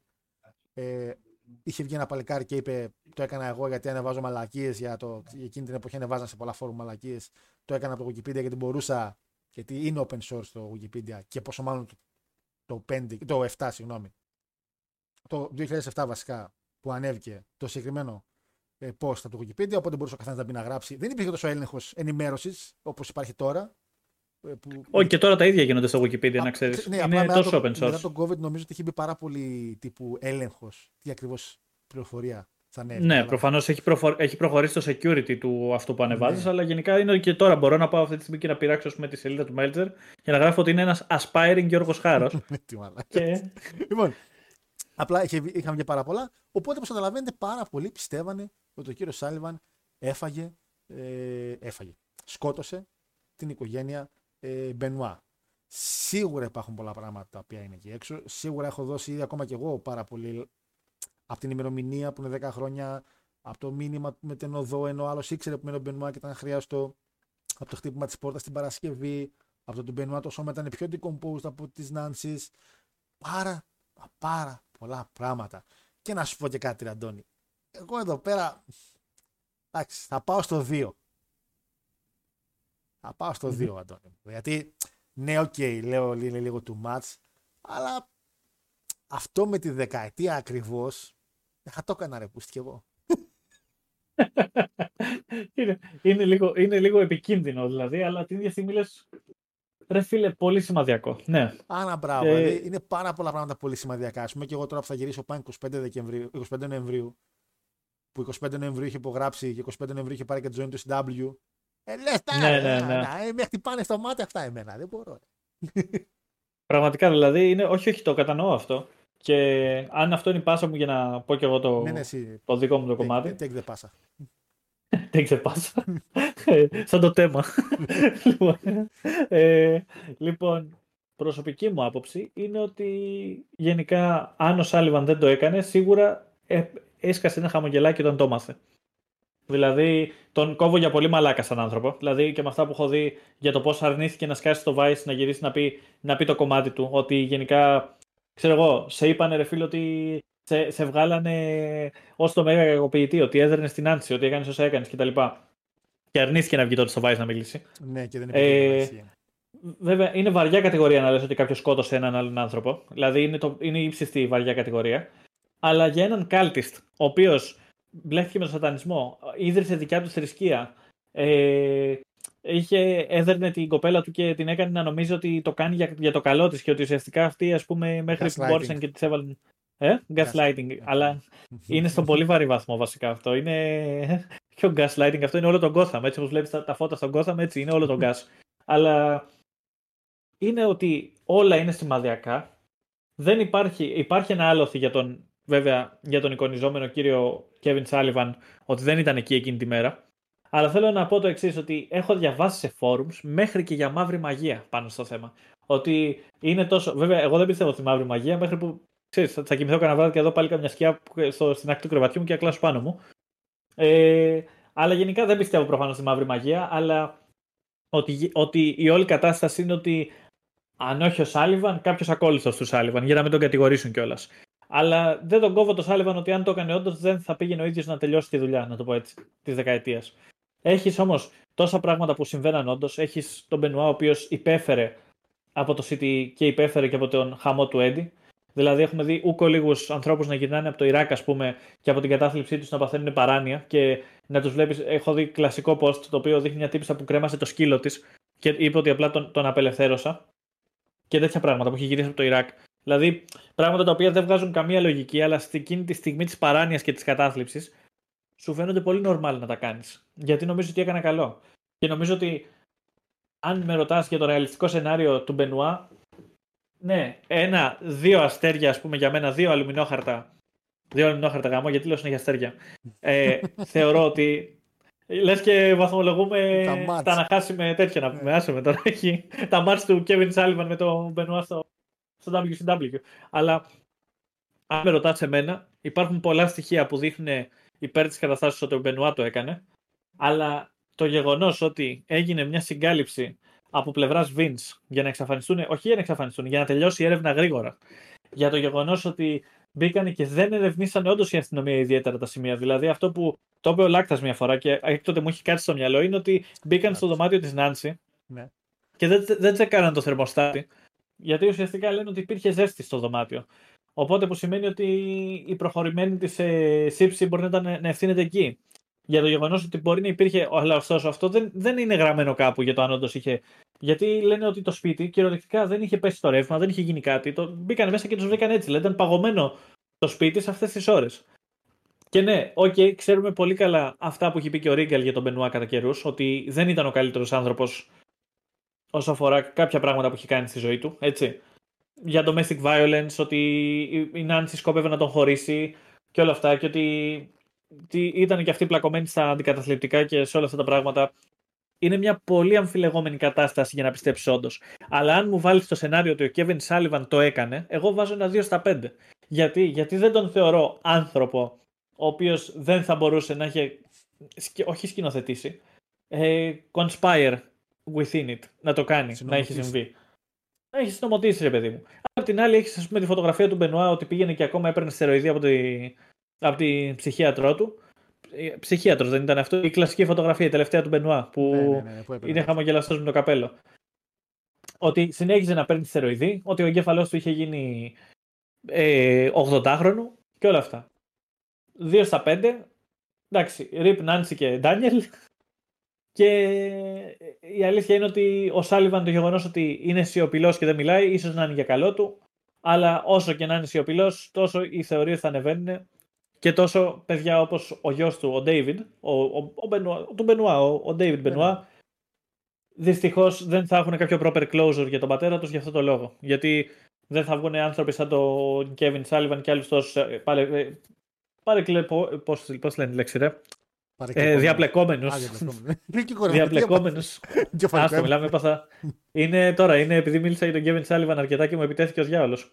Αλλά είναι ότι θεωρώ ότι λόγω αυτού ε, δεν θα βρει closure αυτό το παιδί και όσο δεν βρίσκει closure και ο David, τόσο και το κοινό θα συνεχίσει να λέει όσα είναι να πει. Κρίμα και ατυχές να πεις ότι κάποιος έχει σκοτώσει κάποιον, αλλά αν υπάρχει μοτίβο, δυστυχώς θα ακούγονται τα πράγματα εναντίον σου. Έτσι.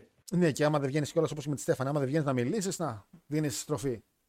Αυτό ακριβώς. Δηλαδή, γι' αυτό έμενα 2 στα 5. Είχε την ευκαιρία να γυρίσει να τα πει στο Vice ναι, και, και, δεν βγήκε. Και δεν... Λοιπόν, ε, συμφωνούμε και 2 στα 2 στα 5. Παιδιά, νομίζω ότι είναι το top κομμάτι όσον αφορά conspiracy theories που θα βρείτε πάρα πολλά πράγματα και έξω. Με κόσμο δεν είναι τα δικά του εννοείται. Σίγουρα θα υπάρχουν και κόσμος ο οποίος μπορεί να πει το δικό του κομμάτι ή κάτι το οποίο εμείς δεν αναφέραμε και μπορεί να αναφέρετε εσείς ή δίπλα στο chat ή κάτω στα comments. Ε, Παρ' όλα αυτά, ε, και εγώ είμαι λίγο στο 2 στα 5. Εντάξει, καταλαβαίνω ακόμα και το ότι επειδή του 'φαγε τη γυναίκα να το θυμάται. Βέβαια είχε περάσει μια δεκαετία. Δηλαδή, αν το έκανε την επόμενη χρονιά, θα ήμουν λίγο πιο ότι. OK. Okay, είναι λίγο κάπως να σου. Φαντάζομαι ότι μπορεί να είναι. Δεν μου έχει συμβεί ευτυχώς ακόμα. Ε, αλλά άμα είσαι σε μια φάση φουλ ερωτευμένος και άλλος πάει και σου φάει τη γυναίκα και ο Ματ Χάρντι, ας πούμε. και ήθελα να καταλήξω. δηλαδή. Ε, αυτός το έκανε, αν το έκανε, θα έλεγα 5 στα 5. Στο παράλληλο σύμπαν τώρα αυτός σου λέω, να ξέρεις. Ε, σε ένα άλλο σύμπαν ο Ματ Χάρντι είχε πάει μαχαίρι στο Σάμεσλαμ. Δηλαδή, Εκεί, στο, στο, στο ρηφιφί, μέσα στο ρο. Πώς τα κατάφερε το παλικάρι να τη βλέπει να τη φυλάει ο άλλο σε δημόσια τηλεόραση. Ναι, ήταν, ναι, ήταν, ήταν, πάρα πολύ. Αλλά δεν μπορώ να μπω σε αυτή τη λογική. Ε, οπότε πάμε και 2 στα, 2 στα 5.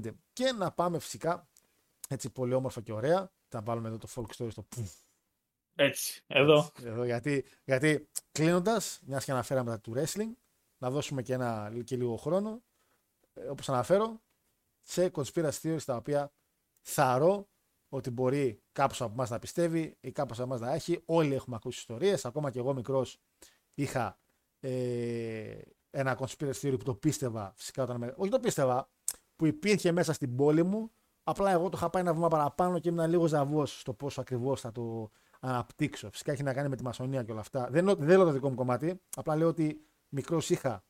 Έτσι. Ότι... Κάνε clarify, μην έρθουν και σου χτυπήσουν την ναι, πόρτα. Ναι, ναι, όχι, είχα ρε παιδί μου την όλη. Είχα μια αγάπη. Καταρχήν είχα μια αγάπη αυτούς τους ανθρώπους γιατί ήμουν υπέρ μιας ιδεολογίας που υπήρχε μέσα σε ένα κλάδο αυτών των ανθρώπων. Οπότε όσον αφορά ότι είναι ο άνθρωπος και όχι ο Θεός. Ε, ναι. δηλαδή η τάξη μέσα Οδήγησε στην αθεία, όπως και να το κάνεις. Σίγουρα. Ε, είχαν βγει βιβλία όπως Da Vinci τότε που είχαν προωθήσει παραπάνω την όλη φάση. Ε, και η Illuminati το βιβλίο παρότι ήταν λίγο τρελό από ένα σημείο και μετά, είχε μέσα κάποιες ιδέες οι οποίες ήταν σωστές όσον αφορά ότι θα σώσει τη ζωή ένας χειρούργος, ένας γιατρός και όχι ένας Θεός. Ήμουν πολύ υπέρ του ανθρώπου, υπέρ του Θεού.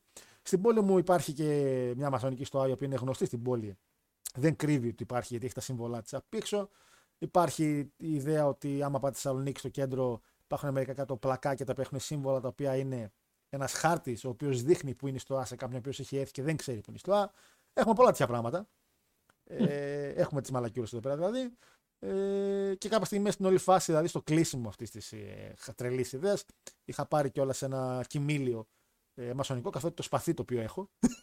το γνωστό σπαθί σε όλους. Πω, πω, long term storytelling ε, επιτέλους. Είναι ε, ένα μασονικό μίσης ε, για τον τεκτονισμό, ρε παιδί μου. Γι' αυτό έχει και τα σύμβολα επάνω. Και με αυτό είχα κυνηγήσει τον κλέφτη του μηχανάκι. Τώρα βγάζει ακόμη περισσότερη λογική το σκηνικό. Τι σοβαρό. Βγάζει ακόμη περισσότερη. Μην τη βάζεις Γιατί... μαλάκα να πιστεύουν τώρα.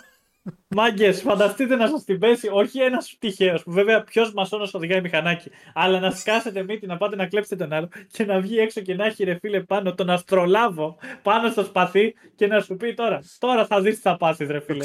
Ότι... Να φοβάσαι όχι ότι θα πεθάνεις, ότι θα μείνεις ζωντανός και θα σε πάει στο Α. Είναι ε, χειρότερο. Στην αγορά με το σπαθί υπήρχε και ένα ζευγάρι γάντια το οποίο υπάρχει, το οποίο τα γάντια είναι λευκά και έχουν πάνω το σήμα, το σύμβολο με το διαβήτη.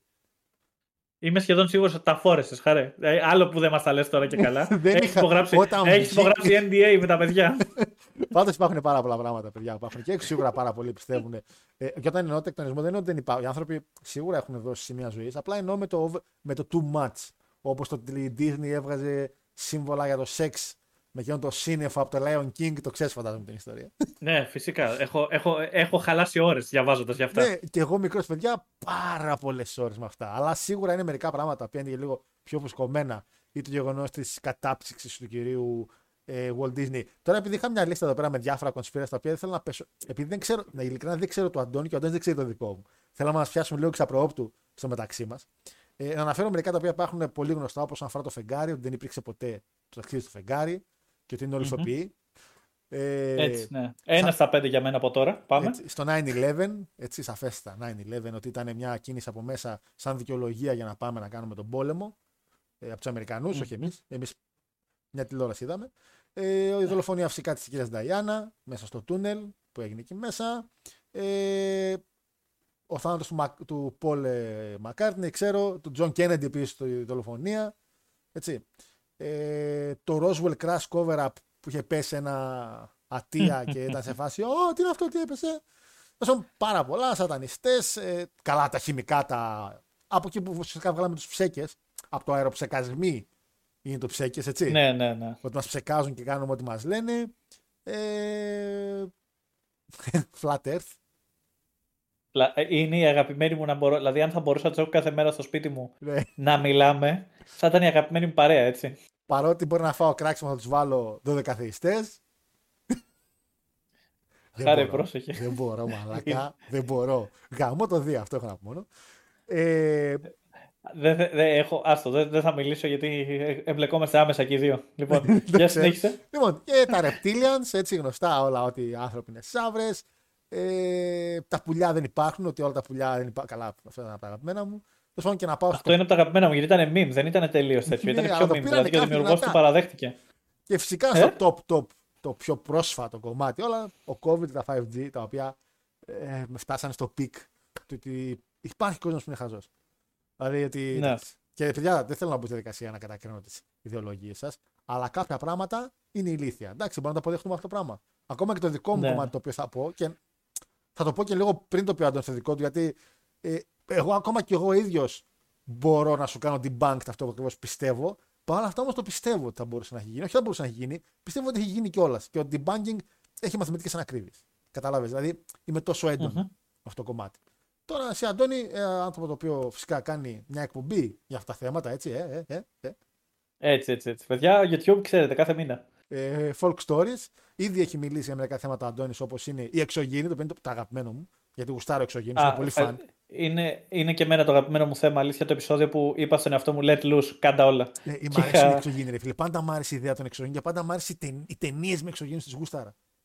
Αλλά όχι είναι, ταινίες, είναι... Ξέρετε, όχι με ταινίες invasion και action, οι ταινίες όπως το Ιωνός.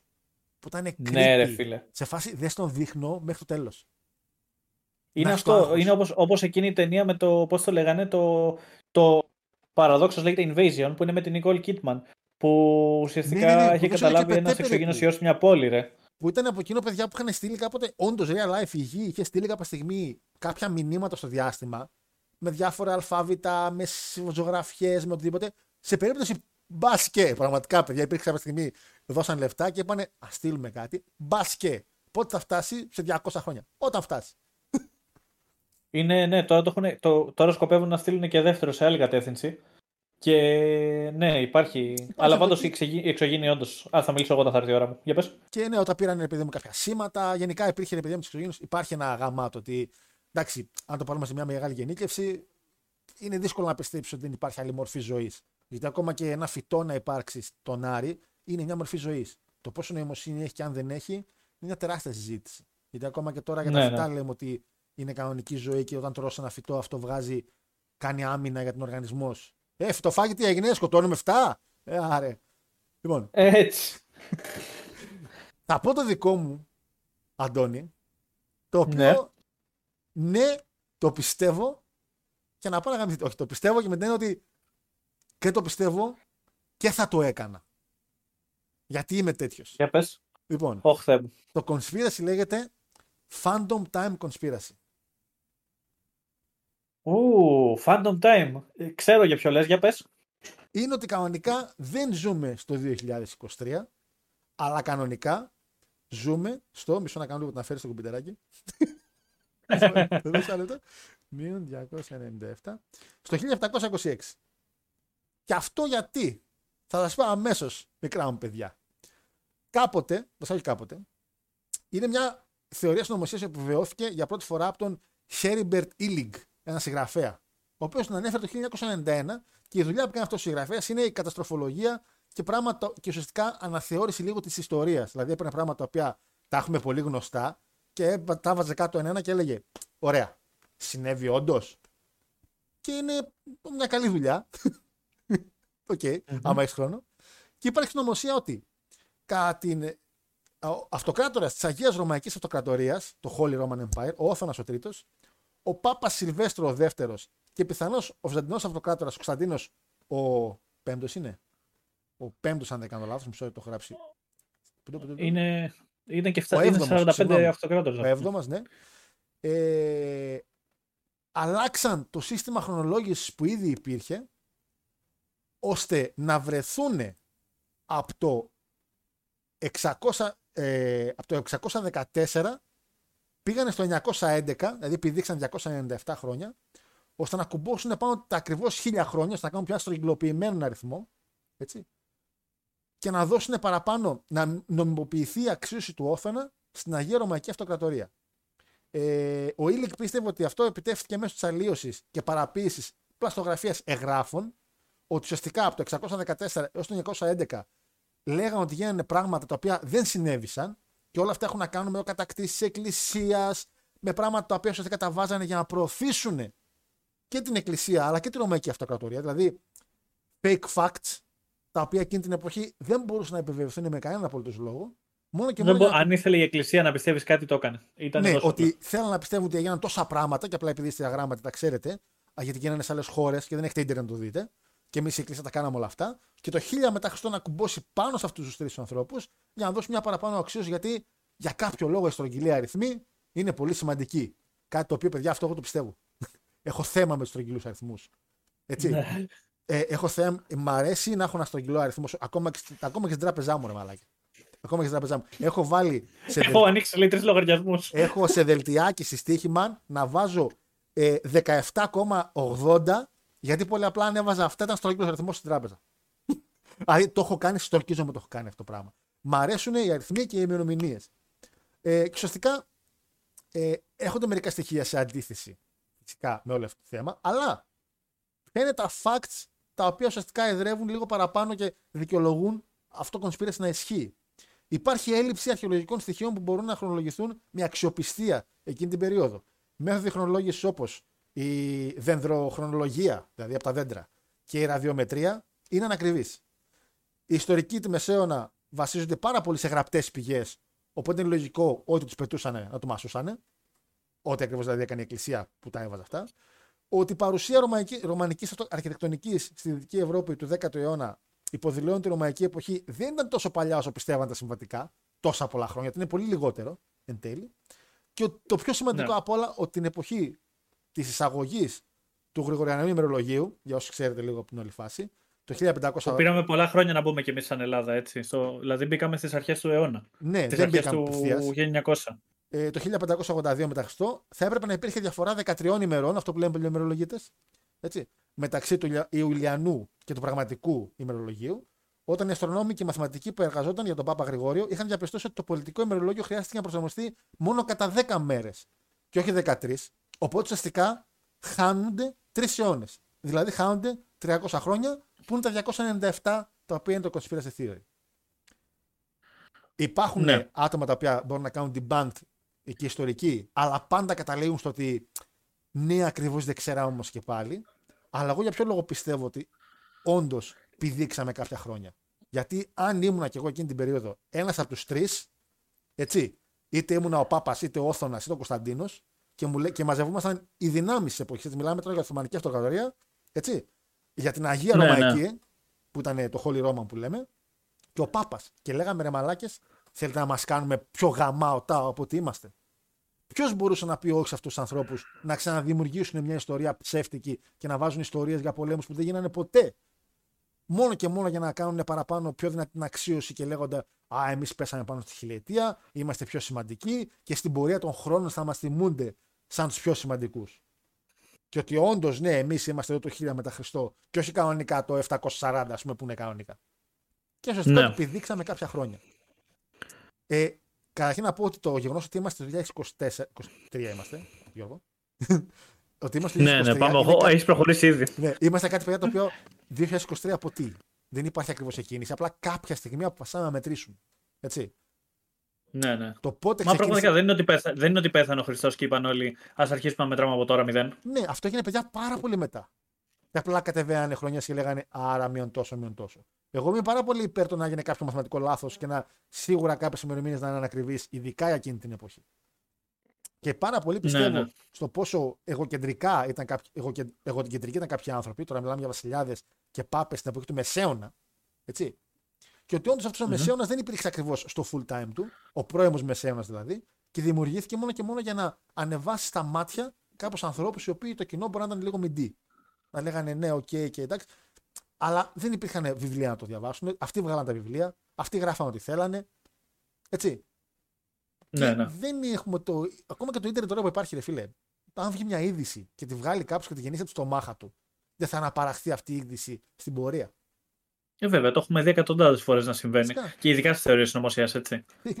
Για αυτό το πράγμα που λέμε δηλαδή και τώρα. Οπότε δεν μου φαίνεται καθόλου Ναι, ναι, παράξενο ναι. το Phantom Time Conspiracy, παρότι να θέλει να γίνει debunked από 18 μεριές, εγώ να είμαι πολύ υπέρ ότι ναι, κάποια στιγμή πήγανε κάποιοι και έπανε. Αν όχι αυτοί οι τρεις εκείνη την περίοδο, κάποιοι άλλοι μεταγενέστεροι ή κάποιοι άλλοι πιο πριν. Για να πάνε ρε πούστη.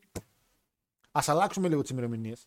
Α πούμε ότι μετά από δύο μέρες έχει μια επέτειο για να κάνουμε μια κίνηση, έναν πόλεμο και να λέμε σαν σήμερα πριν 100 χρόνια έγινε αυτό. Οπότε ο πόλεμός μας είναι σημαντικός και ιερός. Ενώ αυτό μπορεί να έγινε, ξέρω εγώ, πριν από 7. Ε, 7, ε, too much. 7, 70 ας πούμε. Που είχαν πεθάνει σίγουρα κάποιοι, γιατί το μέσο όρο ηλικίας ήταν 30 κάτι στο μεσαίωνα.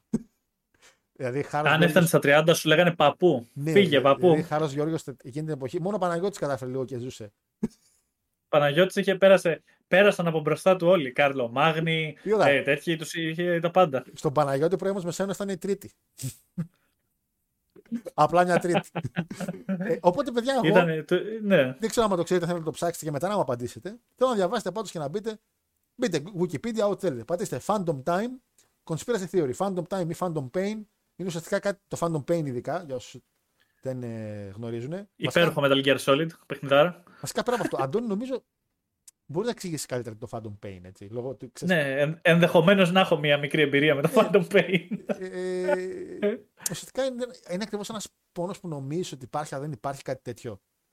Έτσι, ναι, ναι, ναι, ακριβώς. Το Phantom Pain ουσιαστικά είναι όταν ε, νιώθεις, ας πούμε, μουδιάσματα και πόνους σε σημεία που δεν υπάρχουν πλέον. Εγώ, ας πούμε, που είμαι όπως είμαι από το 2019, μέχρι σήμερα το 2023, ακόμα νιώθω tweaks και μικρούς πόνους στα δάχτυλά μου και πιο συγκεκριμένα έχω νιώσει μια μέρα, λες και μου είχε κολλήσει πετραδάκι στο, ανάμεσα στον ήχη του δείκτη. Δηλαδή, Παιδιά, δεν μπορώ να σας περιγράψω πόσο ανατριχιαστικό είναι.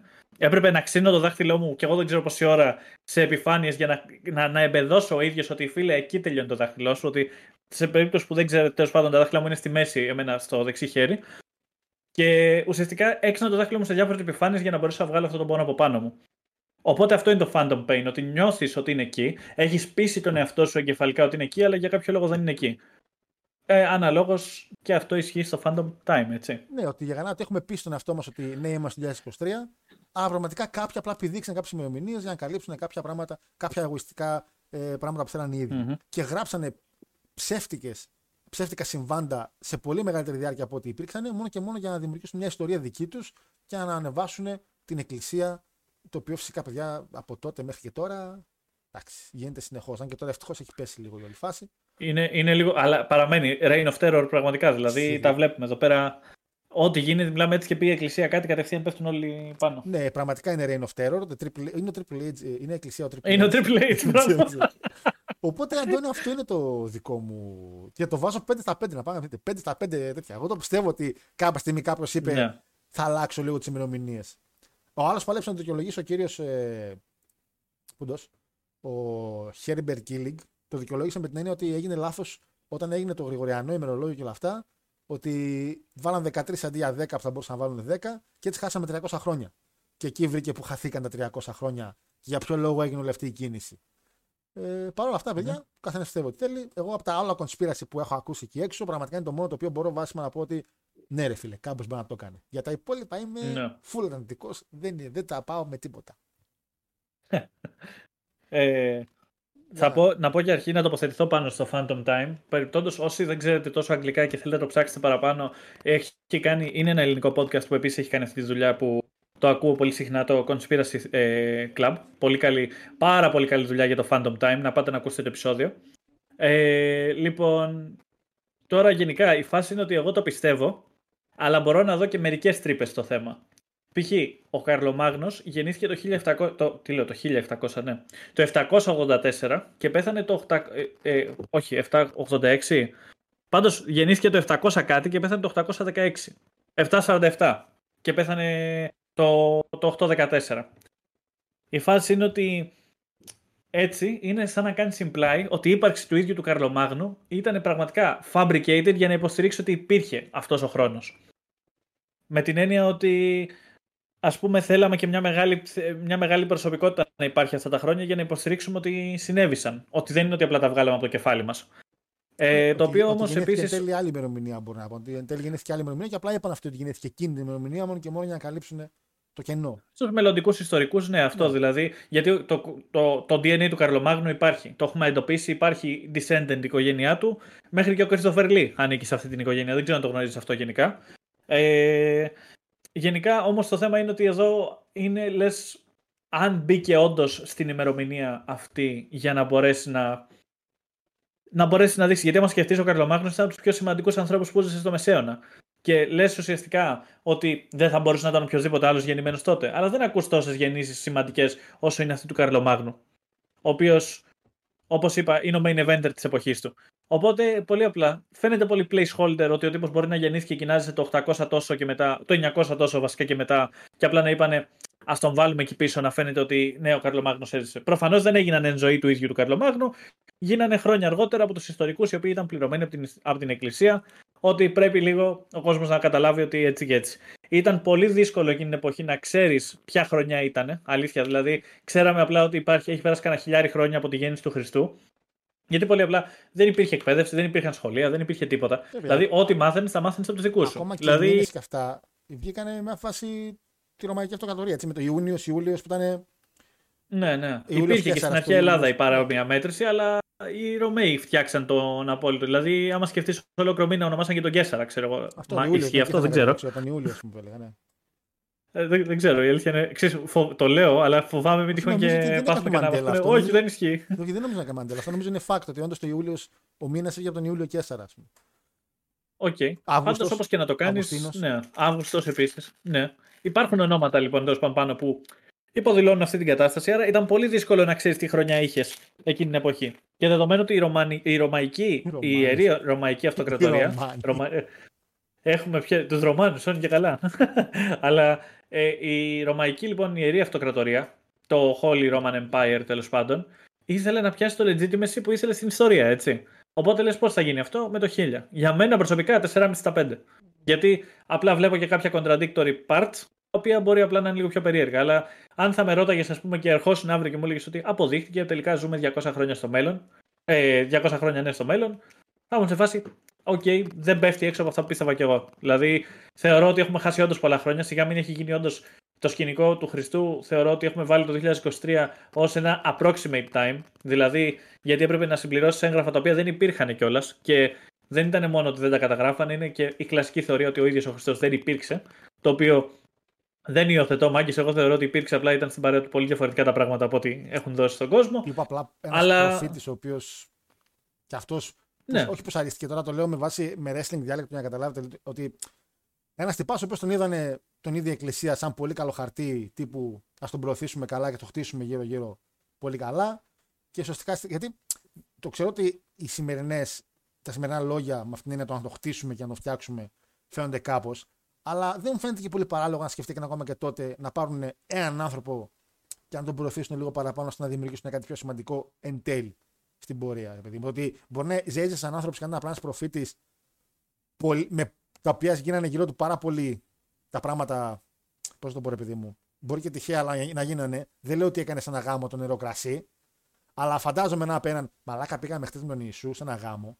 Και στα ψέματα λέει και έκανε το νερό κρασί, μαλάκα. Ε. Είναι, είναι σου λέω αυτό είναι προφήτη. Δηλαδή να πιστέψανε σε αυτήν την ιδέα και να λέγανε μαλακίες και να έμεινε. Και σου, και σου, σου ναι. και να προχώρησε όλο αυτό. Αυτό το καταλαβαίνω σε ένα σημείο σίγουρα. Δεν λέω ότι υιοθετώ. Σας λέω, παιδιά, οι ιδεολογίε μπορεί να υπάρχουν γύρω από αυτό. Έτσι, αυτό ναι, που ναι. Υπάρχει ότι, και μια. Ότι υπήρξε ναι, σαν ναι, άνθρωπος, αλλά δεν ήταν Θεός. Ναι, ότι ήταν απλά ένας πολύ σημαντικός άνθρωπος και πήρε πολύ χάρη. Ένας πολύ τέλειος άνθρωπος, έτσι, ναι, που ο οποίος θα ο κόσμος. Να τον αγαπήσει ο κόσμος, να ήταν στη γειτονιά το πρώτο όνομα και στο μπουρου μπουρου μπουρου, μπουρου, μπουρου γιος του Θεού. Τελείωσε. δεν θέλω να το πω για την εποχή. Δεν είναι η πρώτη φορά που συμβαίνει αυτό ωστόσο με τον Ιησού. Δηλαδή υπήρξε και ο Μήθρα, ο οποίος επίσης το προσπάθησαν να του, να του πλασάνουν την εικόνα ότι ήταν ο, ότι ήταν θεϊκής ύπαρξης. Ε, σε πολλούς ε, αρχαίους, δεν θυμάμαι ποιος ήταν αυτός που του είχαν δώσει το κόνιο, που προσπάθησαν να το σκοτώσουν και ε, ένας αρχαίος δικός μας. Που ουσιαστικά υπάρχει θεωρία που λένε ότι προσπάθησαν να του πούνε μην πιει στο κόνιο, πιάσει το νερό και ο ίδιος αυτοβούλος ήπια το κόνιο για να πεθάνει. Γιατί θέλουν ουσιαστικά να τον κάνουν να φανεί ότι ήπια το κόνιο και έζησε. Οπότε είναι θεϊκή ύπαρξη. Και ουσιαστικά γιατί υπήρχε και αυτή, υπάρχει, υπήρχε εκείνα τα χρόνια και αυτή η αμφισβήτηση του 12 ε, θεϊσμού εκείνα τα χρόνια. Η οποία ξέρεις, ε, ε, έτσι θα της δίναν και μια μπουνιά στο στομάχι ότι έχει έρθει ένας σωτήρας από κάποιον άλλο θεό. Τέλος πάντων, αυτή είναι μια πολύ μεγάλη κουβέντα. Σοκράτης. Ο Σοκράτης, μπράβο. Και το θέμα είναι το εξής, ότι, ο, ότι τέλος πάντων να φτάσουμε λίγο στο σημείο του Χριστού και να πούμε ότι ε, ήταν ο θάνατός του λοιπόν το 33 τέλος πάντων τα, στα 33 δικά του έτη και φτιάχνουμε το 0. Κάποιοι ιστορικοί υποστηρίζουν ότι η μετά Χριστόν εποχή είναι από τότε που γεννήθηκε ο Χριστός και όχι από τότε που πέθανε. Υπάρχουν τα διάφορα για το γρηγοριανό ημερολόγιο ότι έχουν σκυπαριστεί πάρα πολλές ημερομηνίες και ότι απλά έτυχε κάποια στιγμή να βρεθούν σε ένα δωμάτιο και να πούνε να τα συμφωνήσουμε, να πούμε πότε έχουμε ακριβώς για να ξέρει και ο κόσμος. Και εμείς πλάκα-πλάκα, δεν, το, δεν ξέρω αν το ξέρεις αυτό, πρόσφατα το έμαθα. Μέχρι το 1900 κάτι ήμασταν όντως με το παλιό ημερολόγιο και ότι ε, έχουμε χάσει περίπου ένα μήνα και κάτι για να μπορέσουμε να συγχρονιστούμε. Δεν, δεν είμαι σίγουρος ακριβώς. Έχουμε ανθρώπους οι οποίοι είναι παλαιομερολογίτσα ακόμα και τώρα. Έχω ακούσει. Ναι, ναι. Έχουμε και ήταν και η πρόγια μου, θυμάμαι, παλαιομερολογίτσα, γιατί την παίρναμε για. τέτοιο. Την παίρναμε για 1 Ιανουαρίου καλή χρονιά και ακούγαμε καντήλι, ρε. Και έπρεπε να πάμε 13. αλλά, αλλά Πάσχα για μέρα. ναι, ναι, ναι. Είναι εντάξει, όντως αυτό. Δηλαδή, οπότε θέλω να σου πω, ρε παιδί μου, ότι αυτά είναι πράγματα τα οποία ε, είναι πιστήρια γιατί και η Εκκλησία πολύ απλά ήξερε πάντα. Δηλαδή, μπορούσε πολύ απλά να βάλει τους φρουρούς, ας πούμε, ξέρω εγώ, Πάπας, να βγαίνουν έξω να κάνουν περιπολίες και να ρωτάνε τον κόσμο πόσο έχουμε, 700 τόσο. Και τι λες, ρε βλαμμένοι, 991 έχουμε. Και να σε Α, ναι, τελείωσα την πρώτη δημοτικού και νόμιζα ότι είμαι κανένας έξυπνος. Ξέρεις. ναι, ναι, ναι, τέτοια ναι. πράγματα είναι που ισχύαν αυτά. Δηλαδή, γιατί οι top καριέρες που είχες τότε τι ήταν, ε, ζωοτρόφος, στρατιώτης, λεπρασμένος. Ο πατέρας του έκανε ο πατέρας του ίσου τι έκανε; Ξυλο... Ήτανε, ήταν, ήτανε μαραγκός, ήτανε μαραγκός. Ξυλουργός, μαραγκός θα ε... Σαλόνια, σαλόνια τραπεζαρίες, ε, κουζίνες, όλα. Δεν ήταν γύφτος σε μαραγκά. Όχι, δεν, δεν τα πήγαινα τα μαζέψω. Α, Ρε, ρε, Νόμιζα ρε, θα πήγε- κλείσει η εκπομπή, ρε, νόμιζα χάρε. με το γαϊδουράκι πήγαινε και έλεγε μπαμπούκα, ρέκλε στα παιδιά, ρε μαλάκα. Που, Όχι. να... Έτσι όπως το πες, αυτό κατάλαβα. Έφτιαχνε ο άνθρωπος. Τα έτυχαν, ναι, σωστά, σωστά. Συντουργός. Αλλά- Έτσι ξεκίνησε αντίδραση. Μη χάρη, θα, μας- Ναι. θα, θα κλείσει και τη δικιά μου την εκπομπή, ρε φίλε. Δηλαδή, η γίγαντας Follow εδώ story ήταν στο το link να τελευταίο από κάτω στη επεισόδιο. γραφή. Όχι, δεν έχει κανένα link. Αχ, Θεέ. Λοιπόν, οπότε εγώ είπα για το Λοιπόν. λοιπόν. το Phantom Time. Θέλω και ο Αντώνης να δω το ψέκι, ψέκι συγγνώμη, να προδικάζω. Ε, θέλω να μου Έτσι. πεις το δικό σου κομμάτι. Θα πω, λοιπόν, το ένα που ήμουν έτοιμος να το φέρω στην εκπομπή, αλλά επειδή έχω Huawei τηλέφωνο και Huawei laptop, φοβάμαι να το αναφέρω πολύ γιατί είναι κινέζικες εταιρείες. Κινέζικη εταιρεία. Είναι. Αλλά θα το αναφέρω απλά γιατί είναι μια πολύ ενδιαφέρουσα θεωρία. Που λέει ότι, δεν λέει ότι ο COVID είναι ψεύτικος. Λέει ότι ο COVID χρησιμοποιήθηκε από την κινέζικη κυβέρνηση για να καταστήλει την Κίνα. Γιατί, πολύ απλά, πρώην, πρώην COVID καταστάσεις στην Κίνα, αν θυμάσαι, έπεφτε πάρα πολύ ξύλο για το Hong Kong, για την Ταϊβάν, για όλα αυτά τα σκηνικά που γίνονται. Και ότι ουσιαστικά, άμα δεις Δεκέμβριο του 19 στην Κίνα τι γινότανε, βασικά τον Νοέμβριο του 19, ε, είχαμε πορείες, ε, θανάτους στους δρόμους, ξύλο, ε, τέτοια πράγματα. Και ουσιαστικά λένε ότι ο COVID σε μια χώρα όπως την Κίνα, που η οποία είναι η απολυταρχική κυβέρνηση που μπορούσε να είναι, η οποία σε πολλά εισαγωγικά είναι κομμουνισμός, ουσιαστικά ε, τι είπε, Έχουμε COVID, ναι, μπορούμε να τον ελέγξουμε. Πιστέψαν πως ναι. Και ουσιαστικά τι κάνανε, κλείσαν τους πάντες σπίτια τους και αναγκαστικά δεν υπήρχαν πορείες, δεν υπήρχαν τέτοια πράγματα. Δηλαδή τον αφήσαν ελαφρώς να εξαπλωθεί μόνο και μόνο για να, για να καταστήλουν τους πάντες. Γιατί αν το σκεφτείς, η Κίνα δεν είχε πολλούς θανάτους από τον COVID. Και αυτό δεν είναι ψέμα, παιδιά, είναι αλήθεια ότι η Κίνα μπροστά σε άλλους λαούς, παρόλο που πέρασαν COVID, είχε 3.000 κάτι θανάτους σε μια κατάσταση στην οποία το scaling ήταν πολύ πιο μεγάλο του COVID. Γιατί ήταν και η πρωταρχική μορφή, δηλαδή η λιγότερο επικίνδυνη, γιατί δεν είχε προλάβει να μεταλλαχθεί ο COVID. Στην πρώτη του μορφή, έτσι. Τέλος πάντων, αυτό λοιπόν είναι μια θεωρία η οποία θεωρώ ότι είναι αλήθεια. Ότι υπάρχει όντως ότι η, κυ- η κινέζικη κυβέρνηση δεν είναι ότι τον δημιούργησε τον COVID, αλλά τον χρησιμοποίησε για όφελός της σε άλλα πράγματα.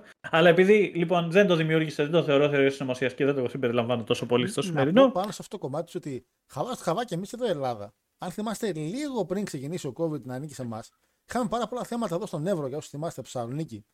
Είχε μπει στη Ναι, φάση ναι. ότι είχαν έρθει πάρα πολλοί ε, μετανάστες και είχαμε βάλει, Είχαμε τη- είχαμε την βάλει εισρωή. στρατό. Είχαμε βάλει στρατό επάνω. Είχαμε κάνει, είχαν πάρει άτομα που δεν ήταν φαντάρα να ξεκινήσουν, πώς λέγεται, ρε, πώς, ε, recruiting, Επιστράτευση, μικρή. επιστράτευση πάνω στον Εύρο. Είχαν ψιλομαλώ, είχε γίνει ένα σκηνικό με ένα τζιπάκι, είχαν μαλώσει κάποιοι Τούρκοι με κάποιους Έλληνες εκεί πάνω στη γωνία, στο τοίχο. Και ήμουν φάση. Ε, Το θυμάμαι γιατί θυμάμαι ράδιο Θεσσαλονίκη που ακούω στη Θεσσαλονίκη κάθε πρωί στη δουλειά. Γιατί είμαι σε αμάξι, να ακούω ότι γίνεται κάθε μέρα κάτι και λέω: Ωραία, πως τώρα θα μπουν, τώρα θα μπουν, τώρα θα μπουν. Και ξάφνου ένα πρωινό μαθαίνω αύριο όλοι σπίτια.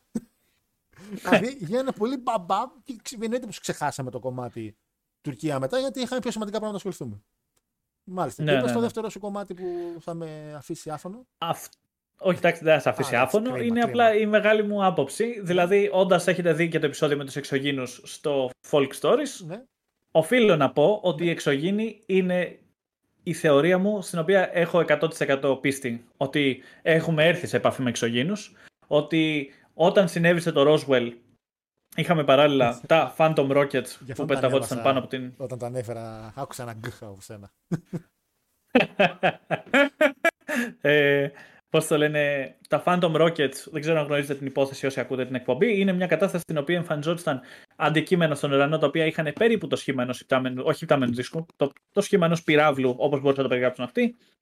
Και ουσιαστικά ότι, ο, ότι εκείνη την εποχή, ακριβώς την ίδια εποχή, το 1946 συγκεκριμένα, έγινε το σκηνικό στο Roswell. Και θες να μου πεις ότι μια εποχή στην οποία, όπως είπα, η Ελλάδα δεν είχε καμία σχέση με, με τα απ' έξω νέα, ξαφνικά έχει ίδιο φαινόμενο που συμβαίνει σε όλο τον κόσμο, το οποίο συνδέεται αμέσως. Δηλαδή και ξεκίνησε και νωρίτερα, γιατί στην Ελλάδα τα Phantom Rockets είχαν έρθει πιο νωρίς πριν γίνει το σκηνικό στο Roswell. Ότι έχει συμβεί. Αλλά δεν μένω μόνο εκεί. Θεωρώ ότι όσα βγαίνουν και λένε τώρα για τους εξωγήνους είναι παπάντζες. Εννοώντας τους ανθρώπους οι οποίοι μιλάνε υπέρ της θεωρίας των εξωγήνων, δηλαδή αυτόν που βγήκε στο Κογκρέσο και μίλησε, αυτόν στο Μεξικό που μίλησε.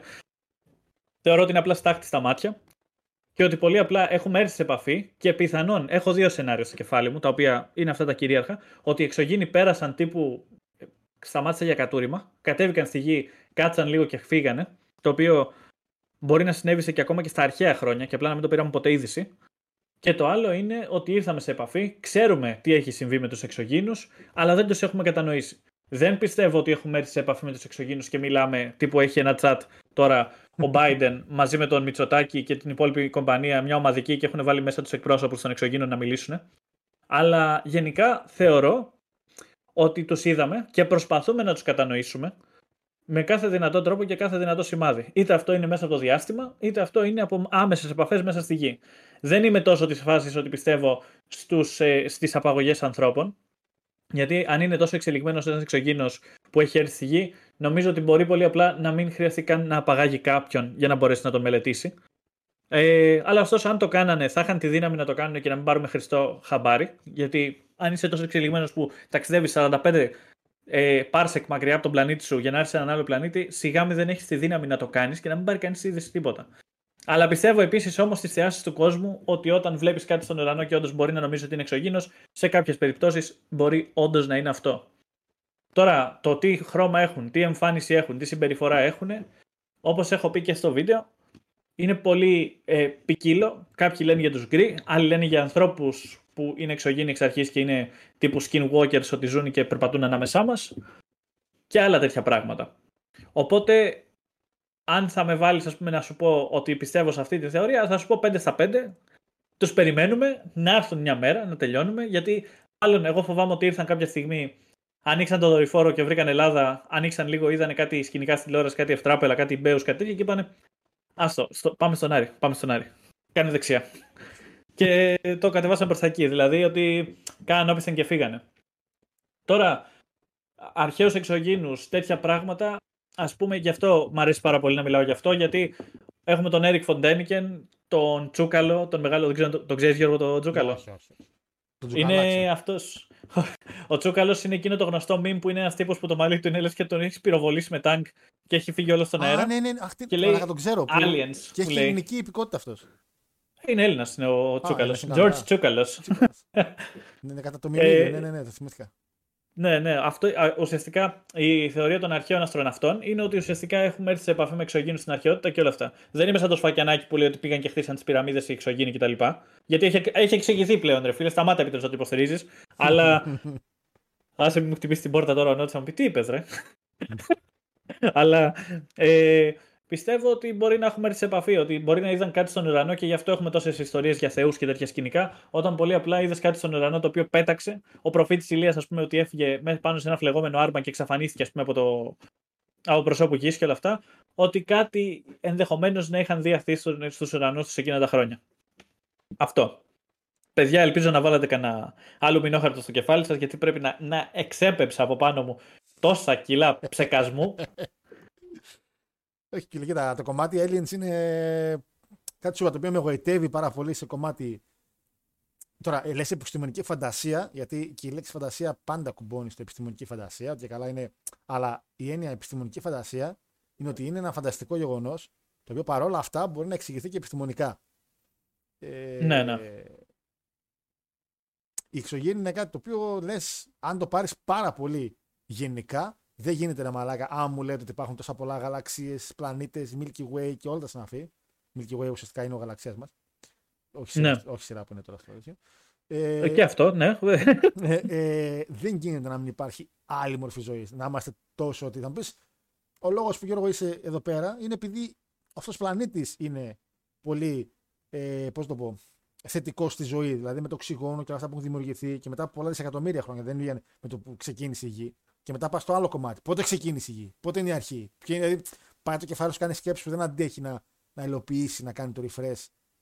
Αν πας σε φάση το πότε έχουμε το, πόσο έχουμε τώρα και πας πίσω και τι έγινε πιο πίσω και τι έγινε πιο πίσω και τι έγινε πιο πίσω και πριν το Big Bang, τι υπήρχε πριν το Big Bang. Δηλαδή το universe, το πάντα είναι πάρα πολύ. Δεν μπορεί να το, να το συλλάβει το κεφάλι σου ακριβώς.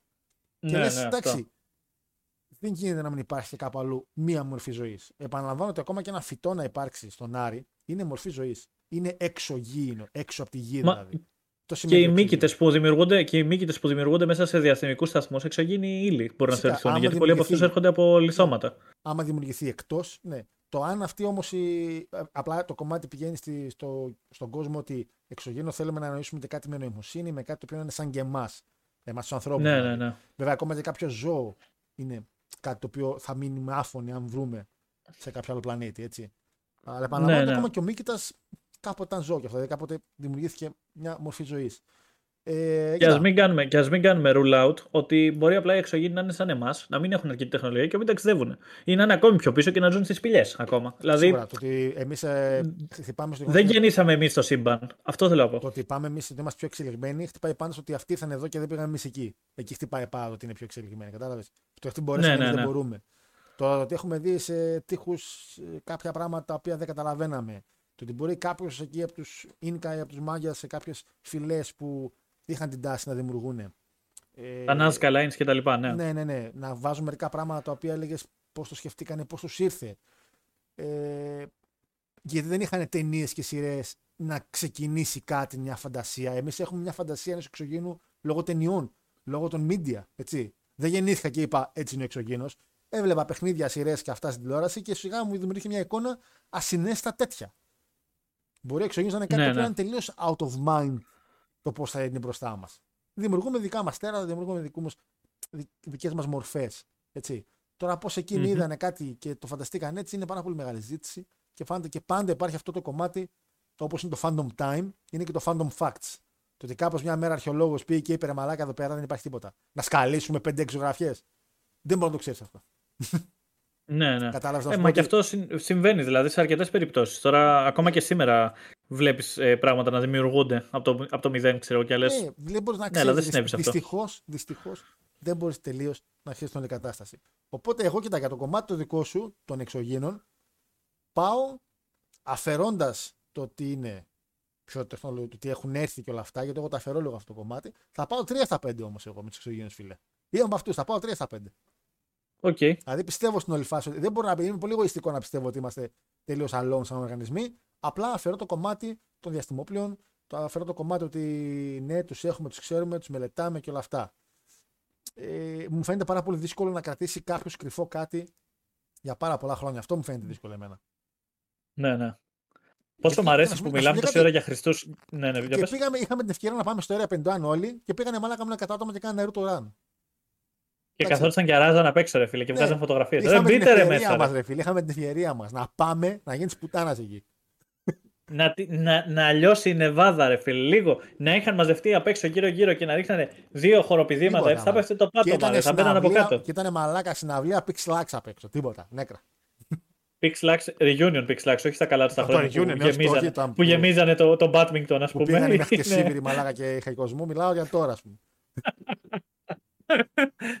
Παιδιά, επίσης ε, δεν ξέρω αν το ξέρετε, ούτε κυλική υπάρχει. Απλά ήθελα να το πω σαν θεωρία. Αυτό ε, είναι. Το σκοτοφίλι είναι κάτι το οποίο δεν υπάρχει και ότι εγώ ανέβασα φωτογραφία με έμου μαλάκα ζώα τα οποία υπάρχουν στην Αυστραλία τα βρήκα κυλικής, δίνει ένα λόγο παραπάνω για ποιο λόγο το κυλικής είναι κάτι άλλο. Πείσε με παραπάνω ότι δεν υπάρχει περιοχή από το να βάζεις ζώα από άλλους πλανήτες. δηλαδή είναι. δεν υπάρχει, ρε φίλε. είναι δυνατόν να μου λες ότι υπάρχει περιοχή με το όνομα Κυλικής και ότι έχει πάνω ζώα από την Αυστραλία. Μετά τι θα πούμε, ρε φίλε, ότι ε, ναι, φυσικά στο Κυλικής εδώ τα γνωστά μας νερά τα οποία έρχονται κατευθείαν από τον Αμαζόνιο. Α εμά ρε να πούμε. Και η απάντηση η οποία πήρα μαλάκα από τον άνθρωπο που ρώτησα τι κάνουν εδώ τα έμο τα οποία έχουν κερδίσει by the way και ένα πόλεμο. Από τις καλύτερες ιστορίες που έχεις στείλει να διαβάσω, αλήθεια. Ε, by the way, ψάξτε λίγο τον πόλεμο των έμου. Πώς χάσανε. Χάσανε πόλεμο με όπλα η Αυστραλία από πουλιά. Χάσανε. Πήγαν να κάνουν. Πάθανε Βιετνάμ. Ε, πατήστε, πραγματικά υπάρχει αυτό το πράγμα. Ε, και μου λέει εντάξει, πριν φέρουμε τα έμου είχαμε και έναν τάρανδο. Έτσι. Το γνωστό ελληνικό ζώο. Και είμαι σε φάση. Είναι... Ε, Ποιος; Τι είναι, είναι πραγματικά σαν να, σαν να προσποιούνται ότι είναι Ελλάδα εδώ πέρα. Έτσι. Δηλαδή το Κιλκής είναι τύπου προσποιούμαστε. Τι έχουμε, βάλε, βάλε ζώα. Να πούμε ότι έχουμε δικιά μας τοπική ζωή. Το Κιλκής είναι το μέρος το οποίο κάποια στιγμή όπως κοιμόμουν, γιατί στη δουλειά κοιμάμαι συνήθως με στα μάξι. Κάνω μια δεξιά. Και, και, και, για το Κιλκή έχει ένα δρόμο να κάνεις όπως ένας μεγάλος δρόμος. Απλά κάποια στιγμή μπαίνει δεξιά να μπεις στο Κιλκής. Οπότε εμείς πηγαίναμε ευθεία για πολύ καστρο για όσους ξέρουν. Και κάποια στιγμή ανοίγω τα μάτια μου και βλέπω έναν γαμημένο δεινόσαυρο δεξιά και με είχαν συνειδητοποιήσει ότι είναι έκθεση, μου κοπήκαν τα πόδια. Γιατί αποφάσισαν μαλάκα να κάνουν στο πάρκο του Κυλική έξω, που είναι μια καντίνα, επαναλαμβάνω για όσοι ξέρουν, ε, ένα show δεινοσαύρων, το οποίο μετά ήρθε στη Θεσσαλονίκη μέσα. Γιατί αν το γκουγκλάρετε τότε το βρείτε. Και είχαν βάλει μαλάκα ένα τριγεράτοπα και ανοίγω τα μάτια μου και έπαθα συγκοπή μαλάκα. 12.30 Είναι ώρα στην μαλ- Κυλκής. Γαμώ την τύχη μου. Υπάρχει αλήθεια. Δηλαδή, παιδιά, εσείς που έχετε πάει εκεί πέρα που υποστηρίζετε ότι είστε από εκεί, πείτε μας απλά πόσα ευρώ σας έδωσαν να πείτε είμαι από το Κυλκή. Δηλαδή, πες, ήρθες από κάποιο στούντιο ηθοποιών, ήρθες από κάποιο σωματείο. Δηλαδή, σε πήραν από το δρόμο. Ε, δεν Ούτε, ούτε, είναι- ηθοποιοί, ούτε ηθοποιοί υπάρχουν. Είναι όλοι σερβιτόροι. Και να πούμε ότι μία από τις πιο γνωστέ. Έτσι, άλλη μεγάλη θεωρία αυτή. Αλλά ε, είναι glorified servitori όλοι. Ε, να πούμε επίσης ότι στο Folk Story, στο επεισόδιο που είχα κάνει τώρα με τους εξωγήνους, η μία από τις ε, ε, μαρτυρίες είναι στη Χρυσομαλούσα του Κυλκής. Δηλαδή. Ε, βγάλετε τα συμπεράσματα μόνοι σας, έτσι. Ποιος είναι εκείνος ο οποίο είπε ότι δεν πίνω νερό με του γάμισο. Ο... Ένα επεισόδιο. Ποιος ήταν, ε; κάτσε. Ε, μισό- Ότι μισό, κάτι υποστηρίζετε να- ότι να δεν δω το- υπάρχω. Ότι δεν υπάρχω κι εγώ σαν χάρος. Επειδή δεν βγαίνω μαζί σας έξω. Επειδή, επειδή δεν πίνεις νερό, φίλε. Όχι ότι δεν υπάρχεις, ότι δεν, είσαι, δεν ανήκεις στη δικιά μας τη φυλή. Ποιος Είναι λίγο. πίνει νερό, για ποιο λόγο να πιεις νερό, ρε μαλάκα; Δεν το καταλάβω αυτό το πράγμα. Είναι αγευστό. Πιες χυμό, πιες κοκακόλα, πιες μόνστερ. Τι νερό, ρε μαλάκες; Ποιος πίνει Απλό νερό, μάγκες. Τι, τι, τι, τι, δεν ξέρω. Λοιπόν, Αντώνη, πώ Απλό νερό, απλό νερό. Πώς Τζο- έβαλες ε, ο, το κα- κίνηση; ο, ο, ο, ο Γκρέγκ, ο, ο Καπλάνης το είπε. Να ξέρω που να κάνω μπλοκ. Your Google Home isn't set up yet. Α στο διάλογο. Τι έγινε, Download the Google Home app on a phone or tablet. Πού είναι στο μωρή; Μα λέγα η Google μου ξεκίνησε να μιλάει μόνη της. Τι έγινε; Χριστέ μου, μαλάκα. Ε, Πω, Πόσα μαλάκα. έβαλες στο ε, πάνω αλουμινό μου. χάρτα στους εξωγήινους, εσύ; Πέντε. Πενταράκι. Πέντε στα πέντε, Στα φυσικά. πέντε, Πενταράκι είναι. Full. Πέντε. Five star match. Πω, μαλάκα, sorry, απλά με έχει πιάσει η καρδία.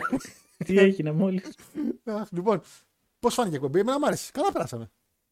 Εντάξει, μία ώρα είπαμε να το κάνουμε, να Είναι το βγάλουμε τρεις. στα γρήγορα. Τρεις, τρεις, τρία Να ξέρετε, τρεις Ε, μου, άρεσε, μ' άρεσε πάρα πολύ και μου αρέσει να πιάνω τα controversial θύμα- θέματα του wrestling. Και ελπίζω να κάνουμε ένα follow-up με κάτι άλλο τύπου. Όχι εντάξει, conspiracy, γιατί τα εξαντλήσαμε.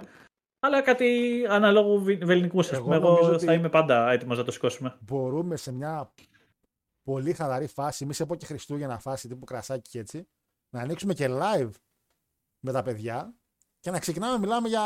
Εντάξει, σίγουρα περί wrestling. Αλλά το να έχεις ένα live κοινό το οποίο να κάνει και ερωτήσεις, φαντάσματα, ιστορίες προσωπικές. Ε, δηλαδή, ακόμα και ιστορίες με φαντάσματα. Είναι πάρα πολύ. Έχω ακούσει μαλάκες παιδιά Τόλκε Τζέρικο όταν πρώτο ξεκίνησε. Θυμάμαι τον άκουγα πάρα πολύ να ξεκίνησε. Ήταν από τους πρώτους που ξεκίνησε να κάνει αλήθεια ο Τζέρικο. Και σε ένα επεισόδιο κάποια στιγμή του Γκάβλο, νομίζω στο 25-26, να μιλήσει για εξωγήνε και φαντάσματα. Ήταν η πιο ωραία εκπομπή, ρε φίλε. Γαμάει κάθε, κάθε εκπομπή που έχει ένα special επεισόδιο για φαντάσματα Ναι, γαμάει. δηλαδή σε φάση να πιάσει σαν χαλαρό μια γιορτινή ημέρα και να πεις θα κάτσουμε δύο-τρία άτομα να, να μιλήσουμε για πολύ αερολογίε καταστάσεις. Έτσι. Και να πιάνεις λίγο και το Έτσι. κοινό από το live να λέει τα δικά του και να λέει σοβαρά τι πιστεύει και τι όχι. Ε, είναι ωραίες συζητησούλε. Πάντως σήμερα ήταν η εκπομπή Top 10 Conspiracy Theories στο wrestling. Τα Το λεγόμενα DX Files. DX Files, ένα μπράβο. Ε, ήμουν πολύ περήφανος όταν το σκέφτηκα. ε, I want to believe, το οποίο μας πήρε λίγες μέρες να καταλάβουμε ότι το είχαμε γράψει λάθος. Και το είπαμε και δύο, πω πω γαμάτε είναι μαλάκα. Ε, ε, να πω ένα τεράστιο ευχαριστώ στον παρουσιαστή των Fox Stories που υπάρχει, επανα- επαναλαμβάνω κάτω το link, και συνεργάτη φυσικά της εκπομπής. Εντάξει, συνεργάτη, τώρα θα δείξει. Θα δούμε. Ε, της εκπομπής. το φίλο μας τον Αντώνη, Αντώνη, ευχαριστώ πάρα πολύ για την παρέα. Ε, εγώ ευχαριστώ για άλλη μια φορά που κάναμε μαζί εκπομπή. Άλλη μια φορά χωρίς Μάριο. Ήταν τόσο τέλεια, τόσο υπέροχα. Μιλάμε. Αυτές οι μικρές χαρές της ζωής, ρε φίλε. Αλλά Ναι, φίλε. λοιπόν, πέρα από την πλάκα, ευχαριστώ πάρα πολύ που με επέλεξες για τέτοια θεματάρα. Θεωρώ ότι ε, αν το έκανες και το έκανες με άλλο, θα σε είχα πρίξει μέχρι να με ξαναβάλεις. Δηλαδή, να το κάνουμε. Είναι τόσο πολύ. Ε, ε, γενικά, μου άρεσε πάρα πολύ η εκπομπή. Όπως πήγαμε, που είχαμε τα δικά μας τα top 10 και όλα αυτά, που μιλήσαμε στο τέλος με background ο Vince, τον Κόντι και τον Μπενουά να λέμε για τον Χριστό και τους εξωγήνους. Ήταν το αγαπημένο μου part της εκπομπής. Που να πω ότι έχει κάνει και ένα Ε. ματσάκι ο Χριστός στην WWE, στον Backlash, το ξέρουμε όλοι. Α, Ο- ο πατέρας όχι, του. ο- Πατέρας του, πατέρας του. Ο Θεός. Ναι. Ο Θεός που μετά του πήρε και το μεγάλο revenge στη WrestleMania. Έτσι, Μαλάκα. του, του, του, του, του, του Vince. Μεγάλο. Μαλάκα, Τι, τι ωραία πράγματα συμβαίνουν. ρε. Δηλαδή, γι' αυτό λατρεύω το wrestling, ρε φίλε, για κάτι τέτοιες φάσεις. Αλλά αυτά λοιπόν. Ε, Σας ευχαριστώ πάρα πολύ και να τσεκάρετε και τη δικιά μου την εκπομπή, άμα θέλετε. Ε, έχω μιλήσει για διάφορα θέματα κατά καιρούς. Έχω ε, συγκεκριμένα επεισόδια μου έχουν να κάνει με backrooms, με τη μόρα, με βρικόλακες. Όλα αυτά τα φέρνω σε μια αντικειμενοστρέφεια γύρω από την Ελλάδα, αν μπορώ, γιατί στα backrooms δεν μπορούσα, ας πούμε. Δηλαδή, πράγματα όπως μαρτυρίες στην Ελλάδα κτλ. Ε, γενικά αυτά. Ε, Γιώργο, σε ευχαριστώ πάρα πολύ που με κάλεσες. Ε, take it over. Ε, ναι, να πούμε ότι θα μπορούσε να υπάρξει και στο Folk Stories μαζί με τα Backrooms και μια έξτρα εκπομπή των Backdoors που κάνει ο Μάριος, αλλά δεν ήθελε να την κάνει. Και... Μεγάλο backdoors Μάριος. Backdoors, μαλάκα. Ε, λοιπόν, παιδιά, αυτά για σήμερα δεν θα σας ζαλίσω παραπάνω. Η εκπομπή φυσικά είναι σε πρεμιέρα. Θα σας το λύσω παραπάνω, τρεις ώρες. Τρίτο εδώ. και φυσικά και στο Spotify, παιδιά. Η επόμενη εκπομπή θα είναι το Keycats που θα ανέβει. Έχουμε το Rumble του 6, είναι το επόμενο το οποίο είναι στη σειρά, όπως όλοι γνωρίζετε. Ε, το οποίο θα έχουμε λογικά μαζί μας και το, ίσως το φίλο το Λάκτα. Ε, Μάριο δεν ξέρω αν θα έχουμε. Θέλω να τον διώξω, έλεγε. Αλλά Είναι, ναι, αυτό. Ε, λίγο, λίγο Nick Khan θα κάνουμε τώρα στο Μάριο, έχει. του- να σου πω κάτι, το αξίζει, το αξίζει. Τελείως. Είναι αυτό. Έχει, έχει μια... έχει... Εντάξει, δεν, δεν το αξίζει τώρα. Απλά είναι η κατάσταση που φτάνει μέχρι εκεί, ρε παιδί μου. Δεν φταίει ο Μάριος που είναι στη φύση του να είναι έτσι. Ναι. λοιπόν, ευχαριστώ πάρα πολύ για την παρέα, παιδες. Καλή συνέχεια να έχετε. Καλό βράδυ, μεσημέρι, πρωί. Δεν ξέρω πότε θα ανέβει η αλήθεια είναι η πρεμιέρα. Και ευχαριστούμε για την παρέα. Τα λέμε Τρίτη, όποια Τρίτη θα έρθει μετά από εκεί την εκπομπή, με Παναγιώτη για γίγαντες του Κάτς. Ε, Γεια σας.